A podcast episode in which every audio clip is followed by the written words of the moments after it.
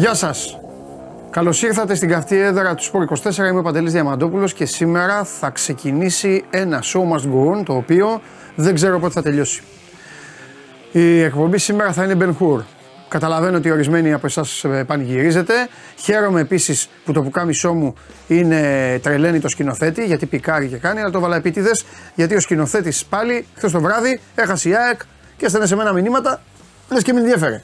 Α, τιμώρησα κάποια ψυχή χθες όπως είδατε. Ε, δεν σας τα πω τώρα για να μαζευτούν οι υπόλοιποι, να μπουν και όλοι οι φίλοι μου οι αεκτζίδε μέσα για να μάθουν τι κουμάς είναι ο αγαπημένος τους Βαγγέλης και πώς τον τιμώρησα εγώ. Λοιπόν, η ΑΕΚ δεν τα κατάφερε, η ΑΕΚ έχασε. Τι να πω για τον Όφη. Όσοι είστε πιστοί στην εκπομπή, όσοι βλέπετε Bet Factory, όσοι είστε τέλος πάντων αγκαλιά και πορευόμαστε μαζί παρεούλα, καταλαβαίνετε. Έχω πει τόσα για τον Όφη. Ο Όφη ο κανονικός, ο Όφη αυτός ο οποίος σας έχω προαναγγείλει, εμφανίστηκε χθες στο Γεντικουλέ. Και κέρδισε την ΑΕΚ. Και την κέρδισε και σχετικά εύκολα. Ο Όφη ο Δυσκύλιος εμφανίζεται μόνο όταν ε, λέμε παίξτε, θα κερδίσει ο Όφη και ε, λες και το κάνουν επίτηδες. Τέλος πάντων. Ε, οι κριτικοί πήραν ε, το παιχνίδι, έκλεισε αυτή η αγωνιστική με μία μόνο εκκρεμότητα την αναβολή του αγώνα του Βόλου με τον Πανσεραϊκό λόγω των συμβάντων στην Μαγνησία. Και σήμερα θα έχουμε φυσικά και αγαπημένη εντεκάδα από το Μάνο Ναυροζίδη, αλλά έχουμε πάρα πολλά. Έχουμε επισκέπτες εδώ, ε, όχι στο στούντιο, ε, επισκέπτες στην εκπομπή. Έχουμε να πάμε, έχουμε Σπανούλη, εθνική ομάδα. Έχουμε Μαραθώνιο, έχουμε Μαρία. Ε, θυμάστε ότι στη Μαρία και τη Βασιλική δεν θέλω, δεν θέλω να ξεχνάτε πρώτα απ' όλα. Θέλω να είστε σαν και εμένα, δεν ξεχνάμε ποτέ. Θυμάστε ότι στην πρώτη εκπομπή οι κυρίες μου έκαναν ντου ταυτόχρονα. Θυμάστε τι τους είπα. Ότι θα έρθει η ημέρα που θα σας τιμωρήσω και τις δύο. Το θυμάστε αυτό; Δεν θέλω να έχετε κενά μνήμης, γιατί όταν έρχεται, όταν έρχεται η τιμωρία θέλω να το θυμάστε κανονικά. Δεν σκηνοθέτη εγώ μήπως να κάνω κάτι; Ναι, ναι, δεν το χρειάζομαι τώρα. Δεν το χρειάζομαι τώρα. Θα το βάλουμε μετά στην, ε, θα το βάλουμε μετά στη Μαρία. Λοιπόν, σωστός εδώ ο φίλος ο Νίκος. Έχουμε Κέσσαρη. Έχουμε τα πάντα. Σήμερα αφήστε σου λέω, δεν τελειώνει η εκπομπή. Δεν τελειώνει. Όρεξη να έχετε, παραγγείλτε και να φάτε. Πείτε στις μαμάδες όσοι έχετε τις μαμάδες εκεί να σας ετοιμάσουν το φαγητό. Βρείτε μια γωνία. Η εκπομπή μεταδίδεται ολοζώντανη στο κανάλι του Sport 24 στο YouTube. Μένει και on demand. Άμα κάνει τις μεταπτώσεις, ξέρετε τι κάνετε. Βγαίνετε ή ξαναμπαίνετε. Τα refresh είναι για, τους, ε, για τα PC. Ε, εντάξει, τις τελευταίες ημέρε καλά μας έχει πάει. Ε, μην το ματιάσω. Άμα με βάζετε να πάω στοίχημα, ποντάρω ότι και σήμερα κάτι θα γίνει, αλλά τέλος πάντων να δούμε. Απ' έξω η εθνοφυλακή πάντως είναι έτοιμη, με Κωστόπουλο όρθιο πάνω από τα μηχανήματα να τα απειλεί και τα υπόλοιπα. Και τον Νικόλα σήμερα απ' έξω στο κοντρόλ να, να οργιάζει και προχωράμε. Λοιπόν, ε, με, μέσω της εφαρμογής TuneIn ακούγεται ολοζώντανη η εκπομπή. Μένει και στο Spotify με τη μορφή podcast για τους βραδινούς που μου στέλνετε κάτι μηνύματα εκεί που σας βλέπω να τρέχετε και να γυμνάζετε. Να γυμνάζεστε. Ε, ο Χρήστος έχει άγχος και λέει αν θα βγάλουμε παιδί που παίζει στο εξωτερικό. Συνέχεια βγάζουμε ανθρώπους που παίζουν στο εξωτερικό και θα βγάζουμε. Ε, Ένας γελάει και λέει μόλις έπεσε. Έγινε όντως. Έγινε όντως. Μόλις το είπα. Τέλος πάντων. Α, εντάξει, ένας ίσον κανένας. Σωστός ο σκηνοθέτης. Α, όχι, στέλνουν κι άλλοι όμως σκηνοθέτη. Τέλος πάντων. Λοιπόν, μην τα βάλετε με το σκηνοθέτη γιατί δεν σας παίρνει. Ε, όταν έρθει ο Ηλίας μπορεί να περάσει. Ε, ωραία, μπορεί να μπει. Λοιπόν, ο Ηλίας για να κάνουμε, να κάνουμε την πρώτη γύρα. Έχουμε δει πάρα πολλά. Ε, τα μάτια μας σιγά σιγά εντάξει και να, και να έπεσε, μην ανησυχείτε. Ό,τι πέφτει σηκώνεται. Λοιπόν, ε, καλώ τον Ηλία το φίλο μου. Έλα μέσα. Χαίρετε. Έλα μέσα, σήμερα δεν τελειώσει η εκπομπή. Σπίτι σου θα πας, θα είναι ακόμα εκπομπή. Αυτό δεν είναι σκάλετα. Αυτό είναι το Ben Hur. Τι έχουμε; Τι γίνεται; Καλά. Καλή σεζόν. Ο Φάρα πώ. Δεν είσαι ανάρθει. Δεν έχω ξανάρθει φέτος. Αλήθεια. Ναι, μου κάνουν πόλεμο τα κέντρα αποφάσεων έξω. Μα καλά. Και εσύ τον εαυτό σου. Να λέμε αυτά. Πώς είσαι; Τι γίνεται; Καλά, καλά. Μια καλά. Τι βλέπεις, εβδομάδα ευρωπαϊκά, έρχεται το ξενέρωμα να ξέρεις. Εντάξει, τουλάχιστον μας, θα μας καλύψουν λίγο Αυτά τα δύο. Ε. Ε, ναι, λίγο. Ε, αυτά τα δύο έχεις Έχουμε δίκιο. λίγο συζήτηση. Έχεις δίκιο. Ε, πάμε να δούμε τη βαθμολογία. Πάμε να δούμε τη βαθμολογία πώ έχει διαμορφωθεί εδώ μαζί με τον Ηλία. Για να μην μου λέτε δεν βάζει βαθμολογία. Λοιπόν, εδώ έχω μια βαθμολογία την οποία δεν ξέρω πώς θα τη φανταζόσασταν, πώς θα την περιμένατε όταν ξεκινούσε το πρωτάθλημα. Ο Ολυμπιακός Είναι η μοναδική ομάδα που δεν έχει ήττα, είναι στους 19 βαθμούς, έχει μόνο μία ισοπαλία αυτή στην ΟΠΑΠΑΡΕΝΑ. Ο ΠΑΟΚ στους 14 βαθμούς, ο Παναθηναϊκός έχει 13 ε, με ένα παιχνίδι λιγότερο. Ο Όφη 12 μετά και την τριποντούρα που πήρε χθες. Η ΑΕΚ και αυτή με μάτς λιγότερο είναι στους 11. Ο Πανσεραϊκός με τη Λαμία στους ε, 9. Ο Άρης και ο Αστέρας Τρίπολης παρέα και αυτή η αγκαλίτσα στους 8. Η Κηφισιά των Buzzer Beater και τον ε, όσα βάλουμε και όσα φάμε στους 6 βαθμούς. Έναν περισσότερο από τον Πας που έχει 5 και οι τρεις τελευταίοι έχουν παιχνίδια λιγότερα. Ε, και πρόκειται για τους, γιατί και οι Σέρες έχουν μάτς λιγότερο, έτσι, πρόκειται για τον Ατρόμητο, τον Πανετολικό και τον ο, Βόλο. Ο Πανετολικός έχει το μάτς που σας είπαμε, αυτό που δεν έγινε. Ε, λα, ε, συγγνώμη, ο Πανσεραϊκός έχει το μάτς που σας είπαμε που δεν έγινε στο Βόλο, του Βόλου Πανσεραϊκός και οι, οι δύο τελευταίοι, όχι δεν το είπα σωστά, οι δύο προτελευταίοι παίζουν με το παίζουν, όχι με το ΠΟΚ, παίζουν με την Αθήνα με τον α, Παναθηναϊκό και την ΑΕΚ την Κυριακή που σας είπε ο Ηλίας. Γιατί δεν βάζουν και το άλλο Κυριακή.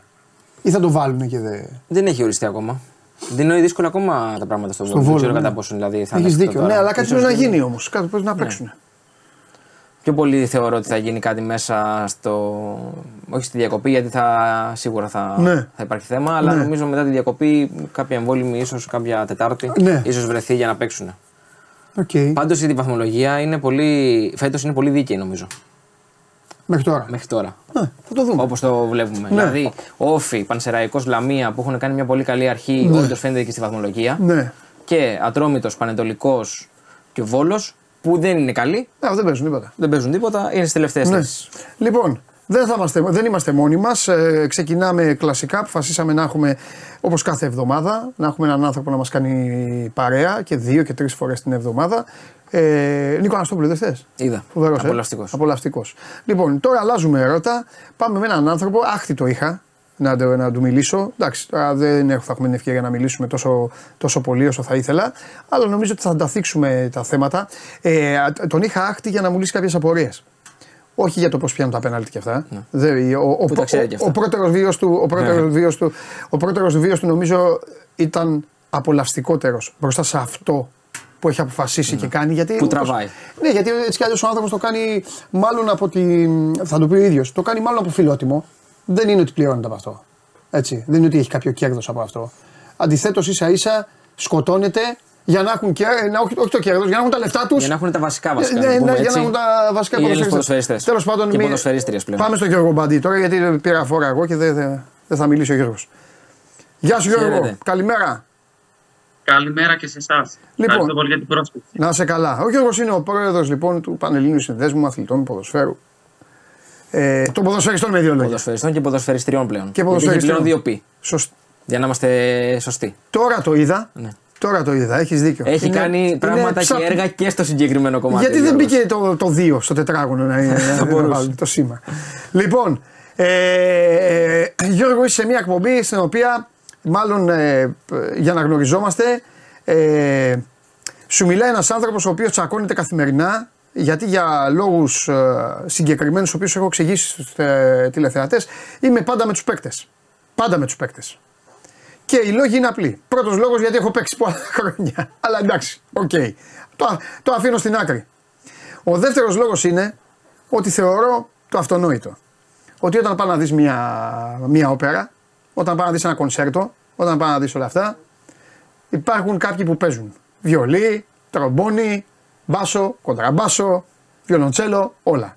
Λοιπόν, αν αυτοί δεν είναι εκεί, ο μαέστρος να κάθεται και να κάνει έτσι, να κουνάει τα χέρια, δεν ακούγεται τίποτα. Νομίζω λοιπόν ότι σε αυτή τη ρημαδοχώρα, την ορχήστρα, την έχουν γραμμένη κανονικά. Δεν έχω να πω κάτι άλλο. Να μιλήσει ο Γιώργος και θα συνεχίσουμε την κουβέντα. Ε, ωραίο το, το παράδειγμα που, Ναι. που έδωσες. Ε, και εγώ είμαι με του παίκτε. Αυτό είναι το μόνο, το μόνο σίγουρο. Ναι. Καλά, αυτό είναι σίγουρο. Θεωρώ οι παίκτες πρέπει να είναι οι πρωταγωνιστές. Δυστυχώς στην Ελλάδα έχουμε προσανατολιστεί λίγο πάνω σε αυτό το κομμάτι. Ε, και δεν έχουμε κατανοήσει ίσως το ότι οι παίκτες και οι προπονητές είναι οι πρωταγωνιστές. Δυστυχώς ασχολούμαστε με άλλα πράγματα γύρω-γύρω παρά με την ε, ουσία του, του πράγματος. Θέλω να πιστεύω πως αυτό κάποια στιγμή θα το κατανοήσουμε και θα το αλλάξουμε όλοι μας. Γιατί μόνο έτσι θα έρθει το επιθυμητό αποτέλεσμα ε, το οποίο θέλουμε. Ένα ποδόσφαιρο το οποίο να δίνει επιτέλους αυτό που είναι σωστό στην, ε, στην κοινωνία και όχι λάθος πρότυπα, λάθος ε, παραδείγματα. Εγώ θα τονίσω για άλλη μια φορά πως το ποδόσφαιρο, εάν δεν δίνει πίσω στην κοινωνία αυτά που εισπράττει, δεν έχει και λόγο ύπαρξης. Για να γίνει αυτό όμως, θα πρέπει να κατανοήσουμε όλοι ποιοι είναι οι πραγματικοί πρωταγωνιστές και τι πραγματικά μπορούμε να δώσουμε και να προσφέρουμε μέσα από το, από το ποδόσφαιρο και μέσα από τα, τα πρότυπα των ε, αθλητών και των ε, προπονητών. Ναι. Γιώργος, θέλω να σε ρωτήσω κάτι. Φτιάξατε ένα, ε, ένα βίντεο, παύλα, ντοκιμαντέρ, παύλα που αφορούσε τη Super League 2. Ε, και ε, είναι, ε, εγώ να σου πω δεν στο έχω αποκαλύψει κιόλας. Ε, έπεσε, έπεσε στα μάτια μου το βίντεο. Με ποιο τρόπο; Επειδή όταν φτιάχτηκε ξανά το νέο γήπεδο της προοδευτικής, εδώ είναι το ξεκίνημα, έχω παίξει εκεί. Ήξερα τα αποδητήρια mm-hmm. και, και βλέπω και λέω τι είναι αυτό; Έτσι ακριβώς το είδα. Και βλέπω κάποιους ανθρώπους εκεί της προοδευτικής, το φροντιστή της προοδευτικής που είναι χρόνια. Και λέω εσύ τι είναι αυτό, τι κάνουνε; Έχει γίνει βίντεο η προοδευτική και μετά είδα όλο αυτό. Θέλω όμως πριν, πριν αυτό το βίντεο της Super League 2, θέλω να ρωτήσω κάτι το Γιώργο. Mm-hmm. Ε, γιατί δυστυχώς ο κόσμος ασχολείται περισσότερο Γιώργο με τη βιτρίνα. Και θέλω να μου πεις κάτι. Στη Super League υπάρχει αυτή τη στιγμή, δεν θα πω χάος, υπάρχει χάσμα. Δηλαδή, μιλάμε για δύο κόσμους. Μιλάμε για τους μεγάλους οι οποίοι πληρώνουν, ε, άμα θέλουν να σκάνουν και αλλιώς, γιατί είναι πάνω τους τα φώτα της δημοσιότητας και για ομάδες οι οποίες δεν πληρώνουν. Ή αυτό που ξέρετε εσείς ως σύνδεσμος, ως σύλλογος είναι ότι εντάξει στη Super League κυλάει το πράγμα, είναι εντάξει όλοι. Στη Super League ε, ευτυχώς τα τελευταία χρόνια η κατάσταση είναι πάρα πολύ καλή. Ωραία. Το κομμάτι το οικονομικό. Το χάσμα θα έλεγα ότι υπάρχει, αλλά δεν υπάρχει σε ομάδες οι οποίες πληρώνουν και δεν πληρώνουν. Υπάρχει σε ομάδες οι οποίες πληρώνουν πάρα πολύ καλά και είναι οι παίκτες στην, ε, βρίσκονται οι παίκτες στη λεγόμενη βιτρίνα που λέτε και, και εσείς. Ναι, ναι, ναι, ναι. Ε, υπάρχει μια άλλη κατηγορία ομάδων που έχει κάποια έτσι καλά ε, συμβόλαια και υπάρχει και μια κατηγορία ομάδων που τα συμβόλαια είναι κάπως πιο χαμηλά όχι όμως ε, στο επίπεδο του Super League 2. Προβλήματα όμως οικονομικά με προσφυγές όπως είχαμε στο παρελθόν να αντιμετωπίσει στην ε, Super League πλέον δεν υπάρχουν. Βλέπουμε ότι το πρωτάθλημα και οργανωμένο είναι ε, και εργασιακές ε, συνθήκες έχει. Οι περισσότερες ομάδες διαθέτουν και αξιολόγε ακαδημίες. Έχουν γίνει πάρα πολύ καλές προσπάθειες και προς αυτήν την κατεύθυνση. Διαφωνούμε στο κομμάτι το ότι εμείς ως σύνδεσμος θέλουμε υποχρεωτικό αριθμό ε, παικτών στις εντεκάδες των ομάδων ε, που προέρχονται από τις ελληνικές ακαδημίες, κάτι που οι ομάδες δεν θέλουν. Εμείς το κάναμε πρόταση στην Επιτροπή Επαγγελματικού Ποδοσφαίρου. Πόσους Γιώργο θέλετε στην εντεκάδα, το λιγότερο τέσσερις. Θεωρώ τέσσερις. Ωραία. Να, για να το ξεκαθαρίσουμε, γιατί είναι ωραία, ωραίες συζητήσεις αυτές με τρελαίνουν. Θέλεις. Τε, θέλεις, τέλος πάντων, θέλετε τέσσερις, παράδειγμα, να έχει τέσσερις παίκτες ο Ολυμπιακός, η ΑΕΚ, ο ΠΑΟΚ από τις ακαδημίες του ή τέσσερις να είναι, να είναι Έλληνες, η γη, η γη να έρθει ανάποδα; Να προέρχονται από ελληνικές ακαδημίες. Α, μπράβο. Εντάξει. Όταν λέμε όμως, μισό λεπτό, εγώ, εγώ, αν έχω παίξει, αν είμαι προϊόν, κανονικά, Παντελής Διαμαντόπουλος, προϊόν των Ακαδημιών της Newcastle.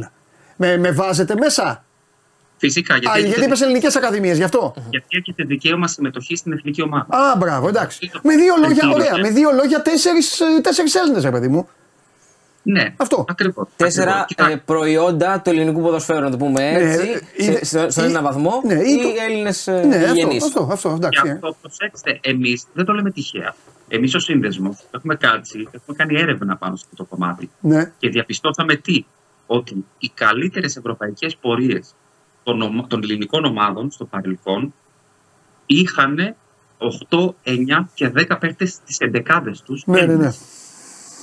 Ξαφνικά αυτό έχει αλλάξει και για να μπορέσουμε να επαναφέρουμε το, ποδοσφαιρο, το ελληνικό ποδοσφαιρο εκεί που θέλουμε να πιστεύουμε ότι πρέπει να, να είναι, πρέπει να κοιτάξουμε και λίγο την ματιά μας στις ακαδημίες. Και όταν θα έχουμε αυτή την υποχρεωτική ε, έτσι, δυνατότητα να αγωνίζονται οι παίκτες αυτοί στις ελληνικές μας ομάδες τότε θα δώσουμε μεγαλύτερο βάρος στις ακαδημίες μας. Είτε λεγόμαστε Ολυμπιακός ΠΑΟΚ, Άρη ε, ε, Παναθηναϊκός είτε, είτε λεγόμαστε ναι. Αστέρα Τρίπολης, παράδειγμα, που είναι μια ομάδα που δίνει βάση σε ακαδημία. Ναι. Ε, πρέπει να το δούμε αυτό, γιατί διαπιστώνουμε μέσα από τις έρευνες που κάναμε, ειδικά πέρσι, το 75% των ποδοσφαιριστών δεν προέρχονταν. Δεν είχαν δικαίωμα συμμετοχής, να το πω διαφορετικά, στα εθνικά μας συγκροτήματα. Ναι. Το νούμερο είναι ακραία μεγάλο. Δεν συμβαίνει σε άλλα ε, ευρωπαϊκά πρωταθλήματα ε, ανάλογα με την Ελλάδα. Και δεν μιλάω για Premier League ή Ισπανία, μιλάω για Βέλγιο, μιλάω για Ολλανδία, μιλάω για Πορτογαλία, που θεωρώ ότι είμαστε στα ίδια επίπεδα. Αυτό, αν συνεχιστεί, είναι δεδομένο ότι δεν θα υπάρχουν ποδοσφαιριστές να στελεχώσουν τα, τα αντιπροσωπικά μας συγκροτήματα. Ναι.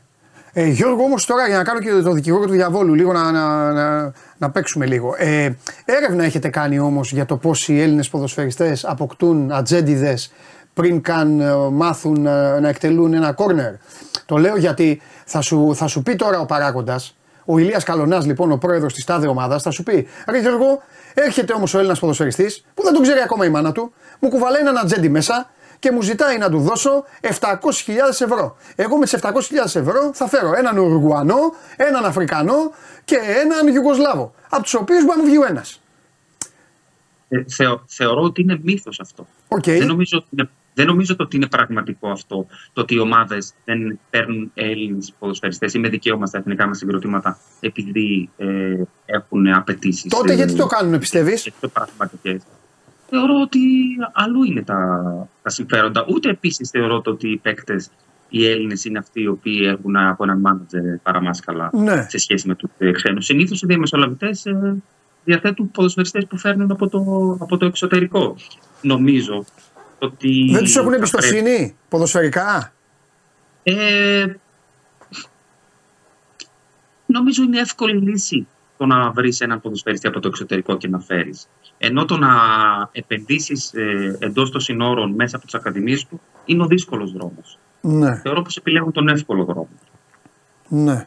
Δεν μας έχει αποδείξει πάντως ο Έλληνας ποδοσφαιριστής ότι δεν έχει ταλέντο. Βλέπουμε ότι. Όχι, δεν λέω. Δεν, παιδιά, ναι, εννοείται, δεν το συζητάμε αυτό.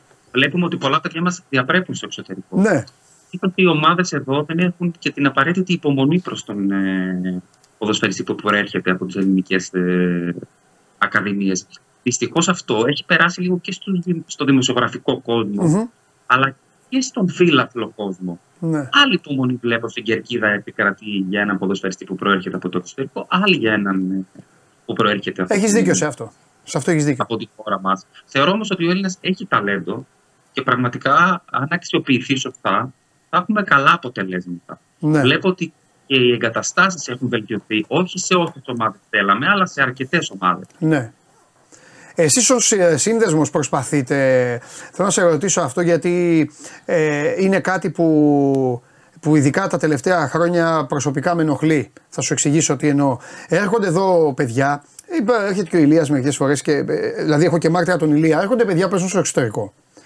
Ε, και μιλάς με ευτυχισμένους ανθρώπους. Πραγματικά με ευτυχισμένους ανθρώπους. Το, ο ποδοσφαιριστής Γιώργο μου ξέρεις πολύ καλά, όπως λέω εγώ, έχει, η καριέρα του είναι γιαούρτι. Έχει ημερομηνία λήξη πάνω. Είναι πόσο θα προλάβει να την απολαύσει. Ζούμε λοιπόν σε μια εποχή απίστευτου ε, ε, ε, βιασμού προσωπικότητων, όπως λέω εγώ, να μην μπορεί ο Έλληνας ποδοσφαιριστής να μιλήσει. Να μην μπορεί να κάνει μια δήλωση, να περάσει όμορφα, να κάνει μια όμορφη συνέντευξη. Καταλαβαίνω τις ομάδες. Εγώ προς Θεού δεν θέλω μια ομάδα να έχει φάει 6 γκολ και ο παίκτης της την άλλη μέρα να βγει σε μια εκπομπή, δύο λαλούν και τρεις χορεύουν. Και εγώ αυτό θα με ενοχλεί. Αλλά δεν τους αφήνουν να δώσουν κάτι που θα μείνει. Να μείνει κάτι. Να πούν στα εγγόνια τους να κοίταξε, μίλησα στον Γιώργο τον Παντή εδώ, κάναμε κάτι ωραίο. Το βλέπω, ε, το βλέπω στα, όρια, στα όρια, δηλαδή θα το πω στα ίσια του βιασμού προσωπικότητων. Να είναι οι επαγγελματικές ομάδες, να έχουν, να έχουν υπαλλήλους οι οποίοι ανάθεμα και αν έχουν παίξει και μπάλα, να μην ξέρουν δηλαδή τη δουλειά και να λένε σε έναν παίκτη, Γιώργο, όχι, ε, δεν ε, απαγορεύεται. Δεν θα μιλήσεις, δεν θα κάνεις. Πάνε στο εξωτερικό και τους βλέπεις και λες: Καλά, εσύ είσαι. Ευτυχισμένοι άνθρωποι, Γιώργο, το χρώμα τους κανονικά. Ούτε φοβούνται, ούτε να. Κάνετε κάτι. Δηλαδή... Καλά, οι ομάδες στο εξωτερικό το επιζητούν κιόλας να μιλάνε οι ποδοσφαιριστές. Εννοείται, άλλη αντίληψη, άλλη φιλοσοφία, άλλη κουλτούρα. Αλλά το θέμα είναι κάνετε πράγματα, ρε παιδί μου. Εξαιρώ να, θέλει, να μην θέλει ο παίκτης, έτσι. Ναι, Άμα δεν θέλει ο παίκτης, τελείω, δεν το συζητάμε. Το έχουμε εντοπίσει αυτό που λέτε. Ναι. Ε, το έζησα και εγώ ως ε, ποδοσφαιριστής αυτό, το βίωσα ως ποδοσφαιριστής. Ε, δυστυχώς, ο ποδοσφαιριστής ε, παρασύρεται και εκείνος από όλη αυτή την τοξικότητα που επικρατεί γύρω-γύρω. Ναι. Η τοξικότητα έχει να κάνει, όπως είπα πριν, ε, και με τους παράγοντες που διοικούν τις, ε, τις ομάδες και με τους δημοσιογράφους που κάποιοι δυστυχώς είναι οπαδικοί δημοσιογράφοι. Σωστό. Δίκιο έχεις. Η αλήθεια είναι αυτή. Και με τον κόσμο. Ε, νομίζω ξέρετε καλύτερα από μένα πως αν δείτε, αν δούμε μάλλον όλοι μαζί τα σχόλια από ένα post το οποίο η ομάδα που υποστηρίζουμε έχει κερδίσει ποια θα είναι και πώς θα είναι, δηλαδή θεοποιούν την κατάσταση και πώς ε, οι αντίστοιχοι οι ίδιοι ακριβώς που σχολιάζουν, γιατί οι ίδιοι είναι πάνω κάτω, Ίδια, ναι, ίδια. πώς συμπεριφέρονται και τι γράφουν μετά από μια ήττα. Εμείς προσπαθούμε να εκπαιδεύσουμε τους ποδοσφαιριστές και μέσα από σεμινάρια που κάνουμε με επισκέψεις στα ποδητήρια, αλλά και μέσα από κάποιες υποτροφίες που δίνουμε σε εκπαιδευτικά ιδρύματα, γιατί μπορεί να φαίνεται κάτι ξένο, αλλά δεν είναι ξένο. Το ένα συμπαρασύρει το άλλο. Ναι. Ε, και πάνω απ' όλα προσπαθούμε να τους δώσουμε να καταλάβουν ότι ποτέ μα ποτέ στη νίκη δεν είναι θεοί και στην ήττα δεν είναι σκουπίδι. Μμμ. Γιατί έχει μπει τόσο πολύ μέσα μας, πιστέψτε με, το βιώνουμε ήδη. Νιώθουμε ήδη θεοί όταν κερδίζουμε Ναι, ναι. και νιώθουμε ήδη σκουπίδια όταν χάνουμε. ναι. Αυτό θα πρέπει οπωσδήποτε να, να αλλάξει. Ε, έχει ριζωθεί τόσο βαθιά, βέβαια, που είναι πολύ δύσκολο. Όμως μπορούμε με σταθερά βήματα να το, να το αλλάξουμε.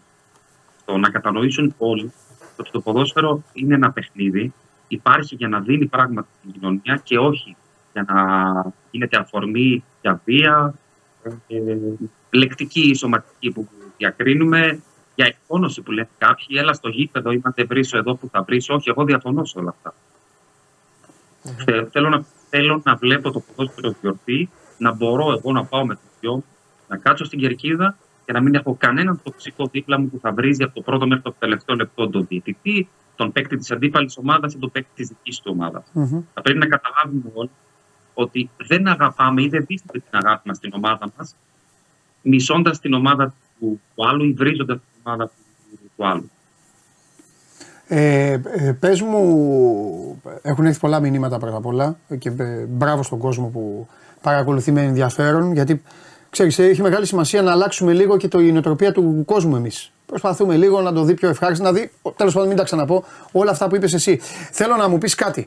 Θέλω να μας αποκαλύψεις ένα συμβάν, όσο μπορείς βέβαια, ένα συμβάν το οποίο σε σόκαρε. Δεν με ενδιαφέρει η κατηγορία, δεν με ενδιαφέρει κάτι το οποίο ρε παιδί μου δεν μπορούσες να κοιμηθείς. Με την έλεγες στην οικογένειά σου πω, πω δεν μπορεί να έχει συμβεί αυτό το πράγμα σε ένα παίκτη. Κάτι. κάτι.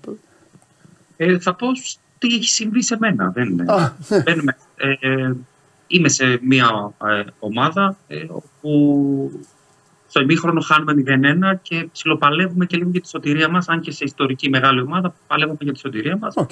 Το διοικητικό καθεστώς ήταν λίγο μπερδεμένο συγκεκριμένη ομάδα. Δεν ξέραμε τελικά ποιος διοικεί αυτή την ομάδα. Ακούγαμε διάφορα. Και ξαφνικά την ώρα του του ημιχρόνου, χάνουμε 0-1, ε, μπαίνουν τέσσερις άσβερκοι κυριο, Ναι, ναι, ναι, ναι, ναι. κυριολεξία, μέσα στα ποδήλα με κάτι χοντρές αλυσίδες. Ε, δεν ξέρω αν απλοφορούσαν οι όλοι, αν απλο- απλοφορούσαν ή όχι, αλλά μπαίνουν μέσα στα ποδητήρια.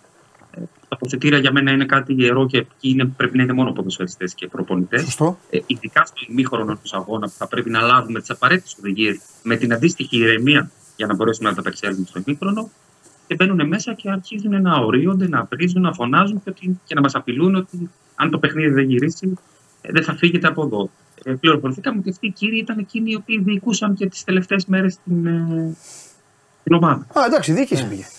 Ε, φυσικά, ευτυχώς για εμάς, μπήκε ασπίδα μπροστά ο προπονητής, ο οποίος ήταν μια ισχυρή και είναι, συνεχίζει να είναι ισχυρή προσωπικότητα και είπε ή αυτοί ή εμείς δεν πρόκειται να ξανακατεβούμε και ευτυχώς οι κύριοι αυτοί και με τη βοήθεια του κόσμου, θα, το, θα, θα πω και αυτό, ευτυχώς απομακρύνθηκαν ε, από την ομάδα.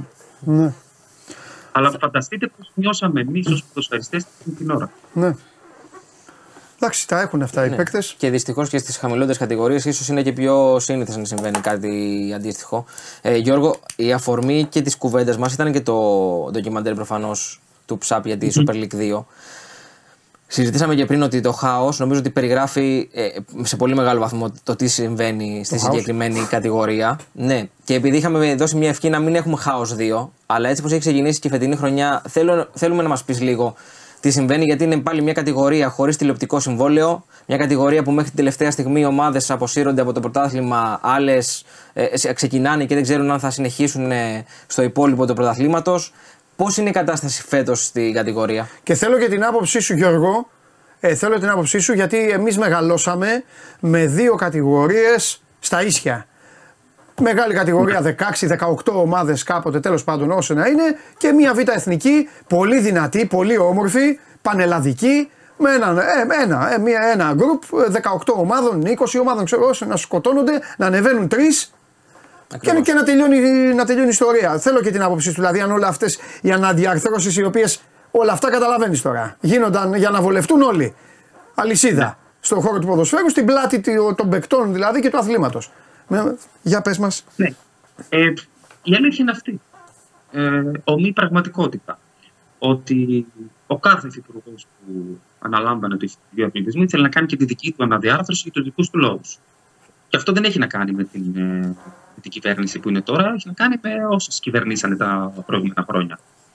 Ε, και εγώ θυμάμαι την κυβέρνηση έτσι, εισάξια. Και έτσι πρέπει να είναι. Για να μπορέσει η Super League να είναι ε, καλή, να είναι ανταγωνιστική, θα πρέπει να υπάρχει αντίστοιχα και μια κατηγορία καλή από κάτω. Στο εξωτερικό βλέπουμε ότι οι μεγάλες κατηγορίες βοηθούν τις μικρότερες, γιατί πρέπει οι ομάδες που θα ανέβουν να είναι στο ίδιο επίπεδο με εκείνες. Γιατί αν δεν γίνονται καλά παιχνίδια, δεν θα μπορέσουν και εκείνες οι ομάδες τις ευρωπαϊκέ τους διοργανώσεις να είναι αυτές που πρέπει να είναι. Ε, τώρα, για το άλλο που μου, που μου είπατε, το πώς ε, ξεκίνησε τώρα. Το πρωτάθλημα του ξεκίνησε δύσκολα, αλλά ξεκίνησε στην ώρα του. Στην ώρα του, ενώ την ημερομηνία ναι, ναι. Σωστά, σωστά. Γιατί εμείς πάλι ως σύνδεσμος θεωρούμε ότι το πρωτάθλημα του Super League 2 θα πρέπει να ξεκινά πριν ξεκινήσει το πρωτάθλημα της Super League 1. Ναι. Για να μπορέσει ο κόσμος, να έχει τη δυνατότητα ο κόσμος να το παρακολουθήσει και εκείνο το πρωτάθλημα. Όταν δεν θα είναι ε, εν ενεργεία το πρωτάθλημα του Super League 1. Δηλαδή πρέπει να βρεθούν κάποιοι τρόποι να προσελκύσει και τον κόσμο. Να γίνει πιο προσιτό στο κόσμο. Τώρα, τουλάχιστον ξεκινήσαν την ώρα που, που όρισαν. Ε, σίγουρα δεν έχουν, ασφαλιστεί, δεν έχουν συγγνώμη, συμβόλαιο τηλεοπτικό που λένε ότι είναι ο βασικός ε, χωρικό. Είναι όντως ένα πρόβλημα, αν και μου είπε εμένα ο πρόεδρος του Super League 2, ο κ. Μαρτσούκος, ότι είναι πάρα πολύ κοντά στην ε, λύση του. Δεν έχουν βασικό χορηγό και εκεί μου είπε ότι είναι πάρα πολύ κοντά στην ε, λύση του. Ε, τώρα, ξεκινήσαμε με ασφαλιστήριο συμβόλαιο ευτυχώς. Για πρώτη φορά μετά από πάρα πολλά χρόνια. Και για τους ποδοσφαιριστές και για τα προστατευόμενα μέλη. Κάτι που εμείς το λέγαμε και το ξαναλέγαμε και το ξαναλέγαμε και δυστυχώς δεν είχε εφαρμοστεί ποτέ. Αυτό είναι ένα σημάδι το ότι ο νέος πρόεδρος, η νέα διοίκηση προσπαθεί να βάλει τα πράγματα κάπως ε, σε σειρά. Ε, αυτό που δεν έχει πει σε σειρά ακόμα είναι το πόσες ομάδες θα αγωνίζονται στο πρωτάθλημα. Τη μία λέγανε 26, την άλλη 5, μετά 24, μετά ξανά 25. Γενικά ένα πάθος το οποίο δεν βοηθάει σε τίποτα στην ε, οργάνωση. Ακόμη και σήμερα ε, βλέπουμε ότι υπάρχουν ομάδες οι οποίες κινδυνεύουν να αποβληθούν ε, από το, από το πρωτάθλημα. Είναι κάτι που μας ε, ε, λυπεί, μας στεναχωρεί ιδιαίτερα. Τώρα, ε, για μας, ποιο είναι το οικονομικό, τι θεωρούμε Θεωρούμε ότι οι ομάδες θα πρέπει να μειωθούν. Δεν νομίζω δεν πιστεύω μάλλον ότι η Ελλάδα να ανταπεξέλθει με τόσες ομάδες. Επίσης, δεν γίνεται η Β' Εθνική να είναι διόμιλη. Δεν νοείται. Συμφωνούμε εμείς. Εκεί θα πρέπει να είναι ένας όμιλο. Έτσι, όπως ήταν πάντα. Αυτό θα είναι το φορμάτ. Εμείς και προτάσεις έχουμε κάνει και είμαστε εδώ για να τους βοηθήσουμε για το πώς πιστεύουμε ότι πρέπει να γίνει ένα πρωτάθλημα. Το σίγουρο είναι ότι θα πρέπει να αντιγράψει το μοντέλο του Super League ή να είναι κάπως ε, ή λίγο διαφορετικό από, το, από τη Super League, να προσεγγίσει λίγο πολύ και χορηγούς και τηλεοπτικό συμβόλαιο. Υπάρχουν προτάσεις. Εγώ θεωρώ, αν οι ομάδες γίνουν 12, είναι τις 4 που είναι ε, οι β' ομάδες, ε, και αν το πρωτάθλημα παίζεται Σάββατο Κυριακή, λεπτό προς λεπτό, παράδειγμα, στις 3 ώρα το μεσημέρι, και να μην μπει σε συνεργασία με τη Super League 1, να μην μπει αγωνιστική δραστηριότητα τότε στη μεγάλη μας κατηγορία, θεωρώ ότι θα προσελκύσει. Έχει τη δυνατότητα να μην ξεχνάμε ότι το συγκεκριμένο πρωτάθλημα στην τάξη ότι είναι ο αιμοδότης του ελληνικού ποδοσφαίρου. Το 2004 κατακτήσαμε το Euro. Δείτε κι εσείς που είστε δημοσιογράφοι, κάντε την έρευνά σας να δείτε. Τα τρία τέταρτα περίπου των ποδοσφαιριστών πέρασαν από αυτή την κατηγορία. Ε, καλά, βέβαια. Δεν είναι. Εννοείται. Εννοείται. Οπότε ε, θα πρέπει να σταματήσουμε να την απαξιώνουμε, να την υποτιμούμε. Βέβαια, θα πρέπει και εκείνοι να κουνήσουν λίγο τα, τα χέρια τους, ενώ αυτοί που διοικούν την ε, κατηγορία, και να βγει επιτέλους από αυτό το τέλμα ε, ε, που βρίσκεται. Και φυσικά να βοηθήσει όπως πρέπει η πολιτεία. Ναι. Γιατί η πολιτεία τα τελευταία χρόνια στην συγκεκριμένη κατηγορία δεν ε, βοήθησε όσο θα, όσο θα έπρεπε. Γιώργο, δύο τελευταίες ερωτήσεις έχω. Η μία είναι πόσε καταγγελίες έχετε για στημένα. Ε, σε εμάς δεν έρχονται καταγγελίες. Εμείς τι κάνουμε, Εμείς έχουμε το Red Button, είναι μια εφαρμογή την οποία την έχουμε πάρει από την ε, FIFPro, η οποία εφαρμογή τι κάνει, σπάει το φόβο. Το λέω και μέσα στο Όταν λέω ντοκιμαντέρ. καταγγελίες εννοώ των, των παικτών, των μελών, έτσι. Με... Ναι, ναι, αυτό, Να αυτό έρθουν θέλω να σε να- πάρει κάποιος και σου πει Γιώργο, ε, έγινε αυτό. Ναι, ναι, αυτό θέλω να σου πω. Ε, Δυστυχώς υπάρχουν πάρα πολλές. Μμμ. Ε, και θα πρέπει λίγο το ζήτημα αυτό να το δίνουμε πάρα πολύ μεγάλη προσοχή οι αρμόδιοι. Δεν πρέπει να κοιτάξουν μόνο την καταστολή. Πρέπει να δούμε και την πρόληψη λίγο του θέματος. Ναι. Τι είναι αυτό που οδηγεί, παράδειγμα, τον ποδοσφαιριστή να ενδώσει σε μια τέτοια κατάσταση; Α, μπράβο. Εντάξει. Είναι η φτωχοποίηση της συγκεκριμένης κατηγορίας που συστηματικά γίνεται τα τελευταία χρόνια. Ναι. Βασικό. Είναι τα 26 εκατομμύρια ευρώ που έχουν χαθεί τα τελευταία 20 χρόνια από ομάδες φαντάσματα που αλλάξαν αφημί, αλλάξαν ονόματα, υποβιβάστηκαν εκούσια και οι ποδοσφαιριστές χάσαν αυτά τα χρήματα. Λέει στο ντοκιμαντέρ ε, ένας ποδοσφαιριστής πάρα πολύ ε, στοχευμένα. Κάποια στιγμή λέει και το όνειρο σταματάει. Είναι, είναι σοκαριστικό αυτό. Ε, βέβαια. Ε, δεν ξέρω αν μπορούμε να κατανοήσουμε την έννοια το τι σημαίνει να σταματήσει. Μα το όνειρό του είναι να γίνει επαγγελματίας ποδοσφαιριστής και αναγκάζεται να παίζει μπάλα σε μια ομάδα και ταυτόχρονα το πρωί, δεν ξέρω πόσους τέτοιους έχεις, προφανώς έχεις πολλούς, να είναι και λογιστής, ξέρω ή να είναι ο άνθρωπος να κουβαλάει κάτι. δεν- ε, επάγγελμα. Ή να μην ξέρει, ή να μην ξέρει πώς ε, θα πληρώσει τον ε, ιδιοκτήτη του σπιτιού Έτσι. που νοικιάζει Σωστά. ε, το ενίκιο και τον, τον παίρνει τηλέφωνο κάθε μέρα. Να μην γνωρίζεις πώς να πληρώσει το ρεύμα, να μην γνωρίζεις πώς θα πληρώσει το νερό. Ε, μην ξεχνάτε ότι πέρσι ο ΨΑΠ είχε μισθώσει δύο εστιατόρια για να πηγαίνουν οι ποδοσφαι, ποδοσφαιριστές δύο ομάδων από διαφορετικές πόλεις να τρώνε τουλάχιστον δύο φορές τη μέρα να έχουν ένα γεύμα. Γιατί είχαμε πληροφορηθεί ότι δεν υπήρχε ούτε αυτή η απλή δυνατότητα από τους ίδιους λόγω της οικονομικής Ναι. του κατάστασης. Και μάλιστα σε μια ομάδα ε, τρέφονταν και από το σύνθιο του Δήμου και ομάδα της, ε, της Αθήνας. Αυτά όλα.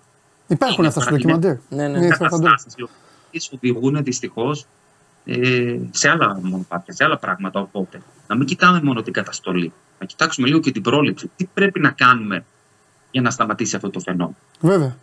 Και τελευταίο, τρέμει το φιλοκάρδι σου στα μεγάλα μάτς, ε, ξανα, πηγαίνω και πάλι στη μεγάλη κατηγορία. Τρέμει το φιλοκάρδι σου στα μεγάλα μάτς με αυτά που γίνονται ορισμένες φορές, με σκηνές βίας, με όλα, μην πάθει κάτι ένας παίκτης, μην φάει κάτι στα καλά του καθουμένου, πάει να κάνει τη δουλειά του και κινδυνεύει να μην γυρίσει σπίτι του. Ναι, ε, η αλήθεια είναι ότι Τους έχεις πει ποτέ, έχετε πει ποτέ να σηκωθούμε να φύγουμε; Να φύγουμε. ε, και αυτό έχει συζητηθεί. Ναι. Δεν, είναι, δεν είναι εύκολο, να ξέρετε. Ε, είναι οκ, πάρα απλά πολύ εγώ σε δύσκολο. ρωτάω, ναι. είναι πάρα πολύ δύσκολο. Και αυτό έχει συζητηθεί. Ε, μην ξεχνάτε ότι αντιμετωπίσαμε στο παρελθόν σκηνές περίεργες, ότι μετά από επεισόδια να βγούμε να χειροκροτήσουμε και τον κόσμο. Ταυτόχρονα και οι δύο ομάδες μαζί. Δηλαδή πράγματα που δεν ταιριάζουν. Θα πρέπει κάποια στιγμή λίγο και εμείς να βάλουμε λίγο το μάχη. Το εισαγωγικό έτσι. Ε, Καλά, εννοείται, λίγο- έχετε κι εσείς ε, την ευθύνη. να να γίνουμε λίγο πιο, πιο σκληροί σε τέτοιου είδους ε, φαινόμενα. Να σταματήσουμε να τα αποδεχόμαστε Έτσι. κι εμείς. Ω ένα σημείο και εμείς λίγο το ψηλοαποδεχόμαστε. Εσείς πάτε και στις Βλέπω- βασιλόπιτες των οργανωμένων, Γιώργο μου. Θα τα λέμε Δεν όλα, είναι δηλαδή απαραίτητο. έτσι είναι. Δεν Έτσι. θεωρώ το ότι ε, το οργανωμένο παδικό κίνημα φταίει για όλα. Όχι. Δεν, δεν είμαι Ούτε εγώ το μηδενιστής. δέχομαι. Δεν είμαι, δεν είμαι μηδενιστής. Όχι, αλλά Θεωρώ κάπου... ότι έχει πάει- έχει πάει πολύ λάθος γενικά ο- όλη η κοινωνία, όχι μόνο το ποδόσφαιρο. Ναι. Και θεωρώ ότι όλα αυτά που συμβαίνουν έξω με τα μαχαιρώματα, τις δολοφονίες και όλα αυτά, ε, ο στρατός μιας ομάδας ή το ότι έχω μια ομάδα από πίσω μου είναι η αφορμή για να κάνουν τέτοιου είδους ε, περιστατικά. Θεωρώ ότι το φαινόμενο είναι περισσότερο κοινωνικοπολιτικό παρά ε, οπαδικό. Άσχετα αν κάποιοι κρύβονται πίσω από τη σημαία μιας ε, ομάδας. Θα πρέπει δηλαδή να κοιτάξουμε λίγο και στη ρίζα το, το πρόβλημα, να κοιτάξουμε λίγο και το φασισμό και τις φασιστικές πρακτικές που ε, υπάρχουν γενικά και μέσα στα γήπεδα και έξω από αυτά και γενικά να είμαστε και λίγο προσεκτικοί στο γήπεδο το πώς συμπεριφερόμαστε ως φίλαθλοι και το, το, το, τι είδο συνθήματα φωνάζουμε. Θα το πω πάλι, πως εγώ ως ποδοσφαιριστής ποτέ δεν ένιωθα καλύτερα όταν ο φίλαθλος της ομάδας μου έβριζε την αντίπαλη ομάδα. Ένιωθα καλύτερα όταν φώναζε συνθήματα υπέρ της δικής μου ομάδας. Ναι. Εκεί να έδιναν δύναμη και κουράγιο έτσι να μπορέσω να, να τα απεξέλθω. Πολλές φορές, αν κάτσουμε και αναλύσουμε και τα συνθήματα που ακούγονται στα γήπεδα, και φασιστικά είναι και σεξιστικά είναι και πολλών ειδών θα, θα έλεγα, που νομίζω πάνω στον όχλο και ο ίδιος που το φωνάζει δεν το πολύ καταλαβαίνει. Παρασύρεται από όλη τη διαδικασία. Καλά, σίγουρα. Κάποιοι φωνάζουν, τους πούν. Κάποιοι, κάποιοι δεν ξέρουν, κά, κάποιοι είναι και εντάξει, νεαροί δεν ξέρουν και μπάλα ναι. λόγος. Τέλος πάντων, αυτά από μένα. Θες κάτι; Όχι, όχι. Θα τον ευχαριστήσουμε πάρα πολύ. Γιώργο μου, χίλια ευχαριστώ. Θα έχουμε την ευκαιρία να τα ξαναπούμε. Ε, ε, η πόρτα αυτής της εκπομπής είναι πάντα ανοιχτή για εσένα, για τους συνεργάτες σου, για όλα. Γιατί πρέπει κάποια στιγμή να βγουν μπροστά οι παίκτες και να τα καθαρίσουν όλα. Να είστε καλά. Εγώ σας ευχαριστώ πάρα πολύ και για το βήμα που μου δώσατε και για την ωραία κουβέντα. Εύχομαι ό,τι έχετε κάνει ο σύνδεσμος τα τελευταία χρόνια, ό,τι κάνετε εσείς από την πλευρά σας, να πιάσει τόπο πραγματικά. Μακάρι. Ε, θα πρέπει λίγο πολύ ο καθένας να βάλει έτσι, όχι λιθαράκι, μια πέτρα έτσι μεγάλη. Μια κοτρώνα. Για κοτρώνα, να, βράχο. Για, να μπορέσουμε να το αλλάξουμε όλο αυτό, γιατί αυτό που βλέπουμε είμαι σίγουρος πως ε, δεν μας αρέσει. Δεν αρέσει σίγουρα Αλήθεια. Ναι, ναι. Είναι αλήθεια ότι δεν αρέσει ούτε εσάς. Ναι, καλά, σίγουρα. Εμάς οπωσδήποτε. Γεια σου, Γιώργο. Ευχαριστούμε πολύ. Φιλιά, να σε καλά. Λοιπόν, αυτός ήταν ο Γιώργος Μπαντή, πρόεδρος του συνδέσμου. Ε, ε, ε, ποδοσφαιριστών και ποδοσφαιριστριών. Ποδοσφαιριστών και ποδοσφαιριστριών. Πανελλήνιος σύνδεσμος. Ναι. Κοίτα, λέει κάτι εδώ, Αλέξη, τώρα που είναι και τακτικός εδώ, θαμώνα. Ε, μια εβδομάδα κρατάνε όλα στην Ελλάδα. Καλά. Ναι.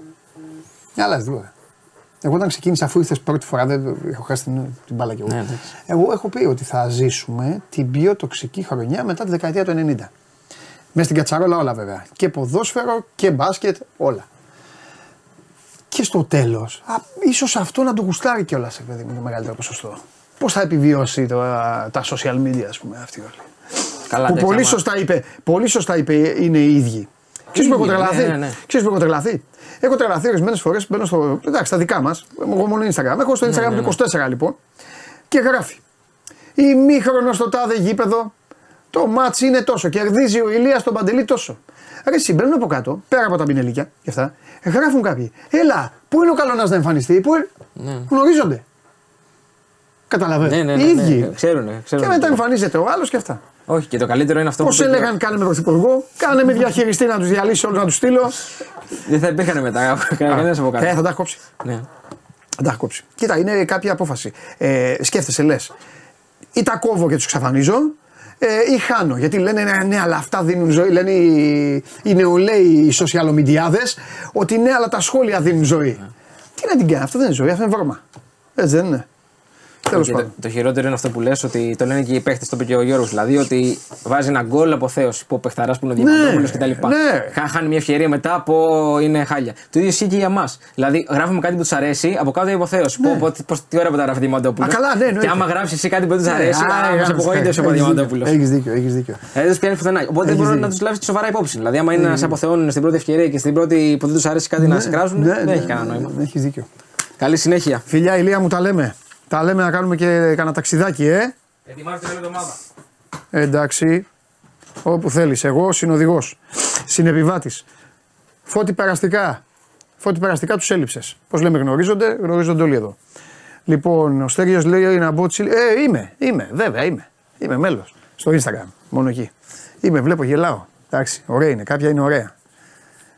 Κάποια είναι πολύ ωραία. Έχουν πλάκα. Αυτά είναι ωραία. Να κάνετε πλάκα είναι πολύ ωραία. Τώρα τα άλλα θα βρίζουν και να κάνουν. Λοιπόν, πάμε, πάμε γιατί θα, θα βγάλει δόντια ο Κέσσαρη, τα έχει με τον Αβροζίδη. Όμως, πριν τον Κέσσαρη, όταν λέμε κάτι εδώ, είναι νόμος. Τέλος. Πάμε. Έλα! Χαίρετε, ο εβδομαδιαίος επισκέπτη μα, εβδομαδία μας παρέα, Κώστας Χολίδης, ο ένας και μοναδικός. Ρίχτα, λέγε τι κάνουν οι φίλοι μου, οι πολίτε της εθνικής ομάδας. Δεν θα τους αφήσω όλη τη χρονιά, δεν υπάρχει περίπτωση να τους αφήσω ποτέ μόνους. Εγώ φίλε θα έχω ίσχυη τη συνείδησή μου. Όταν θα πάρουν το μετάλλιο στους Ολυμπιακούς Αγώνες, Όπου και να βρίσκομαι σε καμιά παραλία, όπου και να είμαι, θα λέω Απ, εγώ το χρέος μου το έκανα. Θα εμφανιστούν οι υπόλοιποι. Ε, μα δοξάσατε, μας τιμήσατε. Congratulations και τέτοια. Για λέγε, Κώστα. Πριν από τους Ολυμπιακούς έχουμε ευρωπαϊκό και παγκόσμιο. Εσύ και όποτε θέλεις, σου απευθύνω ανοιχτή πρόσκληση μπροστά στο λαό μου. Δεν με ενδιαφέρουν εδώ αν θέλουν να ακούνε για τις ομάδες τους. Όποτε θέλεις, αρπάζεις όποιον εσύ κρίνεις και τον φέρνεις εδώ να περάσουμε μαζί η εκπομπή. Εντάξει. Είναι, είναι κάτι το οποίο το έχουμε ήδη στο πλάνο. Απλά θα γίνει κατά το Δεκέμβρη γιατί μέχρι τότε τα παιδιά παίζουν συνέχεια. Ό,τι θέλετε εσείς. Δεν υπάρχει περίπτωση να παρέμβω στο έργο σας στιγμή. Για πάμε. Τι έχουμε, ε, για λέγε. Παντελή, κοίταξε, έχουμε μια εμβόλυμη αγωνιστική. Ξεκίνησε χθες με το μάτι του Ολυμπιακού με τυχείο στους άντρες, αναφέρομαι. Κέρδισε εύκολα ο Ολυμπιακός, ήταν σε 28-3. Σήμερα τα υπόλοιπα παιχνίδια. Ε, μάλλον αύριο, Τρίτη είναι σήμερα, ναι, αύριο. Ε, έχουμε πόλικα ευρωπαϊκά μάτς ε, Παρασκευή, Σάββατο, Κυριακή. Και γενικότερα τώρα είναι λίγο σπασμένο το πρόγραμμα γιατί προσπαθούν να προλάβουν ε, στην ΚΟΕ να τελειώσουν τα πρωταθλήματα ο πρώτος γύρος ή η πρώτη φάση, ανάλογα αν μιλάμε για άντρες ή γυναίκες, μέχρι το Δεκέμβριο, γιατί τότε θα έχουμε ουσιαστικά τρεις μήνες διακοπή. Έχει, έχουμε πρώτα το ευρωπαϊκό και μετά το παγκόσμιο. ναι. Και για τους άντρες και για τις γυναίκες, όπως καταλαβαίνεις, είναι πολύ πιεσμένο το πρόγραμμα. Ναι. Δεν βλέπουν ούτε εκλογές ούτε τίποτα. Παίζουν συνέχεια τα παιδιά. Δεν έχει. δηλαδή έχει και εμβόλυμες, έχει την άλλη πάω Σαββατοκύριακο κανονικά αγωνιστική, τα πάντα όλα. Okay. Έτσι. Ναι. Ε, δεν υπάρχει κάποιο μάτσο να που να συγχωρίζει σε αυτήν την αγωνιστική, γι' αυτό δεν αναφέρομαι σε κάποιο συγκεκριμένο. Με όλα τα περισσότερα από αυτά έχουν ξεκάθαρα φαβορή. Ε, αν θες να πούμε δύο λόγια για τα μάτια ευρωπαϊκά που έρχονται, την Παρασκευή στι του μηνός ο Ολυμπιακός παίζει τη φλίδα με την Δυνάμο και αυτός ήταν και ο λόγος που έπαιξε νωρίτερα με τυχείο. Το Σάββατο σε 7 Ο Ολυμπιακό έπαιξε με τυχείο πιο νωρίς από την άλλη αγωνιστική; Ναι, ναι, ναι. ναι, ναι. Δηλαδή ο Ολυμπιακό. Κάτσε, περίμενε. Έχω μείνει. Περίμενε. Ο Ολυμπιακός έπαιξε δηλαδή με τον Παναθηναϊκό και τυχείο σε δύο μέρες, τρεις; Ναι, ναι. Είναι κάτι που συμβαίνει και όταν υπάρχουν εμβόλυμα παιχνίδια. Πότε έπαιξε με τον Παναθηναϊκό; Το Σάββατο. Και με τυχείο. Δευτέρα, χθε. Όπω. Έχει, ξε... γυναίκες, Έχει ξεμακρύνει γυναίκες δηλαδή, τόσο άνετα. Το Παναθηναϊκό ήρθε ναι, 19-6. Ε, 4. Ε; 19-4. Οκ. Okay. Και με τυχείο. Ε, 28-3. Τι λες ρε φίλε. Δεν είναι, η Βουλιαγμένη ε, είναι καλή. Δεν είναι. Είναι Βουλιαγμένη. Γιατί συγχαρώ, θυμάμαι, του είχα ρωτήσει και σου λέω θα το πάρει εύκολα και μου λες εντάξει θα το δούμε και αυτά. Αλλά τώρα με αυτά τα αποτελέσματα μου λες. Οι ομάδες μπορούν να τον κοντράρουν εντός εισαγωγικών και πάλι. Ναι. Είναι η Βουλιαγμένη, ο Πανιόνιος και ο Απόλλων. Α, αυτή είναι. OK. Okay. Okay, Δεν okay. υπάρχει κάποιος άλλος. OK, okay, εντάξει, τρεις είναι. Είναι, ε, είναι μεγάλη διαφορά με τους υπόλοιπους. Για αυτοί δεν μπορούν 100% να τον κοντράρουν. Υπάρχει διαφορά. Okay, okay, εντάξει, εντάξει, εντάξει, ναι. Αλλά ε, ο Πανιόνιο, ας πούμε, έχει δυναμώσει πάρα πολύ. Ναι. Έχει πάρα πολύ καλό ελληνικό κορμό τηρουμένο των αναλογιών. Δηλαδή, ναι. έχει πάρει τον Κώστα τον Μουρίκη, ο οποίος επέστρεψε στον Πανιόνιο για να κλείσει την καριέρα του. Υπάρχει ο Γούνας. Υπάρχουν και άλλα παιδιά, έτσι. Θα είναι ένα πρωτάθλημα το οποίο εντάξει, μπορεί να μην είναι το πιο συναρπαστικό στο θέμα της κατάκτησης του πρωταθλήματος, γιατί για μένα ο Ολυμπιακός είναι το φαβορή. Ναι. Αλλά θα δούμε πολύ ωραία παιχνίδια όπως είδαμε και στο βουλιαγμένη Πανιόνιο το προηγούμενο Σάββατο. Πολύ ωραία. ωραία. Από εκεί και πέρα να σου πω να πάνσω την ατάκα που είπε ο Γιώργος ο Μπαντή πριν από λίγο, που είπε ότι δεν ξέρουν πότε ξεκινάνε τα πρωταθλήματα. Να δώσω μια απάντηση σε όσους ρωτάνε πότε αρχίζουν τα πρωταθλήματα βόλεϊ, γιατί γίνανε κληρώσει και δεν το ανακοίνωσε κανένας. Να πω ότι θα γίνουν το βόλεϊ γυναικών θα αρχίσει 21-22 Οκτωβρίου, των ανδρών 28-29. Μάλιστα. Ε, στο, το Σαββατοκύριακο 21-22 θα έχουμε και League Cup στο βόλεϊ. Τα λέω γιατί αν ψάξει κάποιο στα site της Ομοσπονδίας και της Λίγας δεν υπάρχουν. Ε. Έτσι, γι' αυτό το λέω. Το League Cup είναι αυτό που ξεκινάει τώρα και τελειώνει Ιούνιο, δεν είναι; Ναι, ναι, ναι. ναι. Ό, όποτε έχουμε κενό, βάζουμε και μια φάση της διοργάνωσης. Δεν είναι κάτι okay. Μάλιστα. Ε, και στα άλλα, να πούμε και για το Λευτέρη το Πετρούνια δύο λόγια. Το Σάββατο αγωνίζεται στο τελικό του Παγκοσμίου Πρωταθλήματος. Ναι. Καλά ε, ναι. πέρασε με τη δεύτερη καλύτερη επίδοση στον προκριματικό. Παρότι είχε ένα μικρό βηματάκι ε, στην ένσοδό του, πήρε τη δεύτερη καλύτερη βαθμολογία. Ε, διεκδικεί το τέταρτο μετάλλιό του και το σημαντικότερο για εκείνον είναι το να πάρει την πρόκριση στους Ολυμπιακούς Αγώνες. Πώς μπορεί να γίνει αυτό, Πάρα πολύ απλά. Δεν τον ενδιαφέρουν τι θα κάνουν οι Κινέζοι. Καλά, βέβαια, αν πάρει το χρυσό, προκρίνεται έτσι, δεν το συζητάμε. Πρέπει να τερματίσει πάνω από τους δύο Κινέζους και τον ε, από την ε, Μεγάλη Βρετανία. Ναι. Αυτό είναι το μόνο που τον ενδιαφέρει. Ωραία. Εντάξει, Κώστα μου. Λοιπόν, εδώ είμαστε και θα τα ξαναπούμε. Να δούμε τις ομάδες πώς θα πάνε στην Ευρώπη και τα υπόλοιπα. Φιλιά! Έγινε παντελή, καλή συνέχεια. Γεια σου Κώστα. Λοιπόν, αυτά και για το Πόλο, αυτά και για, το... και αυτά και για τον ε, Λευτέρη τον Πετρούνια. Θέμη, έλα. Είναι εδώ ο Θέμης. Έλα. Έλα. Θέμης Ναυροζίδης, άσο ημίχρονο, άσο τελικό. Αγγελία από χθες. Μεγάλε. Εντάξει, τα έχεις πει τώρα. Τι να κάνω. Τι Πώς γίνεται. είσαι, καλά εσύ; Πολύ καλά. Τι έχουμε; Φοβερό γιατί κουλέ, ε. Ήμουν έτοιμος από χθες για Παναθηναϊκός ΠΑΟΚ. Και στα διέλυσε όλα οφή. Μου τα διέλυσε όλα όφη. Πρέπει να ξεκινήσουμε. Ενώ το περιμένεις, είναι καλή ομάδα. Φυσικά. Έχει αλλά- φέρει αποτελέσματα τα οποία είναι εκτός λογικής. Κάτι ισοπαλίε, κάτι πιθανό Φυσικά, βαθμό. φυσικά, αλλά Κάτι σε εντυπωσίασε. Απ' την ΑΕΚ εννοώ. Αρνητικά. από τον Όφη. Από τον Όφη. Γιατί, κοίτα, Με γιαδό. τι- ο Όφη, ή μάλλον η ΑΕΚ, έχασε και πέρυσι. Ναι. Έχασε τον Βόλο στην έδρα της. Ναι, ναι, ναι, ναι. ναι. Πήγε ε, στην Νίκαια, ισοφάρισε και νίκησε με τον Τζούμπερ στο φινάλε. τέλος. Πήγε στην Τρίπολη, προηγήθηκε, έφερε ένα-ένα. Πήγε, Είχε στα, ζωή. πήγε στα Γιάννενα, έχασε. Δεν μιλάω τώρα για τα ντέρμπι. Προφανώς πήγε ο Ολυμπιακός στο γήπεδο της και της έβαλε τρία. ναι. Ο ΠΑΟΚ την κέρδισε στην Τούμπα. Ο Παναθηναϊκός την είχε κερδίσει στον πρώτο γύρο. Μάνι μάνι, περιγράφω Ναι. Εντάξει. όλα τα παιχνίδια. Η ΑΕΚ πέρυσι τελείωσε την κανονική περίοδο, δηλαδή 26 αγωνιστικές. Και έβαλε και 10 ντέρμπι πρωτοφανή κατά ελληνικά δεδομένα, γιατί ποτέ άλλο δεν έχει κρυθεί ο τίτλος στα playoff. Είναι ένα πράγμα να παίζεις playoff και είναι ένα πράγμα να παίζει το πρωτάθλημα στα πρωτάθλημα. playoff. Είναι το ίδιο. Δεν έχει ξανασυμβεί ποτέ. Ουδέποτε έπαθε αυτά που έπαθε χθες. Ποτέ. Ποτέ τον ποτόν παραποτέ. Ποτέ καμία ομάδα δεν έχει σηκώσει το χέρι να πει εγώ αυτά που έκανε η Όφη στην ΑΕΚ του Αλμέιδα τα έχω κάνει κι εγώ. Ναι, Μπορεί κάποιος να το κάνει από εδώ και πέρα. ναι. Αμφιβάλλω. Θέλω να σου πω ότι αυτό που της έκανε ο Όφη δεν έχει προηγούμενο. Για να καταλάβει και ο κόσμος, πέρυσι η ΑΕΚ ήταν χειρότερη σε ένα μάτσο, θυμάσαι, που το, το λέγαμε; Ήταν Ναι. μηδέν στην κανονική περίοδο, ένα τη συνολικά. Ο αντίπαλός της δεν έγραψε ποτέ ένα, Ένα. στα expected goals. Ναι. Ποτέ. Ο Ολυμπιακός που βάλε τρία. Ναι, ναι, ναι. Πήγε 0-90 κάτι. Ήταν το ένα το αυτό γκολ. Και ήταν πολύ καλή η αποτελεσματικότητα του Ολυμπιακού. Μπράβο του. Δεν παίζει μόνο η ευκαιρία. Καλά, παίζει ναι, μόνο έτσι. και το τελείωμα των φάσεων. την μπάλα, ναι. μπορεί να κάνεις κάτι ψευτοευκαιρίες και να φτάσεις τρεις φορές και η μπάλα πάει στο γάμα. Έτσι. Ο Ποντένσα στα Γιάννα τι έκανε δηλαδή, με λίγα λόγια. Να το πούμε και έτσι. Εντάξει. Ένα στην ΑΕΚ δεν έγραψε κανένας. Ούτε ένας. Πηγαίνει ο Ολυμπιακός φέτος στην Επαπαρίνα και γράφει 1,12. Ο Ολυμπιακός φέτος στην Επαπαρίνα πήγε γράφει 1,12. Και πηγαίνει ο Όφη και της λέει: Έλα στο κουλέ. Και της κάνει της ΑΕΚ, της πρωταθλήτριας 1,9. Τη βρήκε μπόση και γη στο μετά το 70. 60. 1,9. 1,9. Και χωρίς το 0, το 2-0 που έχει περάσει τερματοφύλακα και είναι αυτή Ναι, ναι. η τεράστια βούλα και χωρίς το 2-0 είναι πάνω από ένα ο Όφη. Ναι. Αυτό στην ΑΕΚ 1,9 εγώ, 0,8 εσύ κυρία ΑΕΚ, δεν το έχει κάνει καμία ομάδα Ναι. από την ημέρα που ήρθε ο Αλμέιδα στο τιμόνι της ομάδας.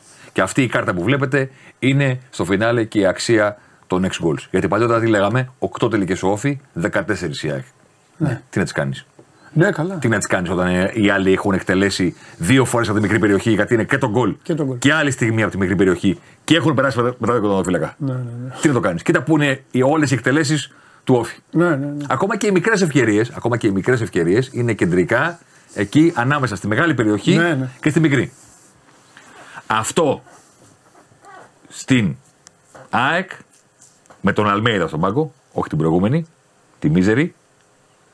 Στην πρωταθληματική ΑΕΚ, στην ταμπλούχο ΑΕΚ, δεν το έχει κάνει καμία ομάδα. Ναι. Και το φοβερό ξέρεις ποιο είναι; Θα μπορούσε ο Όφη, κάτω μικρό, να το κάνει αυτό με στημένα, με επιθέσει. Ο Όφη το κάνει αυτό σε ένα παιχνίδι που οι ενέργειες στη μεγάλη περιοχή, δηλαδή το πόσο συχνά είσαι εκεί, ο Όφη έχει 21. στην περιοχή της ΑΕΚ. Ούτε αυτό του έχουν ξανακάνει. Ε, σε περίμενα να το, να το πεις. Ε, για μένα αυτό το τελευταίο ήταν- ήταν ε, η τέτοια του όφη. Ναι, γιατί Ε, κάποιος- Το σέβομαι αυτά γιατί- εννοείται, όχι. Αλλά Μα ακριβώς. Αυτό Γιατί ήταν. κάποιος θα, θα το δει αυτό, δεν έχει δει το μάτι. Αυτό ήταν, Και θα πήρε φίλε να σου πει ναι. κάτι. Μία σέντρα κεφαλιά, μία αντεπίθεση. Ωραία. Στην κόντρα. Όχι. Όχι. Εννοείται ότι. Μισό, μην παρεξηγηθώ. Εννοείται ότι οι, εν, οι ενέργειες της ΑΕΚ στην περιοχή του Όφη ήταν περισσότερες. ναι, αλλά Το 21. την περίμενε. Ναι, το 21 που έκανε ο Όφη, Ναι. το 21 που έκανε ο Όφη δεν το έχει κάνει καμία ομάδα στην ΑΕΚ του Αλμίδα.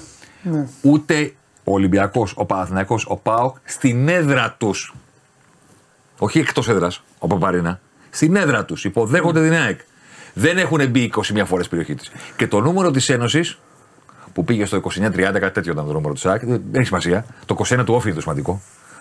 Το νούμερο της Ένωσης ανέβηκε μετά το, μετά το 2-0. Μετά, ναι, στο τέλος. Που σταμάτησε ο Όφης στο 2-0. Όχι, που Keep πήγε, ωραία. έβγαλε μια διπλή ζώνη Ναι, πίσω και keep ωραία. παίζανε handball. Ναι. Οι παίκτες τη ΣΑΚ γυρνάγανε την μπάλα Και, δεξιά-αριστερά. και, ναι, σεντρούλες, ζήνη, ε, αυτά Ε, κτλ. Τρομερός Νταμπράου Κάσο δεν είναι είδηση, αλλά αυτό είναι το παιχνίδι του Όφη. Και η πεταμένη βαθμή είναι και η κυριολεκτικά πεταμένη βαθμή του Όφη. Και στο, με τον Ατρόμητο. Εντάξει, δεν είναι εύκολο και να πας το- στην Τρίπολη να κερδίσεις και να Όχι, πάρει η το Τρίπολη αποτέλεσμα. δεν το συζητάμε. Στην Τρίπολη λίγο σοκαρίστηκαν γιατί πήγανε λίγο. Μπλαζέ. Wow, Λίγο θα σου πήγα- πω εγώ, πήγανε και φα- λίγο με ύφος. Και φαίνεται ότι φάγανε τρία. Κατάλαβες. Δεν, Συμφωνώ. δεν παίξανε, δεν πήγε Συμφωνώ, μαχήσανε καθόλου. συμφωνώ, Φάγανε συμφωνώ. ξύλο. Συμφωνώ. Τα άλλα μάτια όμως είναι πεταμένα. Ε, Θέμη είναι μακράν. Για μένα είναι μακράν η καλύτερη επαρχιακή ομάδα. Είναι ομάδα εξάδας. Είναι ομάδα ολοκληρωτική. Είναι ομάδα η οποία χαίρεσε να τη βλέπεις. Αμήνθηκε χθες όπως είδες με σκεπτικό όλων αυτών των οποίων περιγράφουμε για την ΑΕΚ. Ήξεραν τι μπο- εντάξει, και τα θέματα της ΑΕΚ, τι απουσίε, τι να κάνουμε. Μιλ- την- μιλάμε πάντα για τους παρόντες. Και Αυτό ήξεραν. προφανώς ο κόσμος μας βλέπει τώρα. Ναι, ναι, ναι, ναι. Μην πείτε γιατί δεν λέτε για Τι τις να κάνουμε; αλλαγές τώρα, και τι το να κάνουμε rotation. τώρα; Όχι. Τι να κάνουμε τώρα; Μα το ξέρουμε. Ναι, τι να το ξέρετε κάνουμε. κι εσεί. Έτσι είναι, ναι. Μην λέμε τα Όχι προφανή. μόνο αυτό, όταν κερδίζει λέμε το φοβερό βάθος. Μα, μα μην λέμε τα προφανή. Ε, αυτό Την αποφασίσουμε. ιστορία τη γράφουν οι επιλογές των Και προπονητών και οι κάθε παρόντες. φορά που παίρναν την μπάλα θέμη, έβλεπες ότι ήταν όλα στοχοποιημένα. Δεν υπήρχε γιώμα στα τυφλά, δεν υπήρχε φύγε στο ξέφωτο, δεν υπήρχε τίποτα. Ό, όσο για το πρώτο γκολ, τώρα να σου κάνει ο άλλος κάθε την παλιά. Στο πλάι της μεγάλης περιοχής.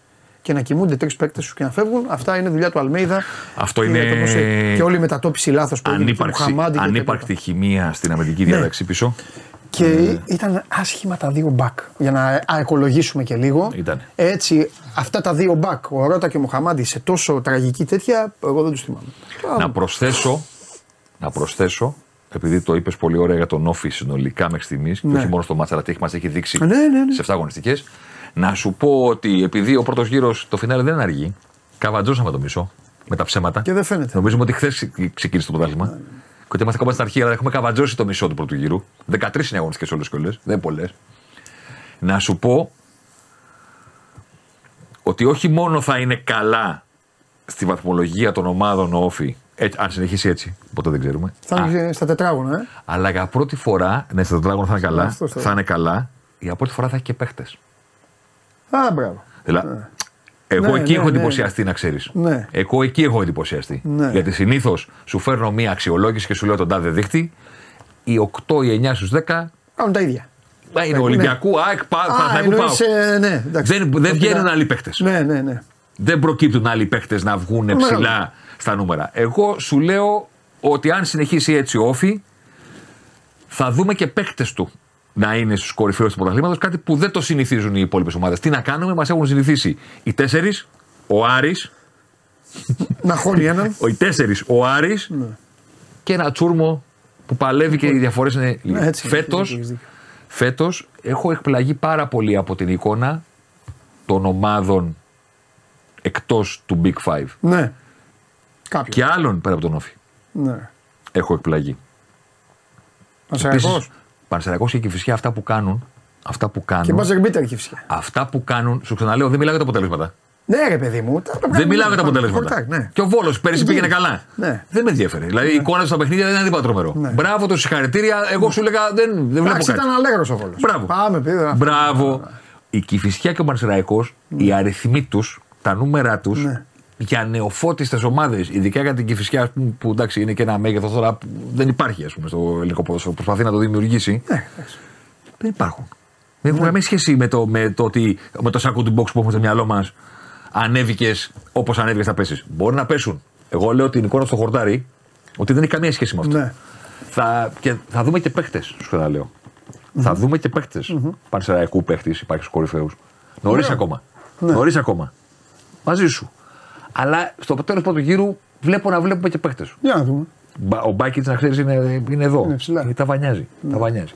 Πάμε και στη λεωφόρο. Έλα, πάμε. Αν και τα πάμε οι δυο μας την Κυριακή, Ναι, ναι, ναι. χωρίς κάρτες και χωρίς Ε, ναι, νούμερα. εντάξει, θα βάλουμε καμιά καρτούλα. Αλλά ε, νομ- νομίζω ότι μπορούμε να το δούμε και με δύο κάρτες λίγο και την ιστορία του Ντέρμπι αλλά και την ιστορία του Παναθηναϊκού φέτος. Πάμε την πρώτη. Αυτή είναι η εικόνα του, του μάτς. Α, να πω κάτι. Τώρα κάποιο που είναι αριθμό λάγνο και μας παρακολουθεί θα μας πει Α, συγγνώμη, ε, την Κυριακή λέγατε 1,6.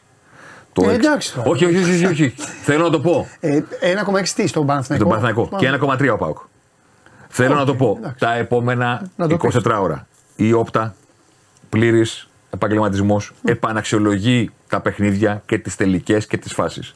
Πρώτον, γιατί στε- στο γρήγορο μπορεί να γίνουν μικρά Ε, δεν θα σου λάθη. φύγει και κάτι. Δεύτερον, μπορεί να φύγουν και τελικές παραπάνω που δεν έχουν γίνει γιατί ακυρώθηκε offside και λιγότερες σε μια φάση που έχει πολλές.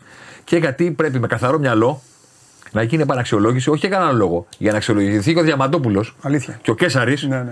οι οποίοι συλλέγουν τις πληροφορίες, κάποιο πρέπει να τους ελέγξει. Τα κάνουν σωστά Ναι, ναι, ναι. ή κάνουν ό,τι να είναι. Έτσι. Οπότε, μικρή παρένθεση, του Όφη θα ανέβει τον 89, να ξέρεις, πιστεύω. Α, Αύριο που θα κάνουν την επαναξιολόγηση της όπτα. Και συνήθως θέμη είναι όλα προς τα πάνω, ε. Καμιά φορά αφαιρούνται τελικές.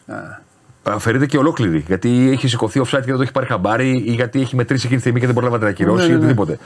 Συνήθως προς τα πάνω γιατί αξιολογείται καλύτερα η φάση.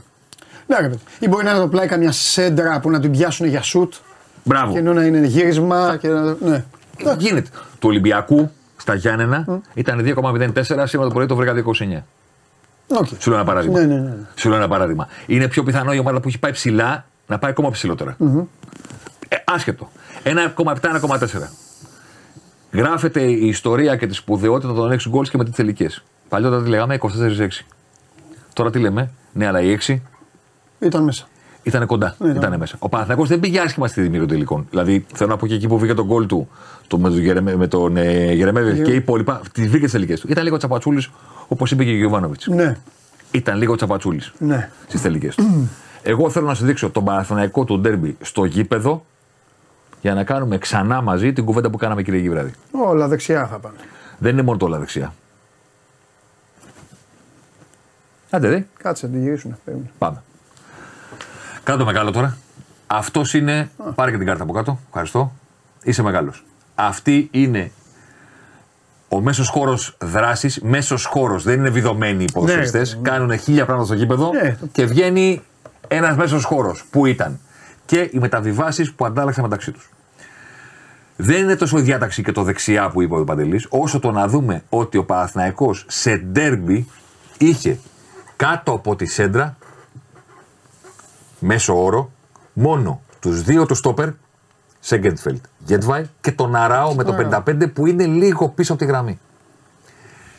Το κοίταξα, δεν υπάρχει ντέρμπι εντός ή εκτός του Παναθηναϊκού με τον Γιωβάνοβιτς Που να είναι έτσι. που να έχει ξανακάνει ποτέ αυτή την ιστορία. Ναι. Ούτε με Ολυμπιακό, ούτε με ΑΕΚ, ούτε με ΠΑΟΚ, ούτε καν με τον Άρη που κάποιοι στο μυαλό τους θα τον έχουν λίγο πιο ε, αδύναμο από Ναι, τους ναι. υπόλοιπους και καλώ θα τον έχουν γιατί δεν έχει τα ίδια αποτελέσματα από τους άλλους. Αλλά τον μετράμε στα τερμπή γιατί δεν είναι εύκολο να κερδίσει το Βικέλιδης Όχι. και γιατί δεν είναι και εύκολο να Το τον κερδίσει σπαθί του εδώ. κιόλας έχει κάνει ζημιές. δεν Ακριβώς. θα- Ακριβώς. Στα τερμπή τον μετράμε. Ναι. Εντάξει. Ούτε με τον Άρη που αυτά τα παιχνίδια τα αντιμετωπίζει πολλές φορές πολύ αμυντικά, γιατί έχει και αμυντικογενείς προπονητές. Οπότε Ναι, δίνει το σωστό. δικαίωμα στον αντίπαλο να ανέβει και να παίξει.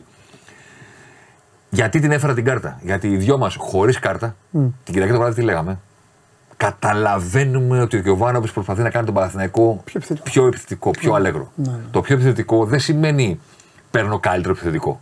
Δεν είναι μπάσκετ. Όχι. Να πούμε ο Διαμαντόπουλος δεν τα βάζει να πάρουμε έναν στη θέση του Ναι. που να έχει καλύτερο σουτ. Πιο επιθετικές ομάδες στο ποδόσφαιρο γίνονται με συνολικές αποφάσεις. Ναι. Δεν γίνονται με το να πάρουμε ένα εξτρέμα ακόμα. Ε, συνολικό ανέβασμα. Με... Προφανώς θα βοηθήσει. Και κάνα δύο διαφορετικά πρόσωπα βέβαια. Προφανώς. Εντάξει. Θα βοηθήσει. Άλλο Βιλένα, Ναι. άλλο Κουρμπέλης. Ναι. Προφανώς Α, αυτό μόνο ένας φτάνει. εξτρέμ που τριπλάρει. Ναι. Άλλο Ναι. ο Ποντένσε που έχει φέρει στο Ολυμπιακός, Ναι, ναι, ναι. άλλο η περσινή του. Σωστό. Σωστό. Που δεν θυμάται κανένας ποιοι ήταν. Ναι. Κάτι Τελαφουέντε, Μπάουλερ, κάτι τέτοιοι ληστές. έτσι. Εντάξει. Ναι. Άλλο Ποντένσε. Προφανώς. Αλλά υπάρχει η τακτική της ομάδας, τα μέτρα που κινούνται οι ποδοσφαιριστές, η απόσταση που θα έχει ο Τσέριν με το 16. Όλοι είναι τόσο κοντά. Ο Τζούρισιτς δίπλα στον Παλάσιος. Ο Τσέριν με το 16, Ναι, ναι, ναι, ναι. ναι. που ήταν χθες. Που ήταν στη, στη λεωφόρο, έξω από τη μεγάλη περιοχή. Ήταν, Έξω από τη συνέχεια. μεγάλη περιοχή. Έξω από τη μεγάλη περιοχή συνέχεια. Ναι. Γι' αυτό ο μέσος του όρος βγαίνει εκεί που βγαίνει. Ναι. Ενώ του Αράου ήταν πιο πίσω. Για θυμηθείτε πέρυσι που ήταν, ξέρω εγώ, ο Πέρεθ με τον Κουρμπέλη, όταν παίζανε δίδυμο. Είναι και οι αποφάσεις του προπονητή και οι οδηγίες στους παίχτε και το να υπάρχουν ταυτόχρονα και οι δύο μπακ πάνω από τη σέντρα. Εντάξει, ο Χουάν πιο ψηλά. Δεν μπορούσε με το να κάνει τρία. αλλιώς, ναι. Αλλά κότσιρα από την άλλη. Συνήθως ο Παναθναϊκό είχε τρεις πίσω. Και, ο ένας Και είναι- έναν ψηλά. Ναι, ναι, ναι. Αυτή είναι η εικόνα για Παναθηναϊκός Βόλος. Ναι. Για Παναθηναϊκός Πανατολικός. ναι. Το κοίταξα. Στην όπτα επίσης έχουμε και κάτι άλλο. Και εκεί τον χτύπησε ο Τάισον βέβαια. Άμπρα. Εκεί τον Μα διέλυσε ο προφανώς. Μα προφανώς. Έπαιρνε την μπάλα ο Τάισον και έκανε σκι. Προφανώς. Και έπαιρναν ακούραστα η πλάγη την μπάλα μετά τον Τάισον. Προφανώ. Κατάλαβες; Και, και υπήρχε μια ανησυχία στη λεωφόρο Ναι. που ήταν λίγο πρωτοφανής για Γιωβάνοβιτς. Γιατί Ναι. οι φίλοι του Παναθηναϊκού. Είχαν συνηθίσει- Με αυτόν τον προπονητή μπορεί να έχουν δει την ομάδα τους να παίζει άσχημα. Έτσι. Έχουν δει την ομάδα τους να υποδέχεται τον Ολυμπιακό και ο Ολυμπιακός να κλέβει μπάλες και να τους απειλεί Ναι. και τελικά το μάτς να λύγει ένα-ένα με εκείνο το πέναλτι στο φινάλε. Την ομάδα τους να μην έχει τον έλεγχο Θωρακισμένοι όμως. και να τρέχει Ναι, ναι. δεν την έχουν συνηθίσει. Ναι, ναι. Παιδιά, αυτό που βλέπετε είναι απόρρια μιας ομάδας η οποία προσπαθεί Ναι. να γίνει πιο αλέγρα, πιο επιθετική από πέρυσι. Αυτό το πράγμα είναι σχεδόν αδύνατον να μην έχει παρενέργειες. Εννοείται. Όλες οι ομάδες Δεν στον γίνεται. κόσμο. Δεν γίνεται. Ο Παναθηναϊκός πέρυσι πήγε να πάρει το πρωτάθλημα και το διεκδίκησε επίσης ώρες μέχρι το τέλος με όπλο του Την τον, ανασταλτική τον λειτουργία. έλεγχο. Ήταν το, Και το όχι ναι. μόνο την ανασταλτική λειτουργία. Ναι, ρε παιδί μου. Καταλαβαίνω. Αργά ανεβαίνουμε. Μπράβο, ε, αυτό. Αργά αμυνόμαστε. Το μάτσο δικό μου τέμπο. Να τη βρούμε την άκρη, να πάμε την μπάλα στην περιοχή. Πο, ποδόσφαιρο όχι τυχαίο, αλλά να το κάνουμε σωστά, οργανωμένα. Έλα εδώ ο Παλάσιος να πάει πέρα βρούμε με ένα το γκολ. Μαντσίνη. Μπράβο, χάσε από τον Άιτορ. Να βρούμε ένα γκολ, να πάμε την μπάλα στην περιοχή, να ταΐσουμε τους παίχτες μας, να παίξουμε σωστά. Όταν πρα- τα κάνεις λίγο πιο γρήγορα τα πράγματα, όπως συνηθίζω να λέω, όσο πιο γρήγορα πατάς τον μπαλάκι στον τοίχο, τόσο πιο γρήγορα επιστρέφεις. Σου φεύγει ο Τάισον, σου φεύγει ο Κωνσταντέλιας, σου φεύγουν, γυρίζουν στην περιοχή και αγχώνεσαι πολύ παραπάνω από ό,τι έχει συνηθίσει να αγχώνεσαι ο φίλος του Παναθηναϊκού. Έτσι. Όμως, π.χ. επειδή ξέρω να το πω. Ε, η όπτα επίσης μετράει όλες τις νέες κατοχές που ξεκινάει μια ομάδα. Ε, πλάγιο. Παίρνει την μπάλα, πάμε. Παίζεις. Χάνεται η μπάλα, σου κάνουν μακριά, μακριά μεταβίβαση, βγαίνει ο Ρέτσος πρώτος, κόβει, νέα κατοχή. Μετράει όλες τις νέες κατοχές που ξεκινάς. Και λες, πού ξεκινάει κάθε νέα κατοχή, εδώ, εδώ, εδώ. Νέα κατοχή είναι και όταν κάνεις κόρνερ π.χ. και διώχνει ο αντίπαλος και την κερδίζεις σε άλλη περιοχή. Είναι για τον αντίπαλο μια κατοχή. Νέα κατοχή δική σου, την κερδίζεις εσύ. Παίρνει την από μάκρυνση. Α, κόρνερ δικό μου και Παίρνει τα μαζεύω μάκρυνση. πάλι, ναι. Οπότε- Αυτό δεν τα μέτραγε. Τα μετράει όλα. Α, όχι, είπες από. Ε, λες, Όχι, ε, με- μετράει. Νομίζω ότι. Όχι, και- μετράει πάντα. Ναι, εντάξει. Μετράμε όλες τις νέες κατοχές που κέρδισε μια ομάδα. Και λες, η μία έγινε εδώ, η άλλη έγινε εδώ, η άλλη έγινε εδώ. Και λες μετά. Από εκεί που το τέρμα τους. Πού ήταν ο μέσος όρος που ξεκίνησαν αυτές τι κατοχές όλες; Ναι, Και βγαίνει ένα νούμερο. ναι. 42 μέτρα και 55. Που λέει εδώ. Που είναι το πόσο. πιο- Είναι ένα νουμεράκι να σου πει πόσο, πόσο πιο ψηλά, ψηλά ή χαμηλά έπαιρνε στο κήπεδο. ναι. Εντάξει. Τη ΣΑΚ ήταν ψηλά πέρυσι. Του ας πούμε, Πανσεραϊκού. ναι. Μπράβο. Ναι. Του, Παν- ο Ιάκ ήταν πιο ψηλά από όλους. Ναι, εντάξει, Ο λογικό. Πανσεραϊκός, ξέρω εγώ, στο Καραϊσκάκης που ήταν με 10 παίχτε από το 2, Ξεκίνησε για έκανε αρνητικό ρεκόρ όλων των εποχών. Πού Ναι. είναι, τι να κάνει, Στο τι να, λίγο. τι να κάνουν οι άνθρωποι; Ναι, ναι. Κάθε νέα κατοχή ξεκινάει και σε μεγάλη περιοχή. Εντάξει, μεγάλη. Πού να ξεκινήσει; Άντε να κάνουν βολέ, να, απομακ... να πάρει την κεφαλιά δηλαδή ο, ο Ρέτσος, να πάρουν μια στο πάρουν κέντρο. ένα, μια στο κέντρο. Μια δεύτερη μπάλα, ναι. Ναι, αλλά θα τη χάσουν γρήγορα Σωστό. και αυτό θα γίνει δύο φορές. Ναι. Ενώ το άλλο στη δική περιοχή θα γίνει πολλές. Οπότε κατεβαίνει αυτό το νούμερο. Ο Παναθηναϊκός, αφού έκανα τον πρόλογο να το εξηγήσω, ο Παναθηναϊκός απέναντι στον Μπάουκ είχε μέσο όρο ύψους έναξης νέων κατοχών 46 μέτρα και 74 εκατοστά. Πιο ψηλά από ποτέ; Ποτέ. Ποτέ. Σε ντέρμπι. Ναι, εντάξει. Ποτέ σε ντέρμπι. Η- Για να καταλάβετε, όταν παίζουν. αν παίζουν- Καλό στοιχείο είναι αυτό. Δηλαδή, αν ήμουν ο Εγώ- Γιωβάνοβιτ θα ήμουν ευχαριστημένος. Εγώ λέω- Τα καταλαβαίνω του Παναθηναϊκούς Εγώ είναι ναι, αλλά λέω- δεν κερδίζουμε. Αλλά, εντάξει. Τουλάχιστον να ξέρουν γιατί. Ναι, όχι, καλά κάνουμε και τους το λέμε. Τουλάχιστον να ξέρουν γιατί. Ε, Αλλά τουλάχιστον προσπαθούν να παίξουν μπάλα, ρε φίλε. Τουλάχιστον να ξέρουν γιατί. Θα φεύγει η ταμπέλα του πατσούκου τσούκου να αρπάξει το μάτι. Τουλάχιστον να ξέρουν τι Ε, συμβαίνει. εντάξει. Το 46, δηλαδή για να καταλάβετε, αν παίξει ο, ο Παναθηναϊκός και πάει να διαλύσει τον Απόλλωνα, μια Ναι, τέτοια ομάδα, ναι. το Βόλο γράφει 52. Ναι. Το 46-74 Ναι. σε ντέρμπι ο Παναθηναϊκός όχι δεν το έχει πλησιάσει, δεν Ναι. το έχει κοιτάξει ούτε με κιάλια. Ναι, ναι, ναι. Και τώρα γεννιέται η ερώτηση Ακόμα του και, εκατομμυρίου. ακόμα και η ΑΕΚ, ακόμα και η Αλέγρα ΑΕΚ δεν είναι εύκολο στο ντέρμπι να γράψει τέτοιο νούμερο. Ναι. Αυτό καταλαβαίνω ότι τώρα δεν έχω τα μηνύματα ανοιχτά. Κάποιος μπορεί να πει οφείλεται στον, στον Μπάουκ. Παιδιά, ο φιλοξενούμενος στα ντέρμπι πάντα πίσω την μπάλα είναι. Εντάξει, ξέρω αν μιλάμε για την ΑΕΚ του Αλμέδα που πήγαινε σε όλες τις έδρες και έπαιζε το δικό Εντάξει, του. αυτό ήταν- Θέλω να πω ότι εσύ το αναγκάζεις και το κρατάς. Εσύ λες και στους δύο μπακ πάνω. Ο Παναθηναϊκός κατά 101 μπακ πάντα πίσω. Δική Ναι. του απόφαση είναι. Δεν είναι ότι ο αντίπαλος σε προκαλεί να παίξει τόσο πολύ. Ναι. Εκτός αν υπάρχουν παιχνίδια με κόκκινη, γι' αυτό και παιδιά τα παιχνίδια με τα Εντάξει, κόκκινη. εκεί εγώ τα- αλλάζει όλο. Τα πάντα τα συζητάω γιατί δεν είναι, αλλάζουν όλα. Ε, όλα. Αλλάζουν Ε, όλα. παράδειγμα, ο τελικός κυπέλου. Βάλε Τον τα, πήρε η ΑΕΚ με το- βάλε τα παιχνίδια της Liverpool 3 φέτος. Καλά, άστο αυτό. Καταλαβαίνετε, αν παίζεις με κόκκινα το πρώτο εμίχρονο, τι να μετρήσεις; Έχεις δίκιο. Και τι να κάνεις; Λοιπόν, η η ερώτηση- ενέργεια στην περιοχή, στον αντιπάλο και οτιδήποτε. Πάνε όλα στράφη. Η ερώτηση του εκατομμυρίου. Πες το. Θα το κάνεις στο Καραϊσκάκι; Όχι. Και εγώ αυτό λέω. Όχι. Όχι. Περιμένω τον περσινό Παναθηναϊκό. Όχι. Για... Εγώ. Όμως η, η τάση Αλλά καταγρα... με περισσότερη. η τάση μπάλα. καταγράφεται. Ναι. Φαίνεται στα νούμερα. Ότι ο Παναθηναϊκός θέλει να αυξήσει τα περισσότερα νούμερα. Θυμίζω στον κόσμο ότι πέρυσι ο Παναθηναϊκός τερμάτισε πρώτο στην κανονική περίοδο Ναι. και όσον αφορά την επιθετικότητα ήταν η τέταρτη ομάδα του πρωταθλήματο. Και δεν ήταν τέταρτος στους δεκαδικούς. Ναι. Ήταν τέταρτος ξεκάθαρα πίσω από ΑΕΚ, Ολυμπιακό και ΠΑΟΚ. Μόνο τον Άρη περνούσε για λίγο. ναι. Δηλαδή είναι δεδομένο ότι ένας προπονητής σαν τον Γιωβάνοβιτς, ο οποίος θέλει κάθε χρόνο να ανεβαίνει, να είπε εντάξει, ωραία. Κάναμε, κάναμε την προσπάθεια μας πέρυσι. Μακάρι να το είχαμε πάρει. Δεν το πήραμε. Πάμε. Τι πρέπει να κάνουμε καλύτερα φέτος; Ε, δεν υπάρχει περίπτωση. Να παίξουμε. Το νούμερο ένα πράγμα που να είπαν, καμία, ήταν να γίνουμε πιο απειλητικοί. Ναι, ναι. Καμία περίπτωση. Ε, το γιατί, δίνουν οι κινήσεις. γιατί αμυντική λειτουργία φανταστική, να μπει στην περιοχή του Παναθηναϊκού η καλύτερη άμυνα, να του κάνεις μεγάλες ευκαιρίες. Δέχτηκες τι λιγότερες από όλους. Είναι δεδομένο, χωρίς να είμαστε μπροστά, ότι Ε, μα τι θα το έκανε, νούμερο ε, ένα πράγμα ε, είναι ε, να γίνουν διευθυντικοί. Έχουν γίνει. Σε σχέση με Ναι. το δικό του σε αυτό, ναι. σε σχέση με το δικό του σε αυτό, Το ο- θέμα είναι τι, τι χάνεις από αυτό. Αλλά αυτό θα το δείξει. Balance. Είπαμε, ναι, αυτό. balance. Ναι. Balance. Ναι, μπα- το, το είπες, όχι, το είπες χαρακτηριστικά. Δηλαδή, γιατί το παρατηρούσα μέσα που βλέπα το μάτι την Κυριακή. Ε, είχαν αυτή την πρεμούρα της επιστροφής. Ναι. Το transition ήταν, δηλαδή, όσοι ήταν στη λεωφόρο μπορεί να το ζήσαν. Πρωτοφανής. Να έβλεπαν τον Κότσια και τον Χουάνκαρ να τρέχουν ε, δηλαδή σαν σπρίντερ. πρωτοφανής. Που δεν γινόταν αυτό. Πρωτοφανής, ποτέ. αλλά- Και να κυνηγάνε τον Τάισον μου, ο οποίο πήγαινε με την μπάλα. Υπάρχει λόγος. Ναι, εντάξει, Και έτσι. είναι. υπάρχει και αντίκρισμα. Μα έτσι είναι. Είναι πιο επιθετικός ο Παναθηναϊκός των 7 πρώτων αγωνιστικών από αυτό που ήταν πέρυσι. Θέμη, το Όχι εξήγησες. οριακά, είναι ξεκάθαρα περισσότερο. Δεν θα πω που είναι σε σχέση με τους υπόλοιπους, αν είναι πιο απειλητικός στον Ολυμπιακό ή Ναι. τον Μπάουκ ή την ΑΕΚ φέτος. Δεν μιλάμε γι' αυτό. Δεν μιλάμε σύγκριση με τους υπόλοιπους του πρωταθλήματος. Λέμε Παναθηναϊκός πέρυσι, Ναι. Παναθηναϊκός πρόπερσι. Ξεκάθαρη διαφορά Θέλει υπέρ τα του. περσινά που έφερνε, επειδή το εξήγησε τέλεια, για να τους βάλουμε λίγο, επειδή εγώ θυμάμαι. Είχαν πάντα τα δύο στόπερ. Είχαν πάντα έναν Πέρεθ για να παίρνει, ο Ρούμπεν, τέλος πάντων το ίδιο, Ναι. για να παίρνει την πρώτη μπάλα και πάντα δίπλα, πίσω από τη γραμμή, Ένα μπακ. το νούμερο 21. Όχι, ήταν ο Κουρμπέλης εκεί. Πάνω στη γραμμή, εκεί υπήρχε ο Κουρμπέλης. Και ένας από τους δύο μπακ. ένα μπακ, Ένας από τους δύο μπακ. ένα μπακ από τους δύο. Συνήθως ήταν ε, το δεξί μπακ. Ε, γιατί ο Χουάνκαρ έκανε τη δουλειά του. Και αυτά. Ε, εντάξει, όλο αυτό τώρα ε, διαφοροποιείται. Δεν το βλέπω κακό. Γιατί το ποδόσφαιρο, γιατί γενικά ωραίο είναι να βάζεις.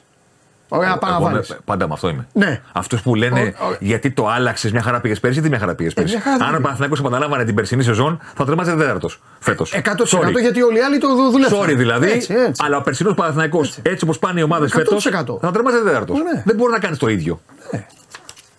Μα και τώρα, άμα ζητήσουμε και πούμε, πείτε μας την τελική, την τελική κατάταξη, δεν μπορεί κανείς να την πει. Αυτό είναι το όμορφο Φυσικά. της ιστορίας. Αυτά Οκ. για την ΑΕΚ.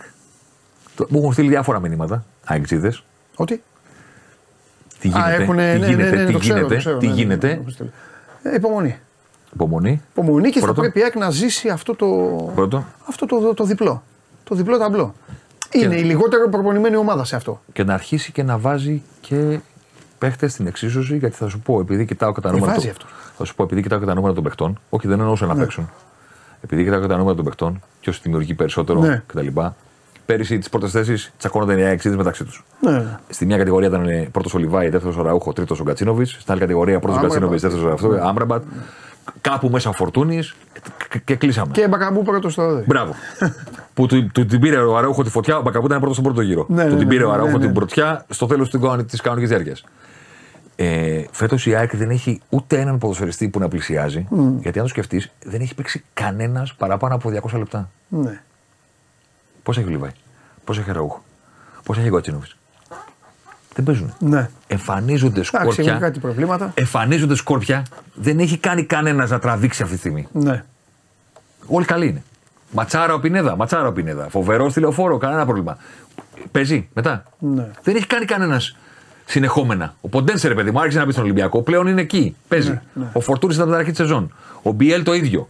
Ο Ελ Κααμπί από την αρχή της σεζόν. Του Ολυμπια... Ο Ολυμπιακός αυτή τη στιγμή στα νούμερα του των παιχτών. Των παιχτών, Των παιχτών, εντάξει. των παιχτών είναι η περσινή ΑΕΚ. Οκ. Τώρα που μιλάμε. Τώρα που μιλάμε, δεν θέλω να φέρω ακόμα. Θα έρθει η Όχι, ώρα. εντάξει, είναι και νωρίς. Και είναι Τώρα και που, το- μιλάμε, τώρα που μιλάμε σε 7 αγωνιστικές, ε, όλες οι πρώτες θέσεις είναι παίχτες του Ολυμπιακού. Όλες. Ναι, ναι, ναι, ναι. Αλλά υπάρχει το πρόγραμμα. 5 σε 7 παιχνίδια στο σωστό, γήπεδο του. σωστό, σωστό. Κουτουλού, κουτουλού, Το κουτουλού. πρόβλημα και είναι και το ματς με τον Πανσεραϊκό πάντα. Το λέμε αναγκαστικά γιατί παίζει ένα ματς ε, με παραπάνω. Και με Όταν, όταν, ομάδα τα, όταν, τα, νεοφώτιστη. όταν τα παιχνίδια θα γίνουν 26, Ναι. θα σβηστεί με έναν τρόπο το ότι ο Ολυμπιακός έπαιξε ένα παιχνίδι 90 λεπτά. με Εννοείται παίχτη γιατί παραπάνω. παίζουν και άλλοι. Αλλά στα 7 παιχνίδια κάνει διαφορά Ναι, στους ναι, μισούς ναι, όρους. ναι. Τι να κάνουμε τώρα. Οκ. Αυτά. Ωραία. Καλό Champions League. Ευτυχώς υπάρχει το Europa και τα δύο ματσάκια της Κυριακής γιατί μετά έχει κλάμα. Γιατί, Τι; Γιατί; τι έχει μετά; Ε, δεν αντέχω. ρε φίλε. Τι θέλει. Τώρα, να βλέπουμε λίγο Μαγκουάιρ εκεί, λίγο αυτό, άντε να συζητάμε Έχει λίγο εθνικές Ολλανδία. πάλι. αλλά- Αυτό. Κατευθείαν. Άστο σου λέω. Σοκαρίστηκα τώρα, δεν το είχα πάρει χαμπάρι. Με αγάπη. Δεν το είχα πάρει χαμπάρι. Άντε κλάψε. Μαύρησες. Ε, τι θα σε έκανα. Καλή συνέχεια. Φιλιά. Λοιπόν, ε, αυτά από το Θέμη Κέσαρη, όπως πάντα, όπως κάθε Τρίτη, με τα εξαιρετικά όλα αυτά στοιχεία, τα οποία προσδίδουν σε πολύ μεγάλο βαθμό όλα αυτά τα οποία κάνουν, ε, ρουφιανεύουν δηλαδή μεταξύ μας, έτσι, όλα αυτά τα οποία πράττουν οι παίκτες των ε, ομάδων σας και ο τρόπος με τον οποίο προσπαθούν να λειτουργήσουν. Βάλτε τη φαντασία, βάλτε την ατομική προσπάθεια, βάλτε την έμπνευση, βάλτε και την τύχη και έτσι γίνεται ένα ποδοσφαιρικό παιχνίδι και έτσι μια ομάδα στοχεύει. Τώρα που απολαύσατε όλα αυτά από το Θέμη, θα έρθει ο άλλος να μας εκνευρίσει. Με πρώτον εμένα. Δεν έχει πετύχει εντεκάδα, δεν έχει πετύχει... Ε, πού είναι ακόμα, α, φίλερ, πάμε.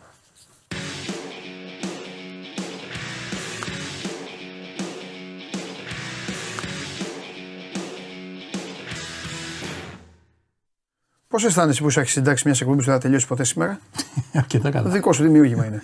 Τι να Κοίτα, επειδή έχουμε Ολυμπιακούς ΑΕΚ και αυτά, για να μην πάθουμε ζημιά με σπανούλο μαραθωνίους, άμα είναι, τους βάζουμε. Θα τους βάζουμε και άσε, σφήνα. άσε τις ομάδες μετά, δεν φεύγουν. Εδώ, αυτοί εδώ περιμένουν τώρα. Αγναούτογλου τον καθάρισα. Ναι, τα είδα. Περίμενα εσένα, τον καθάρισα τον κύριο Αγναούτογλου. Έκανα χθες εδώ δήλωση. Εντάξει. Μου στέλνει ο Αρναούτογλου, απάντηση δεν έπαιρνε. Γκολόφι. Πάλευε ο Αρναούτογλου, απάντηση δεν έπαιρνε. Γκολόφι. Γκολόφι. Εντάξει. Αυτά. Και ο κ. Αρναούτογλου φέρθηκε μπαμπέσικα την Κυριακή. Μπαμπέσικα. Και έτσι ήρθε η τιμωρία. Δεν στη βαθμολογία τώρα Αρναούτογλου, να ισιώσεις. Τι γίνεται, όλα καλά; Καλά Χαρά. είμαι, μάλλον μου καλά είμαι. Τι Την, έχεις φέρει τώρα, την τι- έχουμε την 11η της αγωνιστικής. Πρόσεξε γιατί αν στην δεκάδα αυτή δεν υπάρχει. Δεν υπάρχουν συγκεκριμένοι ποδοσφαιριστές, θα έχουμε θέματα. Για να τη δούμε. Για να δούμε.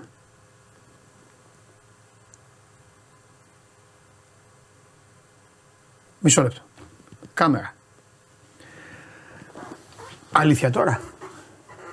Έχεις φέρει ενδεκάδα εδώ χωρίς τον ποδοσφαιριστή Τάισον; Χωρίς τον ποδοσφαιριστή που έκανε, που έκανε το σκηνοθέτη να φάει μισό καρτελάκι μόντιουμ.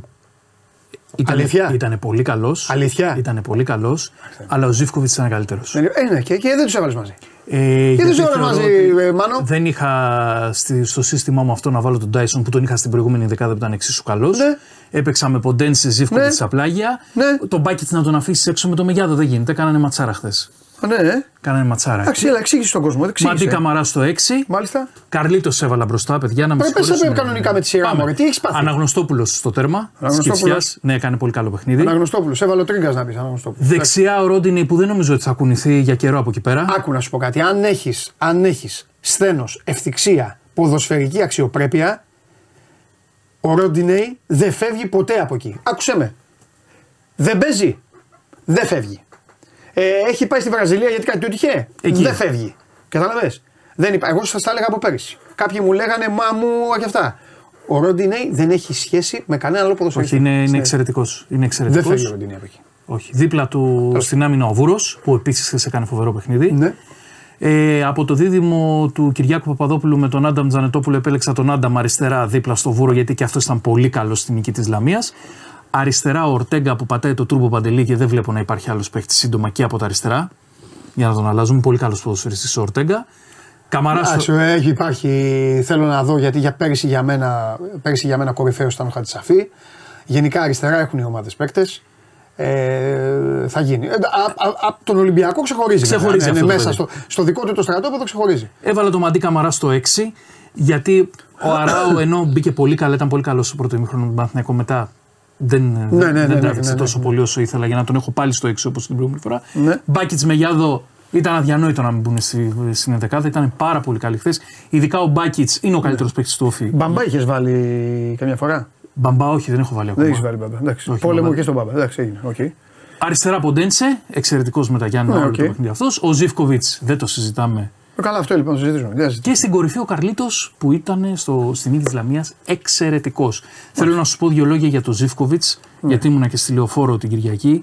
Ε, Παντελή, ο μόνος αυτή τη στιγμή στην Ελλάδα Ναι, που στην, την πρώτη μπάλα που λέμε δεν μπορεί να την πάρει κανένας. Είναι απίστευτο αυτό. εννοείται. Ένα Εννοείται. άδειασμα Εννοείται. και κάνει την Ε, ομάδα Σέρβος, του. ρε, Απίστευτος Σέρβος, ρε, παίκτης. ξέρει μπάλα, ρε. Και το Εννοείται. τελείωμα που κάνει, Ναι. μυθικό. Ναι. Εξαιρετικός. Ωραία. Λοιπόν, Αυτά. ε, προπονητής τη αγωνιστική για αυτή την αγωνιστική ο Ρασβάν Λουτσέσκου.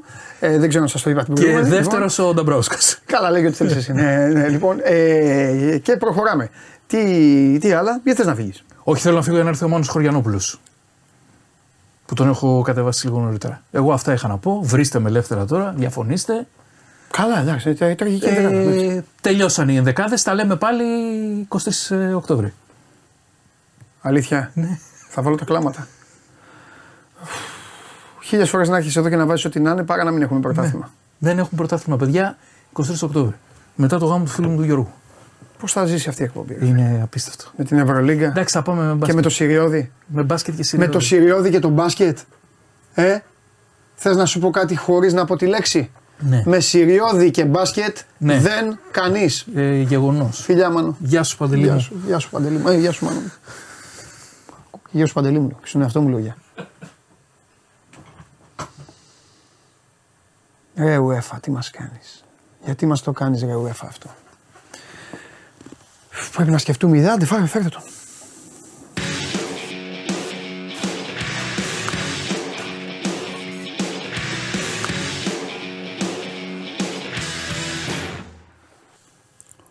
Γεια σας.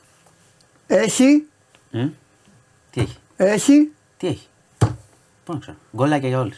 άντε μπράβο, Ε, κάτσε, δεν παίζαμε χθες. δεν έχει σημασία. Παίζαν άλλοι. Εγώ θέλω να τα ακούω. Τρομερή ατά, τρομερό μότο. Τρομερό μότο. Αυτή η εκπομπή θα το βάλει και σε διαρκείας, να ξέρεις, για σένα. Ωραία. Ε, δε- Βέβαια είναι προκλητικό, αλλά δεν πειράζει. Ε, όχι. Είναι Ο τρόπος που το είπες ήταν υπέρ της υπέροχος. ομάδας για τα γκολ. είναι. δεν είναι βέβαια. προκλητικό για τους Ε, άλλους. Ε, βέβαια, βέβαια. Λοιπόν, μίλησα χθες με τον Μπακαμπού, έχεις τα φιλιά του, τους χαιρετισμούς του. Ευχαριστώ. Να μου φιλήσεις αυτόν που μου έλεγε παραμύθι μου. ε, μου είπε Τι και κάνει τέτοια. τώρα, έχω χάσει. τη- Μια χαρά είναι, στη Γαλατά είναι. Μια χαρά. Σε χαιρετάει. Α, ωραία. Τι γίνεται, Παίζει, πού παίζει η Γαλατά; Έχει Champions League. Champions League. Ναι, Πού με να ποιο παίζει η παίζει Γαλατά; τώρα; Σήμερα παίζει. Όχι, σήμερα ε, παίζει. Manchester. United. Γκολ Μπακαμπούς στο 90. Έτσι όπως είναι η Άμα United. βάλει γκολ ο Μπακαμπούς στη United, Ναι. κρύψου. Γιατί θα, φταίω εγώ. θα επιστρέψουν τα βίντεο ξανά. Μάλιστα. Λοιπόν, Λοιπόν, πάμε. πάμε γιατί έχουμε ζώρικα θέματα. Έλα. Ναι. Ε, αποκαλύφθηκε μια υπόθεση μαστροπίας με θήτη αστυνομικό. Στην Αθήνα κρατούσε επί δύο χρόνια μία 34χρονη από το Καμερούν. Θα σου πω και τον τρόπο δράσης γιατί αυτό ψάχνει και η αστυνομία. Ψάχνει, υπάρχουν πληροφορίες και για άλλα περιστατικά. Ότι ε, το έχει ξανακάνει αυτό σε άλλες γυναίκες, αυτό ψάχνουν. Ε, αυτός έκανε πεζές περιπολίες, είχε προσεγγίσει τη γυναίκα ε, η οποία ήταν εκδιδόμενη για να την προστατέψει υποτίθεται, ξέρεις, προστασία στο δρόμο, αυτά κτλ. Ε, της έταξε γάμο για να πάρει άδεια παραμονής, την κρατούσε μετά, τη χτυπούσε, τη βίαζε δύο χρόνια, ε, την εξέδιδε. Κατάφερε η κοπέλα, επειδή τη βασάνιζε ουσιαστικά και αυτό γινόταν καθημερινά, είχε κάνει και μια απόπειρα αυτοκτονίας η γυναίκα. Απειλούσε να πέσει από τον τρίτο. Τη χτύπαγε, κράταγε τα λεφτά. Τελικά κατάφερε η- να το καταγγείλει. Μετά λειτουργήσε το εσωτερικών υποθέσεων όπως Τι καταλαβαίνει. περιοχή είπες; Ε, δεν είπα. δεν Αθήνα. είπα. Αθήνα κέντρο. Α, εντάξει, εντάξει. Ε, Του έδωσαν, της είχαν δώσει ένα προσημειωμένο χαρτονόμισμα για να του το πάει και έτσι τον πιάσανε και το συλλάβανε. Βρήκαν λεφτά και στο σπίτι. Και αυτό που ψάχνουν είναι η επανάληψη των ενεργειών. Δηλαδή, αν δρούσε αυτός ο άνθρωπος, ξέρεις, αν το είχε πριν τα δύο χρόνια, το είχε κάνει και σε άλλες, θα το βρουν. Υπάρχει ήδη πληροφορία για δεύτερο θύμα του. Η γυναίκα είναι καλά. Ε, εντάξει, είναι, έχει περάσει δύσκολα πολύ. Δηλαδή, μιλάμε τώρα για καθημερινούς βιασμούς, ε, για ξύλο. Και, μετά τέτοια από πράγματα. πόσο καιρό. Δύο χρόνια ε, ήταν, κράτησε αυτό, την κρατούσε στο Και σπίτι. δύο χρόνια δεν μιλούσε. Δεν, Δηλαδή, ήταν, σοκαριστή ήταν από μέσα. το Καμερούν και Κλεισμένη. την, θα σου πω, την απειλούσε, Ότι θα την την- απειλούσε θα τη ότι θα, διώξουν. θα πελαθεί, ότι θα, δεν ήξερε και η κοπέλα. Τώρα αυτός ήταν άνθρωπος του νόμου, υποτίθεται, ε, ότι θα απελαθεί, τη είχε τάξει γάμο για να πάρει άδεια παραμονής, δεν της την έδινε. Είναι μια, δια- ένα γνωστό πράγμα το οποίο δεν μπορείς να το κρίνεις κιόλας. Το πώς φοβάται ένας άνθρωπος ε, σε αυτές τις περιπτώσεις, γιατί πάντα υπάρχει ερώτημα τόσο καιρό, αυτά κτλ. Δεν νομίζω ότι υπάρχει κάποιο ερώτημα. Μιλάμε για μια κακοποιητική συμπεριφορά. Και την πάσαρε. Βεβαίως, ναι, ναι, ναι, βεβαίως. Οπότε, Κανονικά, να όχι, μου πεις πάει οι για άλλοι μα- τώρα- είναι για εμπορία ανθρώπων και για βιασμούς. Κατηγορείται και τον έχουν δεμένο σου λέω των ιστορικών υποθέσεων και ψάχνουν να το έχει ξανακάνει. Γιατί μάλλον είχε μότο τίποτα, έκανε, ότι κάνει περιπολίες, εντόπιζε ε, γυναίκες που εργάζονταν σε αυτό το τομέα και τις προσέγγιζε τύπου προστασία, τύπου άδεια παραμονή, να σε βοηθήσω, να σε κάνω και τις εκμεταλλεύονταν ο ίδιος μετά. Τέλος πάντων τώρα τον πιάσαν. Ε, πάω, ε, ξεχνιάστηκε το έγκλημα, δεν θα το θυμά, μπορεί να το θυμάσαι, ήταν ε, Ιούλιος στο Χιτά Φιλής, σε ένα φωτοβολταϊκό πάρκο που σου είχα πει ότι τέσσερις επιτέθηκαν σε ένα φύλακα, τον χτύπησαν με αιχμηρό αντικείμενο, πέθανε ο άνθρωπος, Πού να θυμάμαι. τον είχαν σκοτώσει. Ναι. Είχαν πάρει και το όχημα ασφαλείας και είχαν επιτεθεί για να πάρουν υλικά για φωτοβολταϊκά και τα λοιπά, σίδερα και διάφορα. Ε, συνελήφθησαν τέσσερις νεαροί, 27, 23, 19 ετών. Ε, έχει σημασία μια λεπτομέρεια. Ε, μετά το έγκλημα τότε, τον Ιούλιο, το οποίο το είχαμε συζητήσει, το θυμάμαι, γιατί είχαμε πει ο άνθρωπος τώρα απλά τη δουλειά του, ας πούμε, έκανε εκεί τη βάρδιά του τίποτα και πήγανε και τον χτυπήσανε. Δηλαδή, ε, υπάρχουν ληστείες και ληστείες. Ναι. Πήγαν και το σκότωσαν. Ναι. Ε, αυτοί λοιπόν μετά το έγκλημα είχαν πάει στα πατήσια για καφέ. Α, Ναι, με. Κάτσανε για το καφεδάκι τους. τον σκότωσαν και πήγαν το καφεδάκι. Πήγανε για το καφεδάκι Α, τους μάλιστα. και ένας από αυτούς πέταξε το κινητό του. Το οποίο, το οποίο είχαν, γιατί του είχαν πάρει και το τσαντάκι, δεν πήραν μόνο τα υλικά από το εργοστάσιο, πήραν και τον κλέψανε για τον ίδιο. Πέταξαν το κινητό του ανθρώπου. Πέταξαν, πέταξαν το κινητό του ανθρώπου μετά, το οποίο το βρήκε ένας άλλος άνθρωπος στον δρόμο και, και πήρε τηλέφωνο το πρώτο, τον πρώτο αριθμό που βρήκε. Και ήταν η σύζυγος του θύματος. Και έτσι μετά ειδοποιήθηκε η αστυνομία. Φαντάσου δηλαδή τώρα τη σύζυγο να λαμβάνει αυτό το τηλεφώνημα. Και έτσι είχε ειδοποιηθεί τότε η αστυνομία. Βρήκαν τη διαδρομή, βρήκαν και πλάνα από την καφετέρια και τους πιάσανε και τους ε, τέσσερις. Ένας συνάνθρωπός μας τώρα νεκρός, Έτσι. έτσι. Τη δουλειά του πήγε. Τη δουλειά του πήγε να κάνει, δεν έκανε τίποτα άνθρωπος. Τίποτα. Και τον σκότωσαν έτσι. Δηλαδή αυτοί δεν Ό,τι τους- αν δεν πεις τους λίγο έφτανε- είναι. δεν τους έφτανε να κλέψουν. Δεν μπορούσαν να τον δέσουν, να το χτυπήσουν, ό,τι θέλεις. Αυτό σου λέω ρε παιδί μου. Να πει εντάξει, έτσι κι αλλιώς και εκεί θα τους βουτάγανε. Όχι, θα όχι, έπρεπε, δεν αλλά- λέω, μα δεν λέω Ναι. ότι είναι καλά, Καλά, πράγματα εννοείται. αυτά. Αλλά τώρα να δεν- σκοτώσεις τον άλλον που είναι security σε, μια, σε ένα φωτοβολταϊκό πάρκο. Δηλαδή, Ναι. ό,τι και να πεις λίγο είναι. Αλλά φαίνεται από την όλη συμπεριφορά η αξία της ζωής για αυτούς τους τύπους. Καφεδάκια, μετά, εντάξει, όλα καλά. Εντάξει, οκ, απλά να μην, Λοιπόν. να μην είναι σε πέντε χρόνια έξω. Αυτό είναι το θέμα. Αυτά Αυτό με τρελαίνουν είναι- εμένα, τίποτα άλλο. Αυτή είναι η συζήτηση που κάνουμε. Τίποτα άλλο δεν με συνέχεια. τρελαίνει. Λοιπόν, ε, Κολωνός, για να μην ξεχνιόμαστε. Κολωνός. Κάτι διάβασα η μάνα. Ε, Θα σου πω, είναι για γενικότερο. Δεν είναι για τη μάνα, σωστά το διάβασα, θα το πούμε. Ναι. Αλλά είναι και γενικότερο ότι έχουν, θα προσδιοριστεί σύντομα η δίκη, τον 26. Τα δύο βασικά πρόσωπα, ο Μαστροπό, ο Μίχος και η μάνα, δύο βασικά πρόσωπα, και οι 24 που έχουν πιαστεί για τις επαφές με το κορίτσι κλπ. 26 άτομα και πρέπει να προσδιοριστεί η δίκη, προσέξτε. Έχουν 12 μήνες τώρα μέσα. Στους 18, άμα δεν έχουν δικαστεί, θα βγουν. Εκτός αν δώσει, δοθεί κάποια. είδους Αυτή είναι και παράταση. 26 μέσα. 26 προφυλακισμένοι. Οκ. Λοιπόν, το νέο στοιχείο. Θα, θα, θα έχουμε σύντομα λοιπόν τη δίκη, άρα θα αρχίσει αυτό. Η οποία θα είναι πολυπρόσωπη δίκη, άρα θα πάρει χρόνο, λογικά. Εκτός αν την τρέξουν καλά, που το ελπίζω. Ε, το νέο στοιχείο λοιπόν, και αυτό ίσως ξεκαθαρίζει κάποια πράγματα, είναι ότι στο βούλευμα αναφέρεται ότι η μητέρα έστελνε και αυτή περιεχόμενο σε, δια- σε ανθρώπους. Και όταν λέω περιεχόμενο εννοώ γυμνές φωτογραφίες του παιδιού.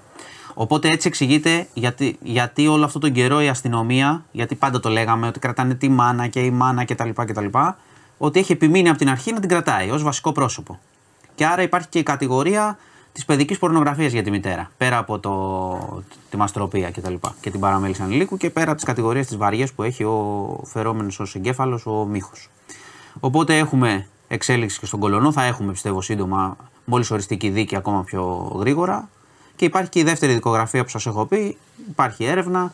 Ε, ήταν άνοιξε δεύτερη δικογραφία λόγω του όγκου των ε, συλληφθέντων και αυτών Αυτή, που ψάχνουν. φωτο, αυτή φωτογράφιζε το παιδί της και τα έδινε στο, στο μύχο. Τα- όχι, τα, λέει ότι τα, τα έστελνε σε πελάτες, τα πουλάγε. Τα Οπότε έδινε. έκανε και αυτή τη δουλειά Α, του μύχου. Αυτός σου είπα, ναι, ναι. Ότι το έδινε και αυτή. πέρα Οπότε από το κορίτσι υπόλοιπο. είχε δύο, Δύο, δεν σου να είπα- αντιμετωπίσει. Δεν σου είπα ότι είναι δύο πρόσωπα που κάνουν αυτή την ιστορία. Ε, Ναι, δε- ο- ναι. ναι, όχι, Δεν μα- ήταν μα- συνεργαζόμενοι μα εξηγώ- μεταξύ τους δηλαδή. Καλά, μπορεί να Μα με- είχαν να γνωρίζουν. Δεν θα- Αυτό θα το δούμε και στη δίκη. Καλά τα βρήκα. Τέλος ε, πάντων. ναι, εντάξει. Τέλος Τι πάντων. γίνεται. Είναι μια υπόθεση φρικτή όσο δεν πάει. Ο Και Άκα, τώρα το, το παιδί θα το τρέχουν στα δικαστήρια.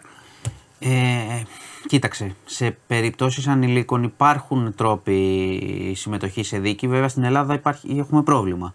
Έχουμε πρόβλημα αιθουσών, πρόβλημα. ε, Ξέρεις, υπάρχει η πρόβλεψη να το πάρουν κάμερα, ξέρω εγώ, Ναι. να, πει, να κάνει μια κατάθεση. Αλλά συνήθως δεν γίνονται μέχρι στιγμής. Ελπίζω να, να βρεθεί μια λύση που να μην το επανατραυματίσουν το παιδί.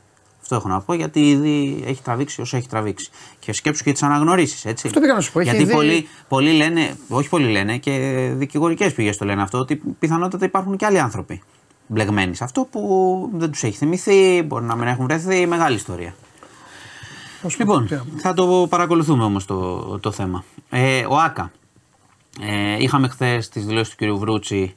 Ε, ουσιαστικά είπε ότι το ποδηλατοδρόμιο θα ανοίξει το 24. Για το Άκα δεν είπαν όμως. Δηλαδή για το, για το ποδόσφαιρο δηλαδή δεν είπαν.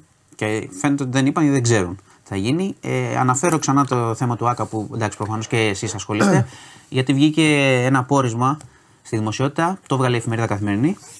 Ε, το οποίο ουσιαστικά λέει ότι, επειδή έχουμε πει για τις ευθύνες, Ναι, ναι, όλες ναι, οι ναι. κυβερνήσεις ξέρανε ότι η συγκεκριμένη κυβέρνηση ήξερε και το 20 ότι υπάρχει πρόβλημα.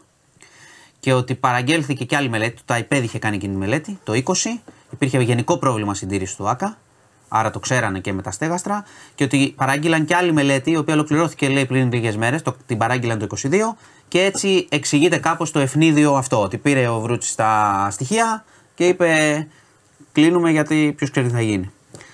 Ε, το οποίο είναι ένα πρόβλημα μεγάλο. Σας Ξαναλέω ότι θα ανοίξει μια μεγάλη κουβέντα για, τα, για τις Ολυμπιακές εγκαταστάσει. Δυστυχώς οι κυβερνήσεις τα βλέπουν, τα αφήνουν να περνούν και είναι ένα επικίνδυνο χαδερφέ. Επίσης, όταν δεν τα διορθώνεις την ώρα τους, μετά πληρώνεις περισσότερα λεφτά. Ναι. Εντάξει, δηλαδή τώρα, δεν μπορεί, να- τώρα είναι μονόδρομος, έχει δημοσιοποιηθεί, πρέπει να το φτιάξουν, να δώσουν ό,τι χρειαστεί, αλλιώς δεν θα ξανανοίξει. Πολύ απλό είναι. Δεν γίνεται να, να μην είναι βέβαιοι, να βάλουν κόσμο ξανά εκεί και να μην είναι βέβαιοι. Λοιπόν, και κλείνω και με κάτι που, οκ, δεν είναι ένα από τα θέματα που, που έχουν πολύ πλάκα ή που τα πολύ συζητάμε, αλλά είναι ένα, ένα καίριο ζήτημα για την Ελλάδα. Ε, βγήκαν στοιχεία για το δημογραφικό, για το 2022. Το 2022 είναι η χειρότερη ε, χρονιά από τότε που, μετρέ- που έχουμε στοιχεία για τις γεννήσεις στην Ελλάδα. Ε, είναι μειωμένες κατά πολύ. Έτσι, με πολύ μικρός αριθμός.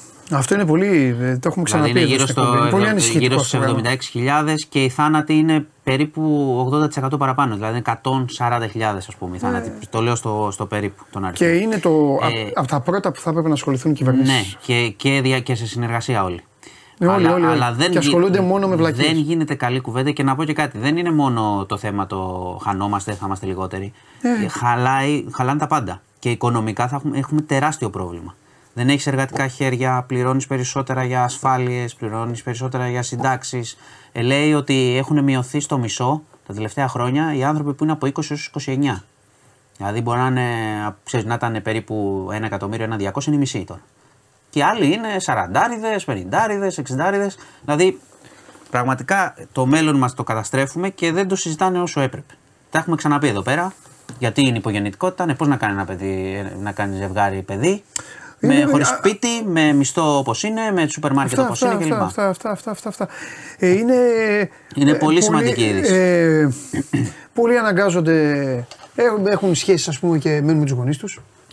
Γιατί για οικονομικούς λόγους δεν το λέω. Όχι, όχι, όχι, δεν για- το λέω ότι είναι μαμάκιδες. Όχι. Μα παλιά Ε, θυμάσαι, παλιά που το λέγανε αυτό, ότι αυτά δεν μένει με τους γονείς, δεν φεύγει, δεν κάνει, δεν Ναι. δραστηριοποιείται. Μα παλαιότερα Υπήρχαν θεωρεί το- ευκαιρίες θεωρεί να- τον τροπή, ρε Μα παιδί μου. υπήρχαν Τώρα ευ- είναι μα- μα δεδομένο, Υπήρχαν είναι- ευκαιρίες να δραστηριοποιηθεί. Τώρα, τώρα τι έχουν κάνει, όλοι βοηθάει ο ένας τον άλλον όπως μπορεί Ναι. για να βγει η μέρα. Και μετά βγαίνει και, π- και πηγαίνει να κάνει τώρα. Ε, ε, δύο άνθρωποι πρέπει να παντρευτούν.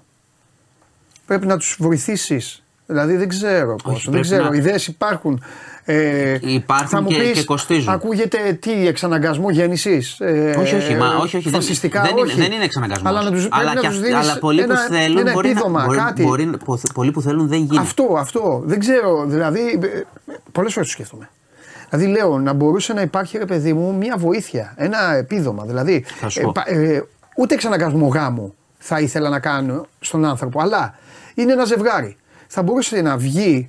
Τώρα, άμα λέω βλακεία, λέω και βλακεία. Δεν, είναι. θα μπορούσε να βγει όμω η εκάστοτε κυβέρνηση και να πει: Λοιπόν, όσοι άνθρωποι θέλουν να παντρευτούν και το κάνουν, μπορούν να φέρουν την ε, πράξη του γάμου, πώς λέγεται αυτό το πράγμα, και βάσει της πράξης του γάμου, εμείς, το κράτος, για, την- για τα επόμενα δύο χρόνια, θα επιδοτήσουμε να υπάρχει ένα ποσό έτσι ώστε Κοίτα, το, το υπάρχουν- ζευγάρι να ανασάνει, να μπορεί να φέρει ένα παιδί στον κόσμο. Υπάρχουν- Να του πληρώσεις, τι να σου πω τώρα, τη Υ- γέννηση, υ- τι, υ- τα όλα. υπάρχουν Δηλαδή, κάποιες βοήθειες που δεν επαρκούν Τι να πει- και υπάρχουν και πα- πολλά παραδείγματα στο εξωτερικό από το πώς το κράτος βοηθάει ζευγάρια με, πώς το λένε, με νταντάδες, με Ναι. σχολεία, με Τώρα λέει ολοήμερα, ένας με εδώ. βοήθειες. Ναι, λέει το ένας βασικό αρχίσαμε τις πρόβλημα είναι η καφενειακές στέγαση. συζητήσεις. Οκ, μπορεί για σένα μεγάλο να είναι Το, καφενειακή το, βασικό, συζήτηση. το βασικό πρόβλημα είναι η στέγαση. Αλλά για μας είναι πάρα πολύ σοβαρό αυτό. Και θα έπρεπε να είναι σοβαρό για, όλο, για όλους τους Έλληνες Ναι, ναι. αυτό το πράγμα. Δεν το, συζητά, Κατάλαβες. δεν το συζητάνε σοβαρά, δεν υπάρχει σχέδιο. Βλέπεις τώρα ζευγάρια και σου λέει ε, έχουν γίνει όλα εύκολα και ηλεκτρονικά. Και σου λέει άλλος, γουστάρεις να παντρευτούμε, να είμαστε μαζί; Ναι, γουστάρω. Εντάξει, παντρεύονται ε, ηλεκτρονικά. Οκ, δικαίωμά τους. Κρατάνε λεφτά οι άνθρωποι. Σου λέει άλλος, γιατί να κάνω γάμο και να καλεί η μάνα μου το θείο, τη θεία, της θεία και να μου να 20 Μαζί του είμαι εγώ. Αλλά μετά σου λένε, έλα μωρέ, ωραία περνάμε. Κάνουμε τα ταξιδάκια μας, κάνουμε αυτά, κάνουμε εκείνο. Τι να το Δεν- κάνεις στο δεν- παιδί; Κοίτα, δεν μιλάω γι' αυτό. Κατάλαβες. Μπορεί κάποιος να το θέλει και αυτό δικαίωμά του. Όχι, Αλλά δε- μιλάμε για τους άλλους Εννοείται. που θέλουν και δεν μπορούν. Αυτό είναι. Ναι. Που δεν έχουν, ή που κάνουν και μετά ζουν και το παιδί και οι ίδιοι ε, πάρα πολύ δύσκολα. Ναι, Δηλαδή θέλει, θέλει βοήθεια. Δεν μπορεί να λες τον άλλο κάνει παιδί απλά. ναι, ναι. ναι. Για να το σώσουμε. Και πάλι είμαστε πολύ πίσω, να ξέρεις. Ναι. Δεν, το, ε, δεν το σώζουμε τώρα. Θέλει πολύ δραστικές λύσεις. είναι πάρα πολύ σοβαρό θέμα σας πάντως χε- και σας, πρέπει να ε, μας αφήνω. απασχολεί όλους. Το φίλο που λέει καφενείο μπορεί να φύγει κιόλας. Δεν, ε, δεν γουστάρω. Θέλω όλοι, θέλω όλοι να προβληματίζονται για τέτοια θέματα. Είναι πάρα πολλά. Είναι πάρα πολύ σοβαρό αυτό το πράγμα αυτό. Είναι πάρα Συμφωνώ, πολύ. Δεν θα, συμφωνώ. ζούμε, δεν θα ζούμε ούτε εμείς ούτε αυτοί εδώ όλοι. Δεν θα ζούμε. Ε, δεν το λέω με φουστάνελα. Αλλά θα φτάσει. δεν- Θα, θα είναι οι Έλληνες δύο Να μην- εκατομμύρια. ναι, Δηλαδή ναι. θα έρθει. Και σου ξαναλέω, το μεγάλο πρόβλημα είναι ότι όταν κάνεις κράτος ε, ηλικιωμένων έχεις πάρα πολλά προβλήματα στην ε, οικονομία. Δηλαδή, ποιοι δουλεύουν για να χρηματοδοτούνται οι συντάξεις και οι βοήθειες που πρέπει να δίνεις στον ηλικιωμένο; Ναι. Ποιοι δουλεύουν για να κάνουν ναι, ανάπτυξη; Και να βοηθήσουμε και ανθρώπους, γιατί εκεί ίσως να είναι και πιο εύκολο, δεν ξέρω. Ε, να βοηθήσουμε και τους ανθρώπους στην επαρχία. Νομίζω ότι στην επαρχία γε- γεννάνε πιο. πιο, πιο Καλά, στην αυτό είναι επι- στατιστικό η βέβαια από επαρχία ότι στο έχει, κέντρο. ε, δεν- έχει αδειάσει παντελή. Τι, τι να Αυτό κάνουμε. Είναι νομίζω. άλλη- άλλου είδους πρόβλημα Αυτό. εκεί. Ναι. Εκεί είναι εκεί που πα και βλέπεις ηλικιωμένους παντού γιατί φεύγουν, προσπαθούν τα παιδιά να φύγουν από εδώ και από εκεί. Που Ναι. Ποιος κάθεται εκεί. Άλλο θέμα να τους βοηθήσεις να κάτσουν. Λοιπόν, Έχεις δίκιο. αυτά και σας αφήνω. Φιλιά. Πολύ συνέχεια ωραίο των θέμα, αθλητικών. πολύ ωραίο θέμα το τελευταίο. Ε, ωραίο. Τέλος πάντων, δεν σε ρωτάω τίποτα αθλητικά σήμερα. Δεν σε ρωτάω γιατί πρέπει να προλάβουμε τα γεγονότα. Εσείς μείνετε με τις ομάδες σας, αλλά υπάρχουν δύο γεγονότα πολύ σημαντικά σήμερα. Πολύ σημαντικά, οπότε θα πάω σε αυτά. Ε, και το πρώτο έχει να κάνει σε λίγο, παρουσιάζεται, έχει τελειώσει και με τη Βούλα. Ο Βασίλης Πανούλης είναι ο προπονητής εθνικής μας και ο ένας και μοναδικός Χάρη Σταύρου. Χάρη μου, ξέρω ότι είναι λίγο δύσκολο για σένα. γιατί; Μπρά, εντάξει, το έκανες. Εντάξει, πήγες πίσω βήματα. Ήθελα να σου πω και σήκω στην κάμερα, αλλά αυτό το έκανες. Μια χαρά είσαι. Τώρα, γιατί βγαίνουμε έτσι τώρα Μια πάλι; χαρά είσαι, εντάξει τώρα. Τώρα είσαι εντάξει. Λοιπόν, λίγο κόβε το κεφαλάκι σου, αλλά δεν πειράζει. Τι γίνεται; Ναι, ναι, κάτσε, κάτσε. Θα, θα, θα κάνει ο Ρονάλντο. Πώς ανοίγει πριν, κάνει, πριν εκτελέσει φάουλ. που σωστό. ανοίγει Τα πόδια, ξέρεις; Σωστό. Έτσι έκανα. Σωστό, Λοιπόν, φτιάχνεις, τι γίνεται, φτιάχνεις καλημέρα, τετρακέφαλο καλημέρα τώρα. από το Λοιπόν, πώς είσαι; Καλημέρα, από το- καλημέρα Καλημέρα. από το Άκα, είμαι πολύ καλά. Ναι. Ε, είμαστε εδώ για την παρουσίαση του Βασίλη Σπανούλη που ανέλαβε και επίσημα πλέον την Εθνική Ανδρών για τα επόμενα δύο χρόνια. Με ορίζοντα το προολυμπιακό τουρνουά, ελπίζουμε τους Ολυμπιακούς Αγώνες και το Ευρωμπάσκετ του 2025. Ε, και από εκεί και πέρα βλέπουμε. Ε, Προφανώς και είναι ένα μεγάλο, ας πούμε, ένα μεγάλο γεγονός για το ελληνικό μπάσκετ, γιατί ο Βασίλης Πανούλη είναι προπονητής κάτι λιγότερο από 1,5 χρόνο. Ε, από το Φλεβάρι του 2021 που δοκίμασε στο μη- τουρνά των μικρών της Ευρωλίγκας στο Βελιγράδι. μία σεζόν πέρυσι στο Περιστέρι και κατευθείαν τώρα μπαίνει στα βαθιά, στα ακόμη μάλλον πιο βαθιά, γιατί και το Περιστέρι βαθιά είναι νομίζω. Ε, σε μία νομίζω πορεία που θυμίζει κατά κάποιο τρόπο την πορεία του Παναγιώτη Γιαννάκη. Ο Παναγιώτης Γιαννάκης ήταν παίκτης το 96 στους Ολυμπιακούς Αγώνες, α, έπαιξε τη σεζόν 96-97 και αμέσως μετά Ναι. ανέλαβε την εθνική ομάδα στο Ευρωμπάσκετ του 1997. Εσύ που είσαι και λίγο πιο Ναι, δεν, μεγάλος, δεν, θα είχες θυμάσαι σκαλο... και καλύτερα. δεν είχες σκαλοπάτι. Δεν είχες σκαλοπάτι. Ο Βασίλης είχε το Σωστό, περιστέρι. σωστό.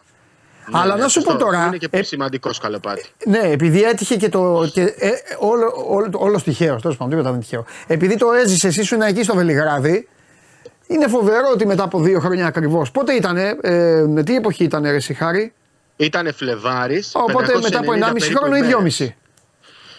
1,5. 1,5. 1,5, Ε, ούτε δύο 1,5. χρόνια. Μετά από 1,5 Και το- χρόνο, ο Βασίλης, ο οποίος Τρομερό. τότε έδειχνε τις πρώτες του αγριάδες εκεί στις μεικτές ομάδες της Ευρωλίγκας, τώρα θα πρέπει να σηκώσει ένα φορτίο το οποίο εγώ του είπα τώρα στον καλά αυτό που διοργάνωσε ότι είναι λίγο δυσβάστακτο έτσι όπως είναι η κατάσταση στην εθνική μας ομάδα. Δεν ξέρω, με ενδιαφέρει η γνώμη σου. Πώς το, κα- αν ήσουν ο Σπανούλης θα το έκανες. Α, ναι, αν ήμουν ο Σπανούλης θα το, θα το έκανα με κλειστά μάτια. Θα το έκανες, ε. Α, επειδή τώρα λες για το τουρνουά της, ε, των μικρών. Ναι, ναι, για πες. α, θα, το θυμάμαι, θα το θυμάμαι για πάντα. Δηλαδή, ήταν ε, από τις καλύτερες αποστολές που έχω ζήσει Ναι. α, σαν δημοσιογράφος. Ήταν από τις καλύτερες γιατί έβλεπες ένα διαφορετικό Βασίλης Σπανούλη. Ήταν ρε παιδί μου ψαρωμένος, κυριολεκτικά ήταν ψαρωμένος. Ε, δεν ήξερε πώς να περπατήσει στη sideline, δεν ήξερε πώς να μιλήσει στους παίκτες. Ήταν κάτι καινούριο για αυτόν. Ε, Προφανώς όμως το είχε, το είχε στο αίμα του. Δηλαδή, όπως είχα γράψει και τότε, το πεπρωμένο φυγή είναι αδύνατον.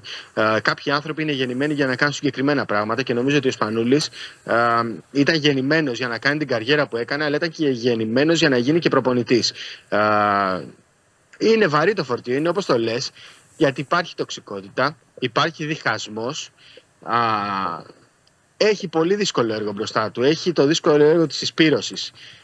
Θα πρέπει να βρει έναν τρόπο να αφήσει την τοξικότητα και το διχασμό ακόμη και των, ε, των συλλόγων έξω από την εθνική ομάδα. Δεν είναι εύκολα αυτά τα πράγματα. Ε, τα έχουμε δει και στο παρελθόν, τα έχουμε δει και στο πρόσφατο παρελθόν.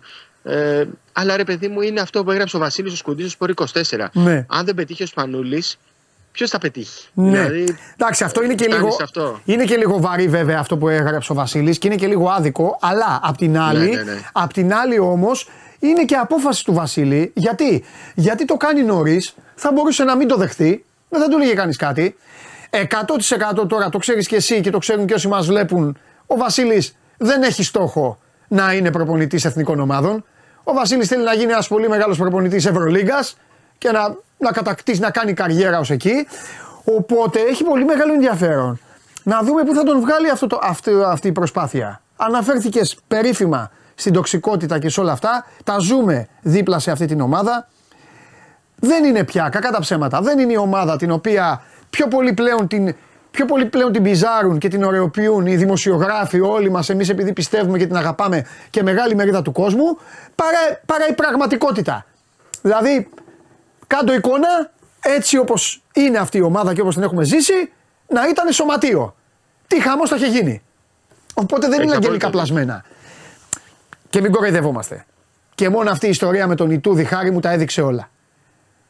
Έχεις πολύ δίκιο. Η σε όλα. πορεία του Έχεις πολύ Ιτούδη δίκιο. ήταν μια φωτοβολίδα. Ναι. Δεν, δεν, τον προσε- δεν τον προσέλαβαν τον άνθρωπο για να είναι φωτοβολίδα. Εντάξει, ξέρεις τώρα. Ναι, έχεις δίκιο. Δεν μπορώ να σου πω ότι έχεις άδικο. Απλά ρε παιδί μου, αν είχαμε πάρει το περσινό μάτς με τη Γερμανία, Ναι. είχαμε πάει στην τετράδα του Ευρωμπάσκετ, πόσο διαφορετικά θα μπορούσαν να είναι όλα. Θα ήταν Ε, ακόμη και Ιτούδη τελικά είδες- λογικά. Ναι, Έχεις δεν δίκιο. ξέρεις. Και πάλι ρε παιδί μου, κάποιοι παίκτες θα ήταν μακριά, κάποιοι παίκτες δεν θα ήταν. Εντάξει, είναι, είναι μεγάλη συζήτηση. Βεβαίως. Απλά, α, θέλω να σου πω ότι ε, στο Βασίλη Σπανούλη είχε γίνει κίνηση από την ΕΟΚ και πιο παλιά. Ναι. Ε, πριν ξεκινήσει καν στο τουρνουά των μικρών της Ευρωλίγκας για να αναλάβει την εθνική στα παράθυρα. Ναι. Α, τότε δεν είχε προχωρήσει η υπόθεση με τον πρόεδρο τον Βαγγέλη Λιόλιο και τον είχα ρωτήσει κιόλας εγώ στο, στο Βελιγράδι το Φεβρουάριο αν είναι όνειρό του ρε παιδί μου να αναλάβει την εθνική από κάποιο πόστο. Ναι. Και μου είχε απαντήσει πολύ ξεκάθαρα. Μου λέει τι εννοείς από κάποιο πόστο; Ε, δεν υπάρχουν πολλά πράγματα που μπορώ να κάνω σαν χαρακτήρας. Σωστό. δεν υπάρχουν πολλά, πολλοί ρόλοι που μπορούν να ταιριάξουν στη ιδιο- στην ιδιοσυγκρασία μου. Οπότε ε, είδες ότι 1,5 χρόνο μετά ήταν και κάπως. Ε, η φυσιολογική ροή των πραγμάτων, θα λέγαμε έτσι. Συμφωνώ. Α, υπάρχει ένας άνθρωπος που μπορεί να συσπηρώσει όλο το ελληνικό μπάσκετ. Συμφωνώ. Ίσως αυτός να είναι ο Βασίλης Πανούλης. Συμφωνώ και απ' την άλλη γίνεται και πραγματικότητα αυτό που λέγαμε τόσα χρόνια. Μην γυρνάμε τώρα την πλάτη σε αυτά που λέγαμε όλοι εμείς οι ίδιοι. Πάντα λέγαμε ρε παιδιά, πότε θα αναλάβουν παίκτες; Ένας μεγάλος παίκτης Ναι. προπονητής, μεγάλοι παίκτες γύρω του. Τώρα είναι ο Βασίλης, είναι ο φίλος του ο Ζήσης εκεί, είναι ο Δήμος Οντικούδης, ο Τσακτσαρή. Είναι παίκτες. Πλέον είναι παίκτες. Οπότε να το ζήσουμε και αυτό και να το στηρίξουμε όσο μπορούμε. Αλλά επειδή πετυχαίνω και σένα και ε, με σένα θέλω να το πω αυτό, νομίζω ότι θα πρέπει για το καλό και του ίδιου και της εθνικής να αφήσουμε λίγο και το Γιάννη ήσυχο. Όταν εννοώ να τον αφήσουμε ήσυχο, τι εννοώ; Να σταματήσουμε να λέμε ότι ωραία εθνική ομάδα, εντάξει θα πάμε καλά να κατέβει ο Γιάννης. Θα πάμε καλά. Ε, τον αδικούμε. Αδικούμε και το Γιάννη. Α, δε, φυσικά άμα κατέβει θα πάμε καλά. Ή, ή δεν θα πάμε καλά, όπως και δεν πήγαμε καλά κάποιες φορές. Αλλά ε, ξέρεις, λίγο πρέπει να, να φύγει αυτός ο Νταλκάς. Ε, γιατί βαραίνει πάρα πολύ. Βαραίνει και το ίδιο το παιδί. Σου λέει ο άλλος έκανε επέμβαση στο γόνατο και οι μισοί λέγανε Α, ψεύτης είναι, δεν έκανε επέμβαση στο γόνατο. Ε, αυτό είναι πάρα πολύ άσχημο. Καταλαβες; Δεν είναι Το σαν άλλους χειρότερο που. απ' όλα που- είναι. Το, χει- το χειρότερο απ' όλα είναι αυτό που λένε, ναι, αλλά ο Ντόντζιτ είναι πάντα εκεί. Ναι, αλλά και ο Γιάννη 6 στις 8 διοργανώσει έχει. Έτσι. Ναι, Στην πρώτη σωστό. τραυματίστηκε στην προετοιμασία σε φιλικό με τα Μαυροβούνια μετά από κάρφωμα. Ναι. Ε, και στη δεύτερη έλειψε γιατί έκανε επέμβαση στο γόνατο. Ναι. Ε, ξέρεις τι, ε, κάποια στιγμή δεν μπορούμε να συζητάμε τα αυτονόητα και να πρέπει να πείσουμε τον κόσμο για τα αυτονόητα. Ναι. Όποιος δεν θέλει να καταλάβει ότι ο άνθρωπος έκανε επέμβαση, ε, να το καταλάβει. Δηλαδή, ό,τι και να του πούμε εμείς, δεν θα αλλάξει η γνώμη. Αλλά συμφωνώ σε αυτό που λες και ε, πάνω απ' όλα, ε, για να το κάνουμε ακόμη πιο τέλειο αυτό που λες, ε, δεν είναι δική μας δουλειά. Έτσι. Είναι δουλειά της Ομοσπονδίας και του Βασίλη Πανούλη πλέον ε, να πείσουν το Γιάννη του χρόνου το καλοκαίρι να είναι στην εθνική ομάδα. Ακόμη και αν παίξει στους τελικούς, θα υπάρχει ένα διάστημα ε, θεωρητικά, ας πούμε, μία εβδομάδας, άμα βάλεις και το ταξίδι στην Ελλάδα, στη χειρότερη των περιπτώσεων μία εβδομάδα, στην καλύτερη πολύ περισσότερες ημέρες, ώστε να έρθει στο προελυμπιακό τουρνουά. Και υπάρχει διάθεση να έρθει στο προελυμπιακό τουρνουά, όπως ήταν και δεδομένη, το ξαναλέω, δεδομένη η διάθεσή του να παίξει το παγκόσμιο κύπελο ε, που, που τελείωσε πριν από μερικές εβδομάδες. Ωραία. Θα σε αφήσω, είναι μεγάλο το στοίχημα αυτό, να δούμε για το προελυμπιακό τουρνουά. Γίνεται η προσπάθεια της Ομοσπονδίας ήδη να το πάρει, να το φέρει ε, σε ένα από τα γήπεδα. Ε, λόγω των εργασιών του ΟΑΚΑ ακούγεται το Ειρήνης και Φιλίας. Ε, Τέλος πάντων, θα δούμε ε, τι και πώς και πού και πότε και γιατί.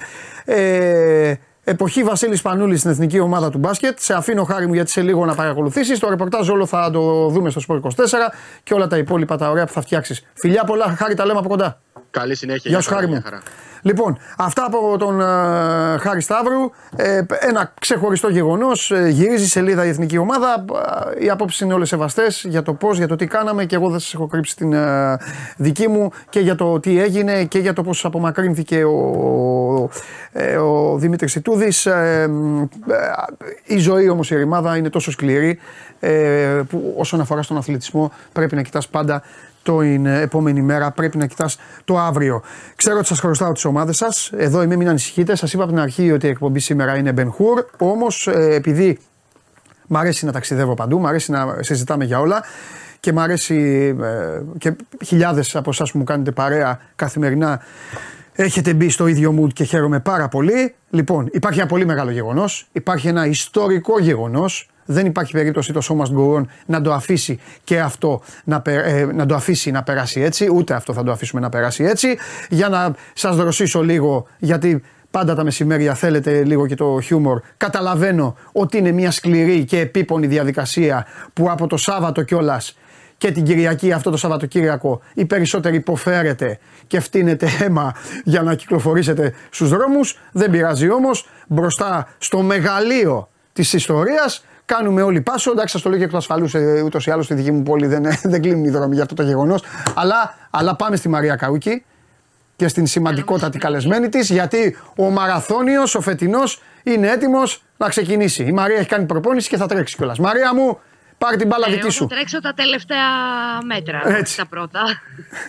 όχι αυτά που μετρούνται σε χιλιάδες. Ναι, ναι. Καλό μεσημέρι σε όλους. Όντως είναι ένα ιστορικό γεγονός και η αρχή για το 40ο μαραθώνιο της Αθηνάς γίνεται εδώ, σε ένα χώρο που αγγίζει όσο κανείς άλλο στην ιστορία.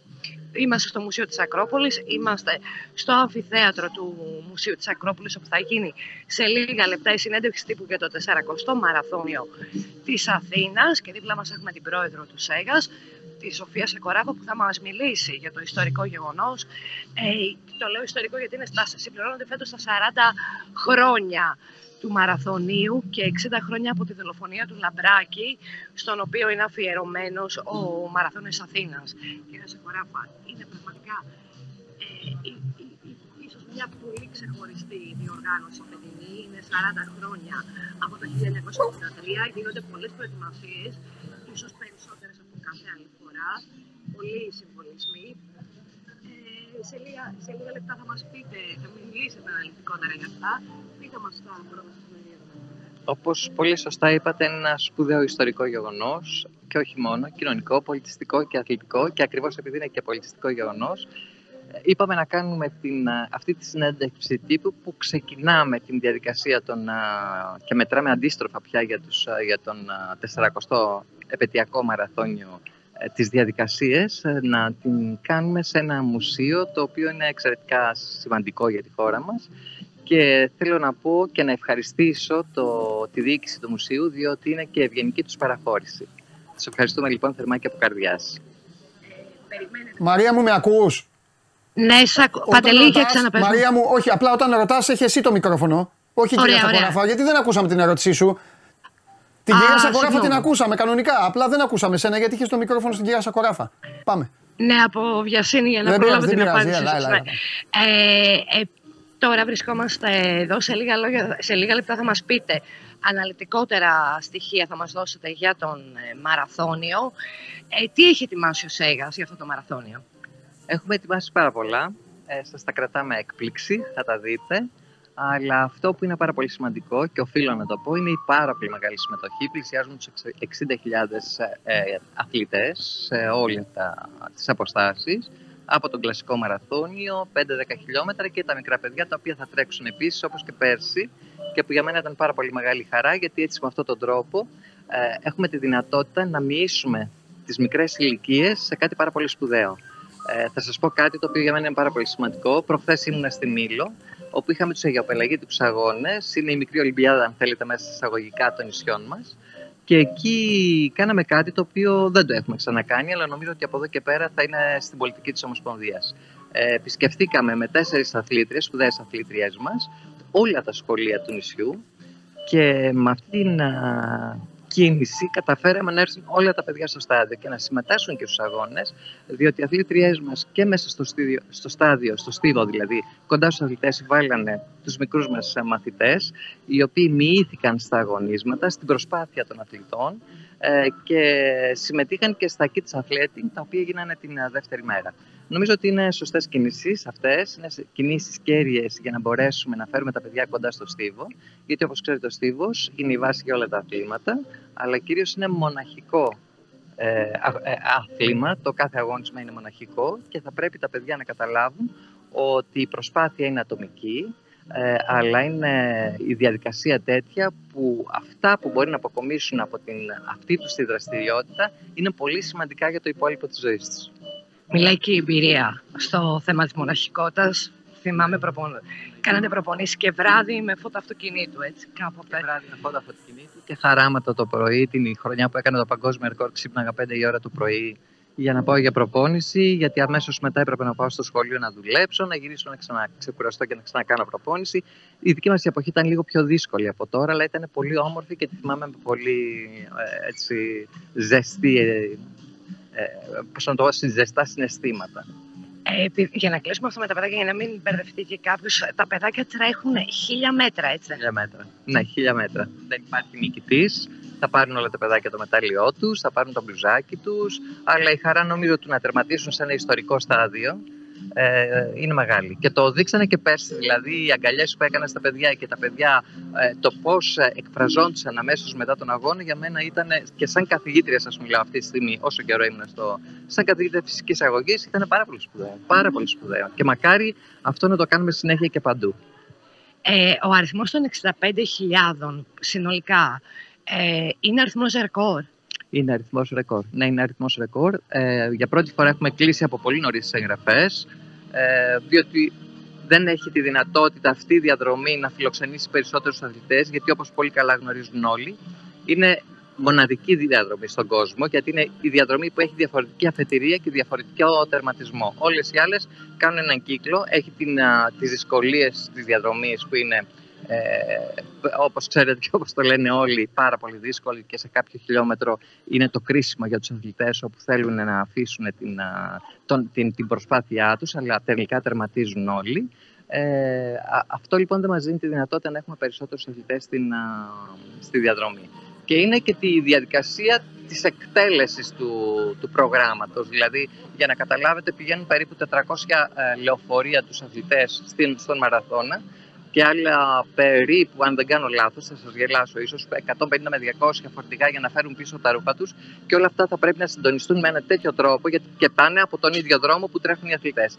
Θα πρέπει λοιπόν όλα αυτά να συντονιστούν με τέτοιο τρόπο, τόσο ώστε να έχουν το τελευταίο φορτηγό να έχει φύγει τη στιγμή που ξεκινάει ο αθλητής, ο πρώτος αθλητής.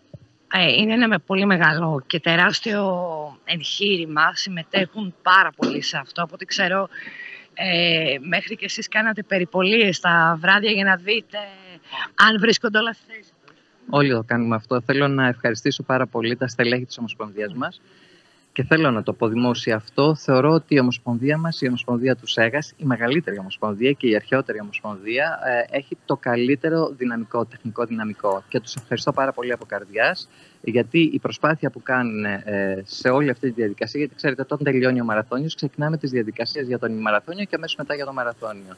Είναι, δεν μπορώ να την περιγράψω με λόγια, είναι τεράστια. Είναι, τεράστια, ε, είναι πάρα πολύ εξειδικευμένοι, είναι εξαιρετικοί, αγαπάνε αυτό που κάνουν και θεωρώ ότι μπορεί να γίνουν και πρότυπο για τις υπόλοιπες ομοσπονδίες. Να πούμε και ένα μυστικό πριν κλείσουμε. Πώς ε, δεν χάνεται κάποιος χωρίς GPS από το μαραθώνα στην Αθήνα, τι πρέπει να ακολουθήσει, ποια γραμμή; Γι' αυτό σας λέω, κάποια στιγμή θα πρέπει να παρακολουθήσετε τη διαδικασία και το πώς γίνεται. Παντού υπάρχουν ε, ε, στάσεις όπου υπάρχουν όλα τα μέσα τα οποία χρειάζεται να υπάρχουν. Από την τροχέα, από την αστυνομία, από το ΕΚΑΒ, από εκείνους οι οποίοι ε, φυλάνε τις διαδρομές για να μην μπει κάποιος και δημιουργήσει πρόβλημα στη διαδρομή, από αυτούς που ε, προστατεύουν τους αθλητές για να μην ξεφύγουν από, το, από τον αγώνα ε, ή να μην μπουν κάποιοι μέσα στον αγώνα ε, από τις τάσεις όπου ο αθλητής θα πρέπει να ανεφοδιαστεί αν θέλετε, να πάρει το νερό του, να πάρει τα ειδικά που τρώνε την ώρα της διαδρομής για να πάρουν ενέργεια. Είναι, είναι σας λέω, μια υπέροχη, υπέροχη διαδικασία και πάρα πολύ δύσκολη, αλλά υπέροχη. Εγώ εννοούσα βέβαια την μπλε γραμμή που μπορεί να ακολουθήσει κάποιος για να μην χαθεί. Η μπλε γραμμή είναι μπλε γραμμή. Ε, ξεκινάει, ξεκινάει από την αφετηρία και τερματίζει ε, στο Παναθηναϊκό στάδιο. Εγώ σας ευχαριστώ πολύ. Παντελή, κατάλαβες και εσύ ότι όποιος ακολουθεί την μπλε γραμμή δεν χάνεται στην Αθήνα. Έτσι.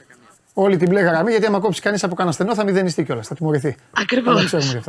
Ωραία. Καλό μεσημέρι. Να είστε καλά, Μαρία μου, ευχαριστώ πολύ και εσένα και την κυρία Σακοράφα. Λοιπόν, ετοιμαστείτε όλοι για τον μαραθώνιο. Τιμή και δόξα, το ξαναλέω. Τιμή και δόξα. Πρέπει απλά να απαντήσω σε ένα φίλο που μου λέει: Αν θα τρέξω, εγώ όταν έχει μαραθώνιο, κάθομαι, ε, κάνω τις ε, κάνω τις βόλτες μου και γελάω με φίλους μου που μένουν στην Αθήνα και δεν μπορούν να βγουν από τα σπίτια τους. Ένα αυτό. Δεύτερον, τιμή και δόξα σε όσους τρέξουν. Είναι πολύ δύσκολο, είναι επίπονο. Τους παραδέχομαι, τους βγάζω το καπέλο. Θέλει προετοιμασία. Δεν ασχολούμαι καθόλου με ε, ορισμένους, γιατί σίγουρα είστε κι εσείς μέσα σε αυτούς. Ορισμένους πάτε και τρέχει τα 5 χιλιόμετρα. 5 χιλιόμετρα, 5 χιλιόμετρα είναι για πλάκα. Έτσι, 5 χιλιόμετρα, 5 χιλιόμετρα κάνω εγώ σε ένα κοσαλεπτάκι, ούτε. Εκεί, 5 χιλιόμετρα. Πάτε, τρέχετε και όλοι αυτοί οι lifestyle, οι reality και όλοι αυτοί και βάζουν φωτογραφία τρέξαμε στο μαραθώνιο. Εντάξει, λοιπόν, τιμή και δόξα σε όσους τρέχουν το κανονικό μαραθώνιο και μπράβο και για τα παιδάκια το ένα χιλιόμετρο. Όλοι οι υπόλοιποι είστε, ε, μην πω γιατί. Και φυσικά χαίρομαι πάρα πολύ, πρέπει να σας αποθεώσω τους χιλιάδες που μείνατε. Ε, κάτι τύπη σαν το φώτι, ε, ο οποίος θα αποβληθεί μόλις εμφανιστεί ξανά. Ε, χαίρομαι γιατί είναι πολύ λίγοι. Χαίρομαι γιατί είναι πολύ λίγοι.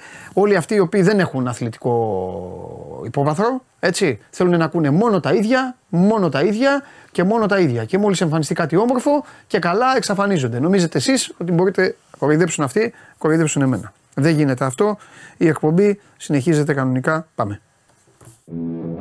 Κατέβασε το νέο app του Sport 24 και διάλεξε τι θα δεις. Με το MySport24 φτιάξε τη δική σου homepage επιλέγοντας ομάδες, αθλητές και διοργανώσεις. Ειδοποιήσεις για ό,τι συμβαίνει για την ομάδα σου. Match Center, Video Highlight, Live εκπομπές και στατιστικά για όλους τους αγώνες. Μόνο αθλητικά και στο κινητό σου με το νέο Sport 24 App. Κατέβασέ το.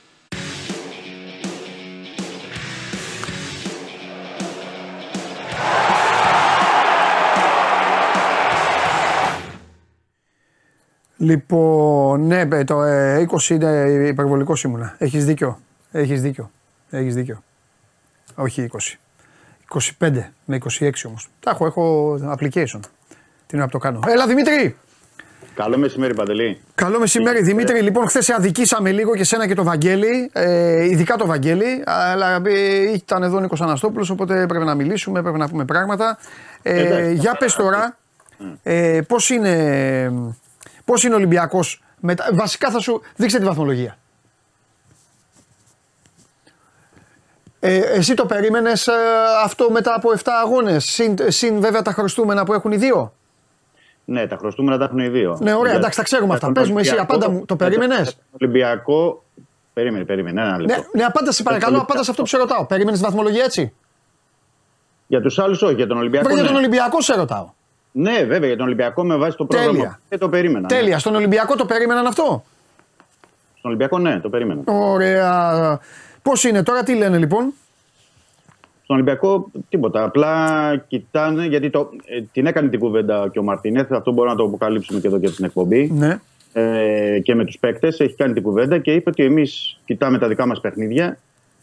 Δεν κοιτάμε των, ε, των υπολείπων, των Μάλιστα. άλλων ομάδων. Δηλαδή ουσιαστικά ε, λέει ότι εμείς ε, μέσα από τη δουλειά και από παιχνίδι σε παιχνίδι που είναι η ουσία να βελτιωνόμαστε και να εξελισσόμαστε σαν, ε, σαν ομάδα, έχουμε πάρει τα αποτελέσματα που έχουμε πάρει και κοιτάμε πώς θα πάρουμε και τα υπόλοιπα. Ναι. Ε, προφανώς να σου πω ότι και ίσως και ο Μαρτίνεθ να μην περίμενε ότι και θα είναι τα αποτελέσματα των ε, άλλων ανταγωνιστικό- ανταγωνιστών του, του Ολυμπιακού εννοώ στο, στο πρωτάθλημα ενδεχομένως να μην το περίμενε και ο ίδιος αλλά ε, έχει τόσο μεγάλη εμπιστοσύνη στη, στην ομάδα του τόσο μεγάλη εμπιστοσύνη στη δουλειά του Ναι. Και στο υλικό που έχει ο Ολυμπιακός και στην ποιότητα που έχει που ε, κοιτάζει δηλαδή μόνο την ομάδα του δεν, δεν, δεν μπαίνει σε τέτοια Α, διαδικασία. καλά κάνει. Ναι, δεν μπαίνει σε τέτοια διαδικασία. Και ξέρει επίσης ότι και τα, τα δύσκολα είναι μπροστά για τον Ολυμπιακό σε ό,τι αφορά το πρόγραμμα. Ε, το είπε και ο Ποντέν σε, ένα- σε μια αποστροφή των δηλώσεών του μετά τα Γιάννενα. Είπε ότι εμείς προσπαθούμε και θέλουμε να μαζέψουμε περισσότερου βαθμούς, γιατί ξέρουμε ότι έχουμε και ένα δεύτερο γύρο που θα είναι ακόμα πιο δύσκολος. Ναι. Όταν σε δεύτερο γύρο στο πρωτάθλημα εννοώ. ναι. Ε, οπότε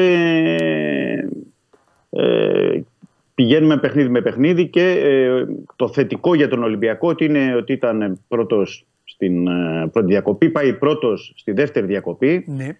ε, γιατί και τα παιχνίδια δηλαδή, που μπορεί να κερδίσουν την Κυριακή η ΑΕΚ ε, και ο Παναθηναϊκός πάλι ο Ολυμπιακός Σωστό. έχει έναν α, αέρα που το επιτρέπει να πάει με καλή ψυχολογία. Ναι. Αυτό που έχει Βέβαια πειράξει- το πρόγραμμα Δημήτρη είναι και, ήταν και γλυκούτσικο. Γι' αυτό το είπα το πρόγραμμα σε σχέση με το δεύτερο γύρο. Ναι. Γιατί θα πέσει ο Ολυμπιακός, θα έχει έναν μήνα, δεν θυμάμαι τώρα αν είναι ο Ιανουάριος, Δεκέμβρη, που θα έχει μόνο εκτός έντρας παιχνίδια. Ναι. Θα, Θα του είναι πέσουν πολύ βα... Ναι. Έχει Φεβρου... Κοίτα, Φεβρουάριο, θα σου πω γιατί το είδα. Το είδα γιατί πα- έχει πακέτο ΑΕΚ, έχει πάω ΚΑΕΚ, πάω Ολυμπιακός. ναι. Οπότε είναι νομίζω από τις αρχές Φεβρουαρίου, τέλη, τέλη Ιανουαρίου και μετά. Μπράβο. Τέλειο Έχει, Ιανουαρίου. και ε, μετά όχι, γίνει- ε, έχει πρώτα τον Παναθηναϊκό όμως. Και μετά. Ε, είναι κάπου εκεί, όπως το είπες, είναι γύρω στις 20 Ιανουαρίου και μετά. Και, και νομίζω ε, τότε, ναι, όπως είναι, είναι μο- ε, το μόνο, δηλαδή είναι το, με την ΑΕΚ εντός και όλα τα άλλα είναι Ναι. εκτός. Ε, όπως τώρα τα αντίθετα, ναι, ναι, ναι. ναι, ναι, ναι. Οπότε και έχει και ταξίδια και έχει, δηλαδή, εννοώ σέρες, έχει διάφορα. Ναι, Ε, βέβαια δεν θα έχει, δεν θα έχει, ε, δεν θα έχει Ευρώπη. Είναι σημαντικό αυτό, του κάθεται καλά, Είναι την περίοδο, ναι. γιατί θα έχει τελειώσει, θα έχει Ναι. βγει δεύτερος, θα έχει βγει τρίτος, θα έχει αποκλειστεί. Θα έχει βγει, ε, καλά πρώτος δεν ξέρω αν μπορεί να βγει σε αυτόν όμιλο, τέλος πάντων. Ε, αλλά εκείνη την περίοδο δεν θα έχει Ευρώπη, γιατί ακόμη και αν έχει περάσει, ξεκινάει η Ευρώπη εκεί, Φλεβάρι, τέλη, κάπου εκεί δεν είναι, που Ναι, ξαναρχίζει. είναι, αν, βγει, αν είσαι δεύτερος στο, στο Europa League Ναι. Ε, ή προχωράς και στο Conference τέλος πάντων, είναι στο, στο Φεβρουάριο. Κάπου είναι εκεί, ναι, ναι, μέσα ναι. από το τέλος του Φεβρουαρίου Ναι. για να παίξεις τα παιχνίδια. Ναι. Αυτό για να το συμπληρώσω, Παντελή, αυτή την ερώτησή σου, Ναι. ότι ναι, αυτό που είπα ότι περίμενε ο Μαρτίνης ότι θα ήταν αυτή η εικόνα στο, στο πρωτάθλημα. Αυτό που, που τον έχει πειράξει, θα έλεγα και αυτό που δεν περίμενε, είναι αυτή η ήττα με τη Φράιμπουργκ. Έτσι για να μπούμε και σε ρυθμούς Europa League. Ναι. Γιατί, έπαιξε- γιατί το περίμενε και την πίστευε πολύ την ομάδα και πίστευε και πολύ ότι ο Ολυμπιακός θα, θα έπαιρνε τους βαθμούς, όχι μόνο την ισοπαλία και την νίκη. Ναι. Και με βάση την εικόνα Θα μπορούσε να μην χάσει, βεβαίως. Έχει δίκιο. Ναι. Αλλά Ναι, ναι. ε, οι γκάφες είναι μες στην μπάλα.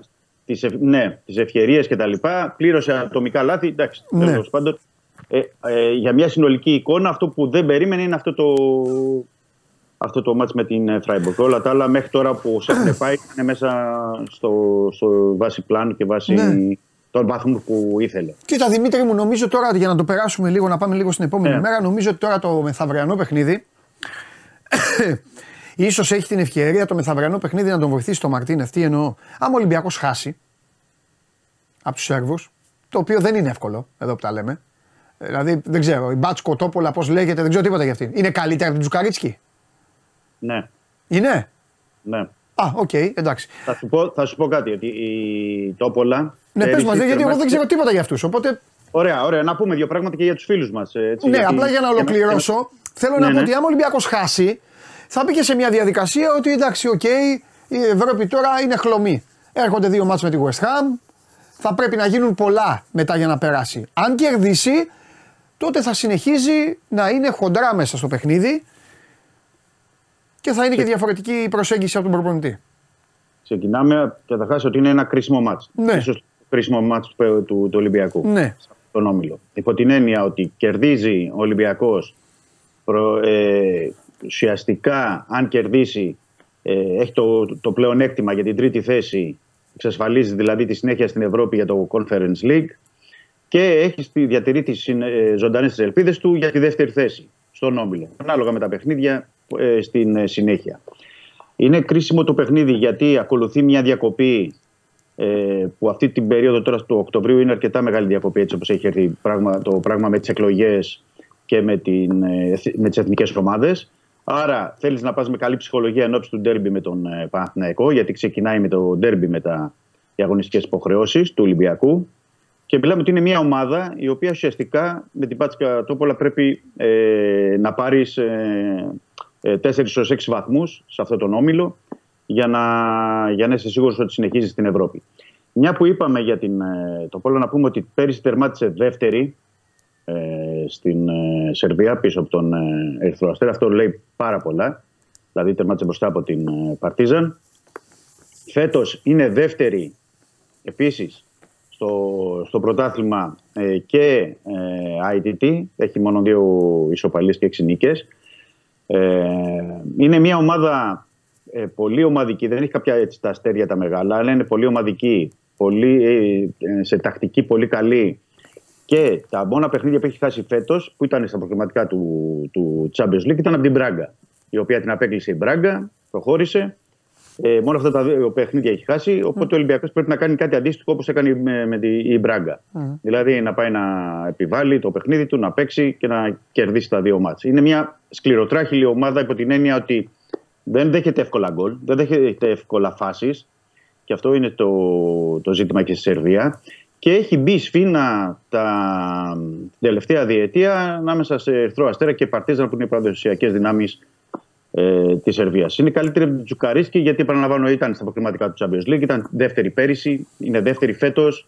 Έχει πάει παίξει πολύ καλύτερα παιχνίδια από την Τζουκαρίσκη και δεν λέμε την Τζουκαρίσκη γιατί την αντιμετώπισε ο Ολυμπιακός το Ε, καλοκαίρι. ναι, μα γι' αυτό σε ρώτησα για αυτήν και δεν σου είπα άλλους. Ναι, ναι, Που, ναι. έκα- που έκανε δύο νίκες. Ναι. Ευχής έργων είναι να κάνει άλλες δύο νίκες με την ε, Μπάτσκα Τόπολα για να μπορέσει να, Μάλιστα. ε, να έχει συνέχεια στην Ευρώπη. Γιατί ο Ολυμπιακός θέλει να έχει συνέχεια στην Ευρώπη. Δηλαδή το Μαρτίνεθ, ε, οκ, είναι προτεραιότητα το πρωτάθλημα όπως πάντα για τον ε, Ολυμπιακό, αλλά αυτή την, ε, τη σεζόν βλέπει και ο Μαρτίνεθ και οι συνεργάτες του έχουν αυτό στην, ε, στο πίσω μέρος του μυαλού τους ότι μπορούμε να κάνουμε κάποια καλά πράγματα στην Ευρώπη γιατί βλέπουν ότι το σύνολο και η ομάδα που δημιουργείται θα μπορεί να παίξει καλύτερο ποδόσφαιρο ε, μέσα στο χειμώνα και αργότερα. Δηλαδή, ο Μαρτίνε θεωρεί ότι αυτή τη στιγμή, μια που δεν, πολλοί αρκετοί ποδοσφαιριστές, παραδείγματος χάρη, δηλαδή λέω ο Σολμπάκεν ή τα παιδιά που ήρθαν τελευταία, ο Γιώβετιτς, ο Ποντένσε που έχουν μπει πιο μετά, ο Ορτέγκα. Αυτοί Ναι. θα, είναι, θα έχουν ένα αριθμό και θα είναι σε πολύ καλύτερη κατάσταση όσο, περνούν, όσο περνάει ο καιρός. Άρα, θεωρεί και εφόσον ο Ολυμπιακός μπορέσει και να συνεχίσει στην Ευρώπη, Ναι. ε, θεωρώ ότι θα γίνει μια κίνηση προσωπικά το λέω εντάξει, ότι αυτή τη στιγμή, μια, στο, στο κέντρο της άμυνας, νομίζω την ε, χειμερινή μεταγραφική περίοδο, για να υπάρξει ενίσχυση με έναν ε, με πολύ καλό ποδοσφαιριστή. Ήδη δηλαδή υπάρχουν κάποια πράγματα που ο Ολυμπιακός, ο Αντώνιο Κορδόνο, ο Μαρτίνεθ και η ε, διοίκηση του Ολυμπιακού ασχολείται και με τις επόμενες μεταγραφικές περιόδους, γιατί έτσι κάνουν όλες οι ομάδες. Δεν ασχολούνται μόνο με αυτά που πέρασαν, αλλά και εν ώψη Γενάρη και εν ώψη Καρδιού, πώς θα δυναμώσει η ομάδα. Και θεωρεί ο Μαρτίνεθ ότι είναι μια ευκαιρία να, να μπορέσει να κάνει κάτι ο Ολυμπιακός, να πάει όσο το δυνατό πιο μακριά. Θα το δούμε μέσα από την πορεία των αγώνων πώς θα μπορεί να προκύψει αυτό. Ναι. Σε ό,τι αφορά το παιχνίδι, έτσι Ναι. να πούμε, γιατί τελείωσε και πριν α, από μία ώρα πρέπει να τελειώσει η προπόνηση. Ναι. Ε, η σημερινή ε, θα έχει τον ε, Ρέτσο από ό,τι όλα δείχνουν. Ε, ξεπερνάει τις ενοχλήσεις στον ε, προσαγωγό ε, και τον Έσε με την προστατευτική μάσκα ε, θέλει να παίξει και ο Έσε σε αυτό το μάτς δηλαδή έχει τεθεί στη διάθεση του, του Μαρτίνεθ δεν θα έχει από ό,τι λένε οι πληροφορίες τον Φρέιρε είναι τέτοιες οι ενοχλήσεις που είχε και είχε αντικατασταθεί και στο ημίχρονο του αγώνα με τον Πας Γιάννα που δεν του επιτρέπουν να είναι έτοιμος και στην ε, κατάσταση που τον θέλει ο Μαρτίνεθ για το, για το μάτς.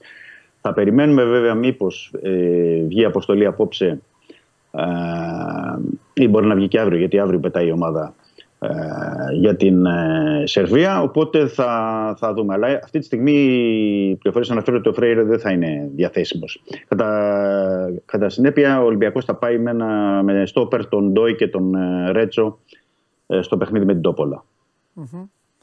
Ωραία.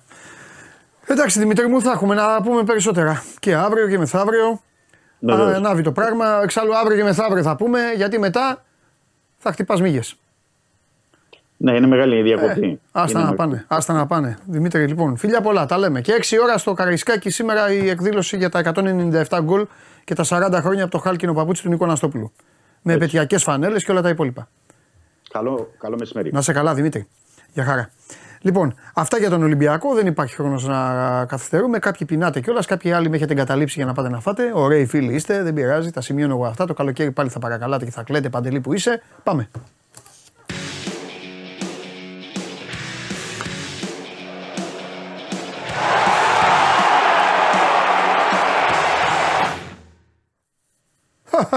Καλό το, το παιδί. Εμείς, εμείς δεν πεινάμε, δεν πεινάμε παντελή, φάγαμε δύο χθες. Ε, Καλό το παιδί. Δεν τα χωνέψαμε ακόμα. Άξι, Βαγγέλη μου, δεν πειράζει. Ήτανε, με, ήτανε χωρίς, ε, χωρίς τσικουδιά. Ήταν γι' αυτό ήταν τέτοιο. Άστα ήταν. Ήταν. Χωρίς μεζέ, χωρίς τίποτα. Χωρίς τίποτα, Βαγγέλη μου. Ναι, Βαγγέλη μου. Μπαμ, μπαμ ήτανε.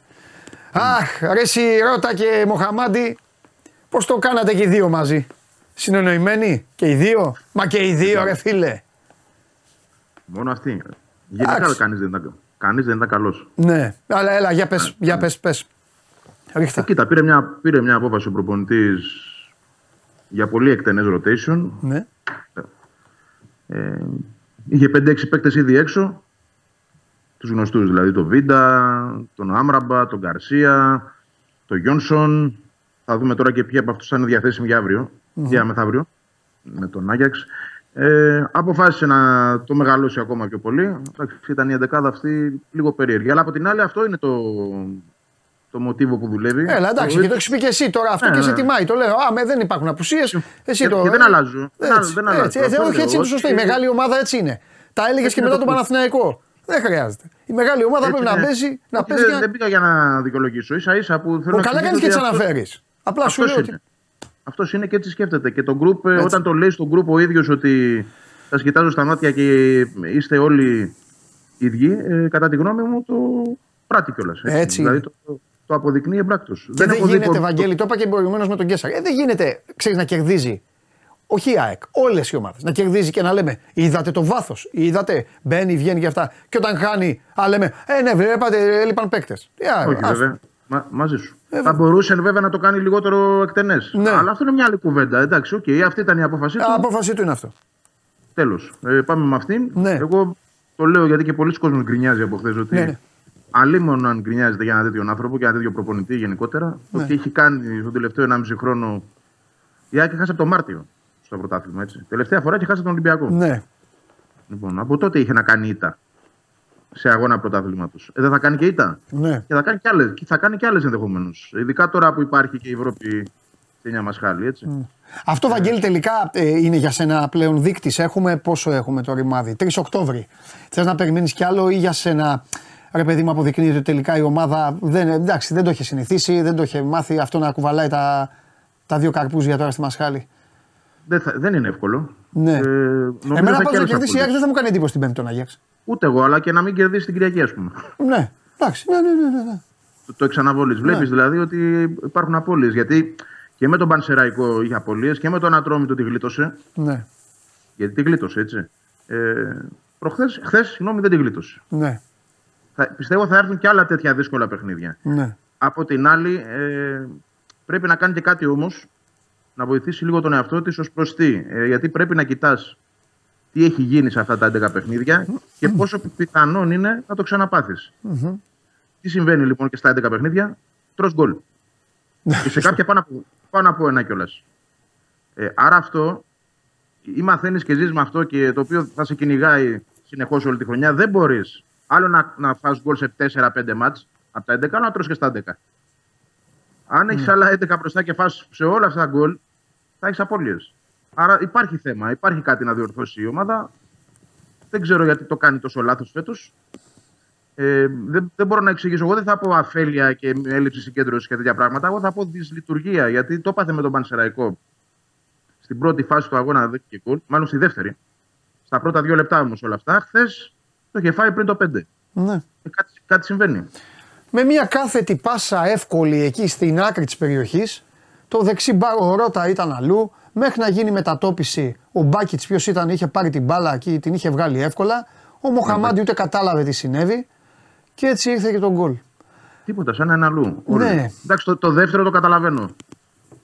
Είναι όλοι Εντάξει. μπροστά, οκ, έγινε μια κόντρα, έγινε ένα λάθος. Εντάξει, αυτό μπορεί να γίνει. Αλλά να τρως γκολ, Ναι. να τρως φάσεις μάλλον τόσο γρήγορα από ομάδες που. Εντάξει, δεν δεν είναι και ούτε ο Άγιαξ, έτσι, ούτε η Δυνάμου που έπαιξε, ούτε Ε, άλλη αλλά, πέρα. ε, κοίτα, ε, ε, έχει, είναι καλή ομάδα όφη, πολύ καλή Βαγγέλη, είναι μεθοδική ομάδα. είναι. Έχει αδικήσει τον εαυτό του δηλαδή σε κάτι παιχνίδια που δεν κέρδισε. και το σημαντικότερο είναι ότι της έκανε της ΑΕΚ πράγματα. Δηλαδή έχτισε επιθέσεις, ε, ανέβασε γραμμές, έσπασε, έσπασε τα χαφ της ΑΕΚ, ε, ε, ε, ε, πήρε πλάτος στο γήπεδο. Πώς να σου πω, την πέδεψε, ρε παιδί μου, την πέδεψε. Την πέδεψε το Το έχει, παιχνίδι. πά- το έχει πάρει ολοκληρωτικά το μάτς. Ναι, και την, άφησε, Δηλαδή- και την άφησε να παίξει και handball στα τελευταία 25 λεπτά του αγώνα, μισή ώρα. Να είναι έξω από την περιοχή του και να ψάχνονται, να γυρνάνε την μπάλα. Οι παίκτες ΣΑΕΚ να ψάξουν να βρουν. Καμία ανησυχία. Καμία ανησυχία. Όντως. Ναι. Ε, αυτό που εμένα με ανησυχεί Ναι. Γιατί εντάξει, ναι, δεν θα λέμε για απουσίες και το καθεξής, αλλά πραγματικά χωρίς τον Καρσία η ΑΕΚ χάνει πάρα πολλά πράγματα. Δεν χάνει Ε, από όταν στα λέω εγώ, κανέναν εσύ άλλο. δεν βάζει γκολ. Εντάξει, άλλο το ένα, άλλο το άλλο. Έχουμε Έτσι, πει και μπράβο. την καλή και την κακή πλευρά. Ναι. Υπάρχουν δύο πλευρές στο νόμισμα. Ναι. Αλλά βλέπω ότι εντάξει, ο Φανβέρτ δεν μπορώ εγώ να του, να του χρεώσω πράγματα. Μπήκε σε ένα παιχνίδι στο οποίο δεν ήξερα πώς να τον βρουν καταρχάς. Ναι. Δεν, δηλαδή, τι να φταίει αυτός. ε, ε, εντάξει, γενικώς χθες ήταν μια πολύ κακή παρένθεση. Ναι. Τώρα θα δούμε αυτή η παρένθεση πότε θα επαναληφθεί Ναι. και με, και με ποιο τρόπο. Ναι. Μμμ. Ωραία. Έχουμε τίποτα εν όψει, εν όψει Άγιαξ; Αγωνία. Τώρα να δούμε ποιοι μπορεί να μπουν. Κοίτα, αυτό- Σίγουρα είναι ο Γκαρσία εκτός. Εκτός. Εκτός. Εκτός, οκ. Ο Βίντα έχει κάποιες πιθανότητες γιατί προφυλάχθηκε περισσότερο και δεν πήγε στην αποστολή. Ναι. Ε, ο Μουκουντή λογικά θα ξεκινήσει. Ήταν καλά. Τον κράτησε νομίζω χθες έξω για να τον έχει πιο φρέσκο την Πέμπτη. Ο Γιόνσον είναι ένα ερώτημα. Είναι στα όρια θλάσης. Δεν ξέρω δηλαδή αν μπορεί να παίξει την Πέμπτη. Ε, Ποιος άλλος είναι έξω. Ο Χατζσαφί λογικά θα επιστρέψει. Και ο Άμραμπατ περιμένουμε. Και αυτός είναι οριακά. Μμμ. Σιντιμπέ πώς είναι; Ο Σιντιμπέ είναι καλά, έχει κόκκινη. Γι' αυτό δεν Ναι, έπαιξε. το ξέρω, έχει κόκκινη. Γενικά λέω πώς είναι. Καλά είναι. Εντάξει. Βλέπω φανέλα. Rotation εκεί. Βλέπω φανέλα. Πολύ πιθανό. Σιντιμπέ βλέπω φανέλα σπίτι σε λίγο καιρό. Δεν το λέω Εκτός τώρα αν για έχει το κανένα- Ρώτα για τέτοιο, αλλά Τώρα κάτι μου ήρθε όμως που είπες Σιντιμπέ. Δεν πιστεύω να έχει κανένα ζήτημα και αυτό να το ξεχνάω. όχι εντάξει δες. Ναι, εντάξει, τώρα δεν το έχω πρόχειρο, αλλά οκ, θα το συζητήσουμε και αύριο. Εντάξει. Σε άλλο, σήμερα, σήμερα θα έχουμε μια εικόνα για τους τραυματίες καλύτερη και αύριο θα μπορούμε να πούμε. Ωραία. Εντάξει, Βαγγέλη μου, έχουμε και την Γίνονται και αυριανή μέρα. τόσα, έχουμε τόσα και την- πράγματα, ναι, γίνονται συνεχώς πράγματα παντού με τα μυϊκά και αυτό λίγο σε μπερδεύει κιόλας. Ναι, ναι, ναι. Γίνονται, το ξαναλέω πάντως, το ξαναλέω από τη μέρα που ήρθα από τις Φιλιππίνες γιατί δεν είχαμε εκπομπή. Δεν είναι θηρίο ο Άγιαξ, είναι μια ομάδα που έχει πάρα πολλά προβλήματα, δεν παίζει καλή μπάλα. Η ΑΕΚ έχει την ψυχολογία από την Brighton, είναι άλλο βιβλίο της Ευρώπης, άλλο βιβλίο της Ελλάδας. Η ΑΕΚ για μένα έχει πολλές πιθανότητες να πάρει αποτέλεσμα. Ξεκινάει από το να μην χάσει, οκ, αλλά νομίζω ότι μπορεί να κερδίσει η ΑΕΚ τον, α, τον Άγιαξ έτσι όπως έχει γίνει η ιστορία. Θα δούμε το χθεσινό πώς έχει πέσει πάνω στο κεφάλι τους τώρα. Ναι. Πιστεύω καλό θα κάνει το χθεσινό. Ναι. Δεν βλέπω το πώς δεν θα, δεν θα φάει γκολ. Αυτό δεν βλέπω. Η ΑΕΚ. Και αυτό... Έτσι όπως παίζει ο Άγιαξ όμως μπορεί να βάλει, αλλά μπορεί, να- μπορεί, μπορεί να φάει και αυτός. Δεν είναι. Τώρα μου πεις λείπει ο εντάξει. Λιβάη. Τέλος πάντων θα δούμε. Είναι Θα θέμα. δούμε. Ναι. Έγινε. Έγινε Βαγγελάρα μου, έλα, τα λέμε αύριο. Τα λέμε. Γεια. Έλα, φιλιά. Για χαρά.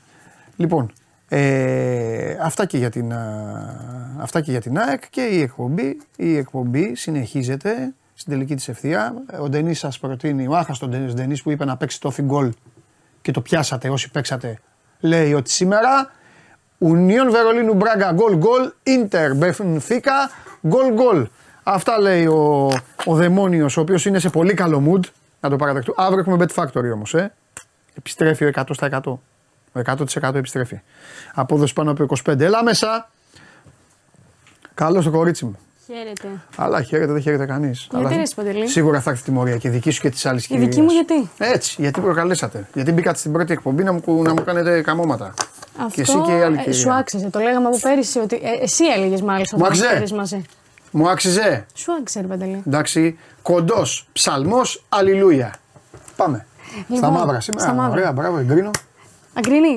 Λοιπόν, ε, ποιος είναι ένας από τους κανόνες του ποδοσφαίρου; Δεν πανηγυρίζουμε ποτέ πριν σφυρίξει ο ε, διαιτητής για τελευταία φορά. Αυτός Τώρα δεν πια είναι, δεν πανηγυρίζουμε, περιμένουμε να πάει Καλά. το VAR. Σωστό, σωστό. Να δείξει το offside που δεν υπάρχει. Έχεις δίκιο. Επειδή υπάρχει μια ομάδα στην Αγγλία που διοικείται στο Αμπουντάμπι και καλεί διαιτητές Άγγλους Μμμ. και σφυρίζουν και έχει Α, γίνει εμείς, χαμός. εσύ- εμείς είμαστε τώρα το πρόβλημα. Δεν είστε. Εμείς. Δεν είστε. Όχι, Ταΐζετε εσύ- τους διαιτητέ. εσύ είναι Ποια είναι η το- άποψή σου για αυτό το Η άποψή μου δημοσιογράφη Μαρία Κουβέλη για αυτή τη φάση; Ε, τι να πούμε, ρε Σπαντελή, ολοφάνερο είναι. Λά, ε, λάθος είναι, αλλά θέλω να πω, Ναι, όταν ναι, ναι, έλα, άνθρωποι πες. Έλα, χειρίζονται. Κάνε το, κάνε το ρεπόρτερ ελληνικής Όχι, ομάδας όχι, τώρα. Όχι, έλα. όχι, όχι. Ναι, ναι, να σε χαρώ όταν, θέλω. ε, ναι. όταν ε, άνθρωποι χειρίζονται την τεχνολογία, προφανώς θα συμβούν λάθη. Από Α. εκεί και πέρα υπάρχουν οι αρμόδιοι φορείς Μμ. για να επιληφθούν επί του θέματος. Και μου διφορεί.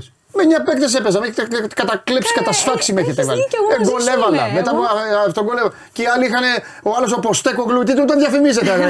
Επειδή λέγεται Ποστέκογλου. Ε, επειδή λέγεται Έχει Ποστέκογλου. ρίζες, έχει ρίζες. Γι' αυτό μου τον διαφημίζετε.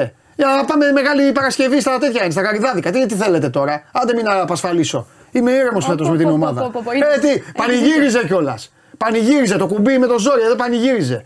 Πανηγύριζαν. Αυτοί αν είχαν ε, τσίπα να είχαν δεν θα έπρεπε να πανηγυρίζουν. Έχεις δίκιο. Εντάξει, αλλά Έχεις θα τα μαζί πούμε σου στο τέλος. είμαστε, Μαζί σου είμαστε. Θα πάρω πρωτάθλημα, κύπελο, League Cup και Europa League. Ω, πας για quadruple. Όλα. Μάλιστα. Και άμα θέλετε, δώστε Ναι. μου και wild card για να πάρω και το Champions League. Αν έχετε άντερα. Και θα έπαιρνα και την Ευρωλίγκα. Καλά, εκεί είναι εύκολο με αυτού που Ναι, παίζουν. μάλιστα. Τελείωσα. Εντάξει, προχωράω. Ωραία, λοιπόν. Ε, μα τα έχουμε κάνω δύο-μισή ώρες εκπομπή. Ναι, ναι, ναι. Πάμε στη Σκωτία, γι' αυτό το είπα πριν. Στο, Στη θρηλυκή νίκη που πήρε η Ναι. Στείλτε Celtic. τον Αργύρι Γεωργατζία, διάβαστο τώρα. Με ρώτησαν να πονάω. Α. Έφυγε αυτός. Αυτός αντίο. Με σωτικές διαδικασίες. Αλλού αυτός, αλλού σε άλλη παραλία. Καθάρισμα. αλλού αυτός. δεν θα με ρωτάει εμένα, δεν θα μου σαν τα ε, ελληνικό Και μετά παιδάκι, τώρα οπαδό έχει παιδάκι. πάει δύο και που δεν 20 ξέρει τώρα, μπαλά. προκαλεί, έχει πάει Έφυγε δύο αυτός. και 20. Έφυγε αυτός, έφυγε, αδιάβαστος. Στο Λοιπόν, καλό. ε, πάμε Σκωτία, στη θρηλυκή νίκη λοιπόν, που πήρε η Celtic Έφυγε από απέναντι στη μένα. Motherwell. Ναι. Ε, λοιπόν, το γκολ μπήκε. Το πρώτο το έβαλε στο 85 ή στο 87, αν δεν κάνω λάθος, τέλος πάντων, ο Λουίς Πάλμα. Ναι. Και ισοφαρίζει η Motherwell στο 95. Ναι. Και μπαίνουν οι οπαδοί των γηπεδούχων μες στο γήπεδο να αρχίσουν και πανηγυρίζουν. Δύο λεπτά μετά όμως έρχεται η ανατροπή. Και τελικά παίρνει τη νίκη η Celtic. Το φάγανε αυτοί; Το φάγανε στο 97. Και είχαν μείνει ακόμα Ισοφάρισαν εκεί; στο 95, ναι. Ναι. Και θα δούμε τώρα αμέσως. Μ' αρέσουν αυτά εμένα. Ε, την αμέσως επόμενη σκηνή. Εδώ που είναι, το φάγανε; Ε, αυτό ήταν. Ναι. Καλά, μην Εδώ είναι που μπερδεύεις. μπαίνουν και πανηγυρίζουν. Ε. Α, δεν έχει μετά. Όχι, δεν ναι. έχει, αυτό δεν λέει έχει, στη- αυτό είναι.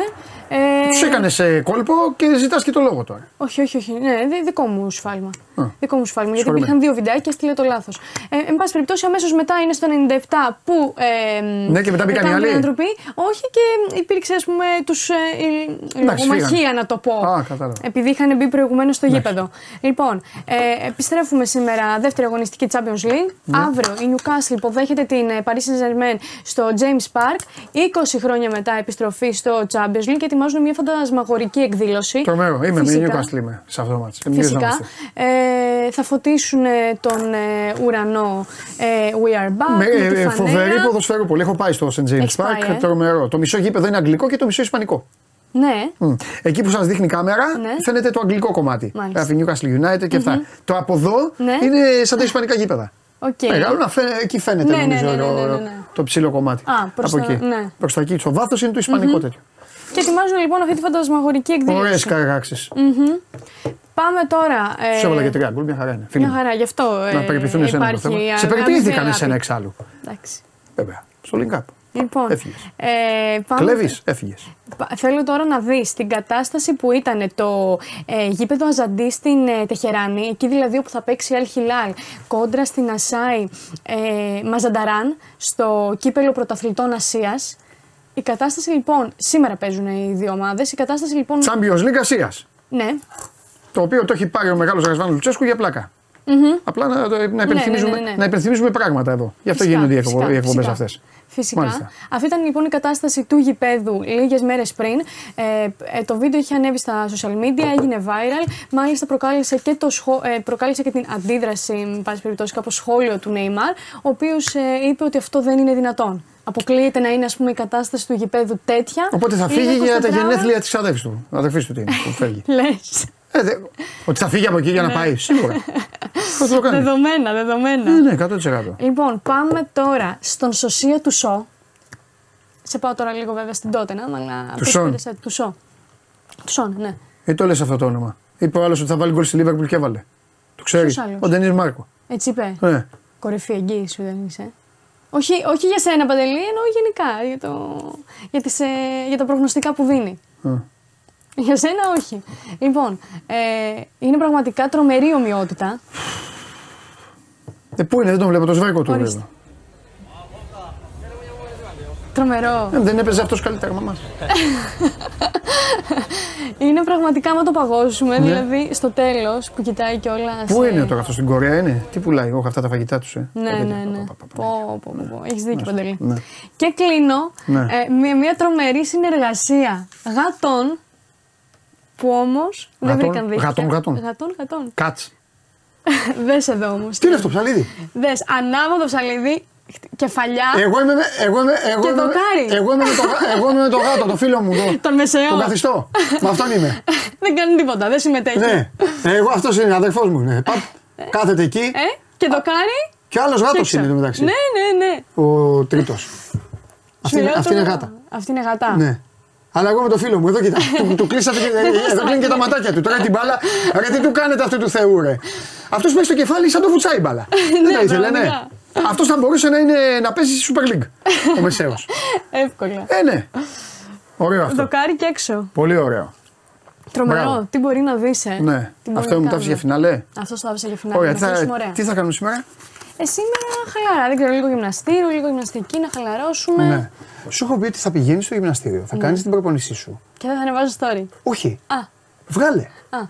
Όλοι κάνουν. Και εγώ, άμα τελειώνω προπόνηση καμιά φορά και είμαι κουδουνίζω από το Ναι. ΙΦΑΠΑ, ε, βγάζω. Αλλά στο τέλος, κορίτσι μου. Στο τέλος βάζω. Δεν βγάζει στο τέλος. Μαρία, κουβε- ρε, ρε, ρε, Μαρία. Παντελίτσι Ρε είμαι. Μαρία. Έτσι είμαι. Όταν δεν γυμνάζομαι, αισθάνομαι ότι έχω καρκίνο, Έλα, ρε, AIDS, αισθάνομαι τα Παντελή. πάντα. Μιλάς με άνθρωπο που από, μω- από μωράκι αθλείτε. Ξέρω τι ώρα αθλείστε και πότε το κάνετε.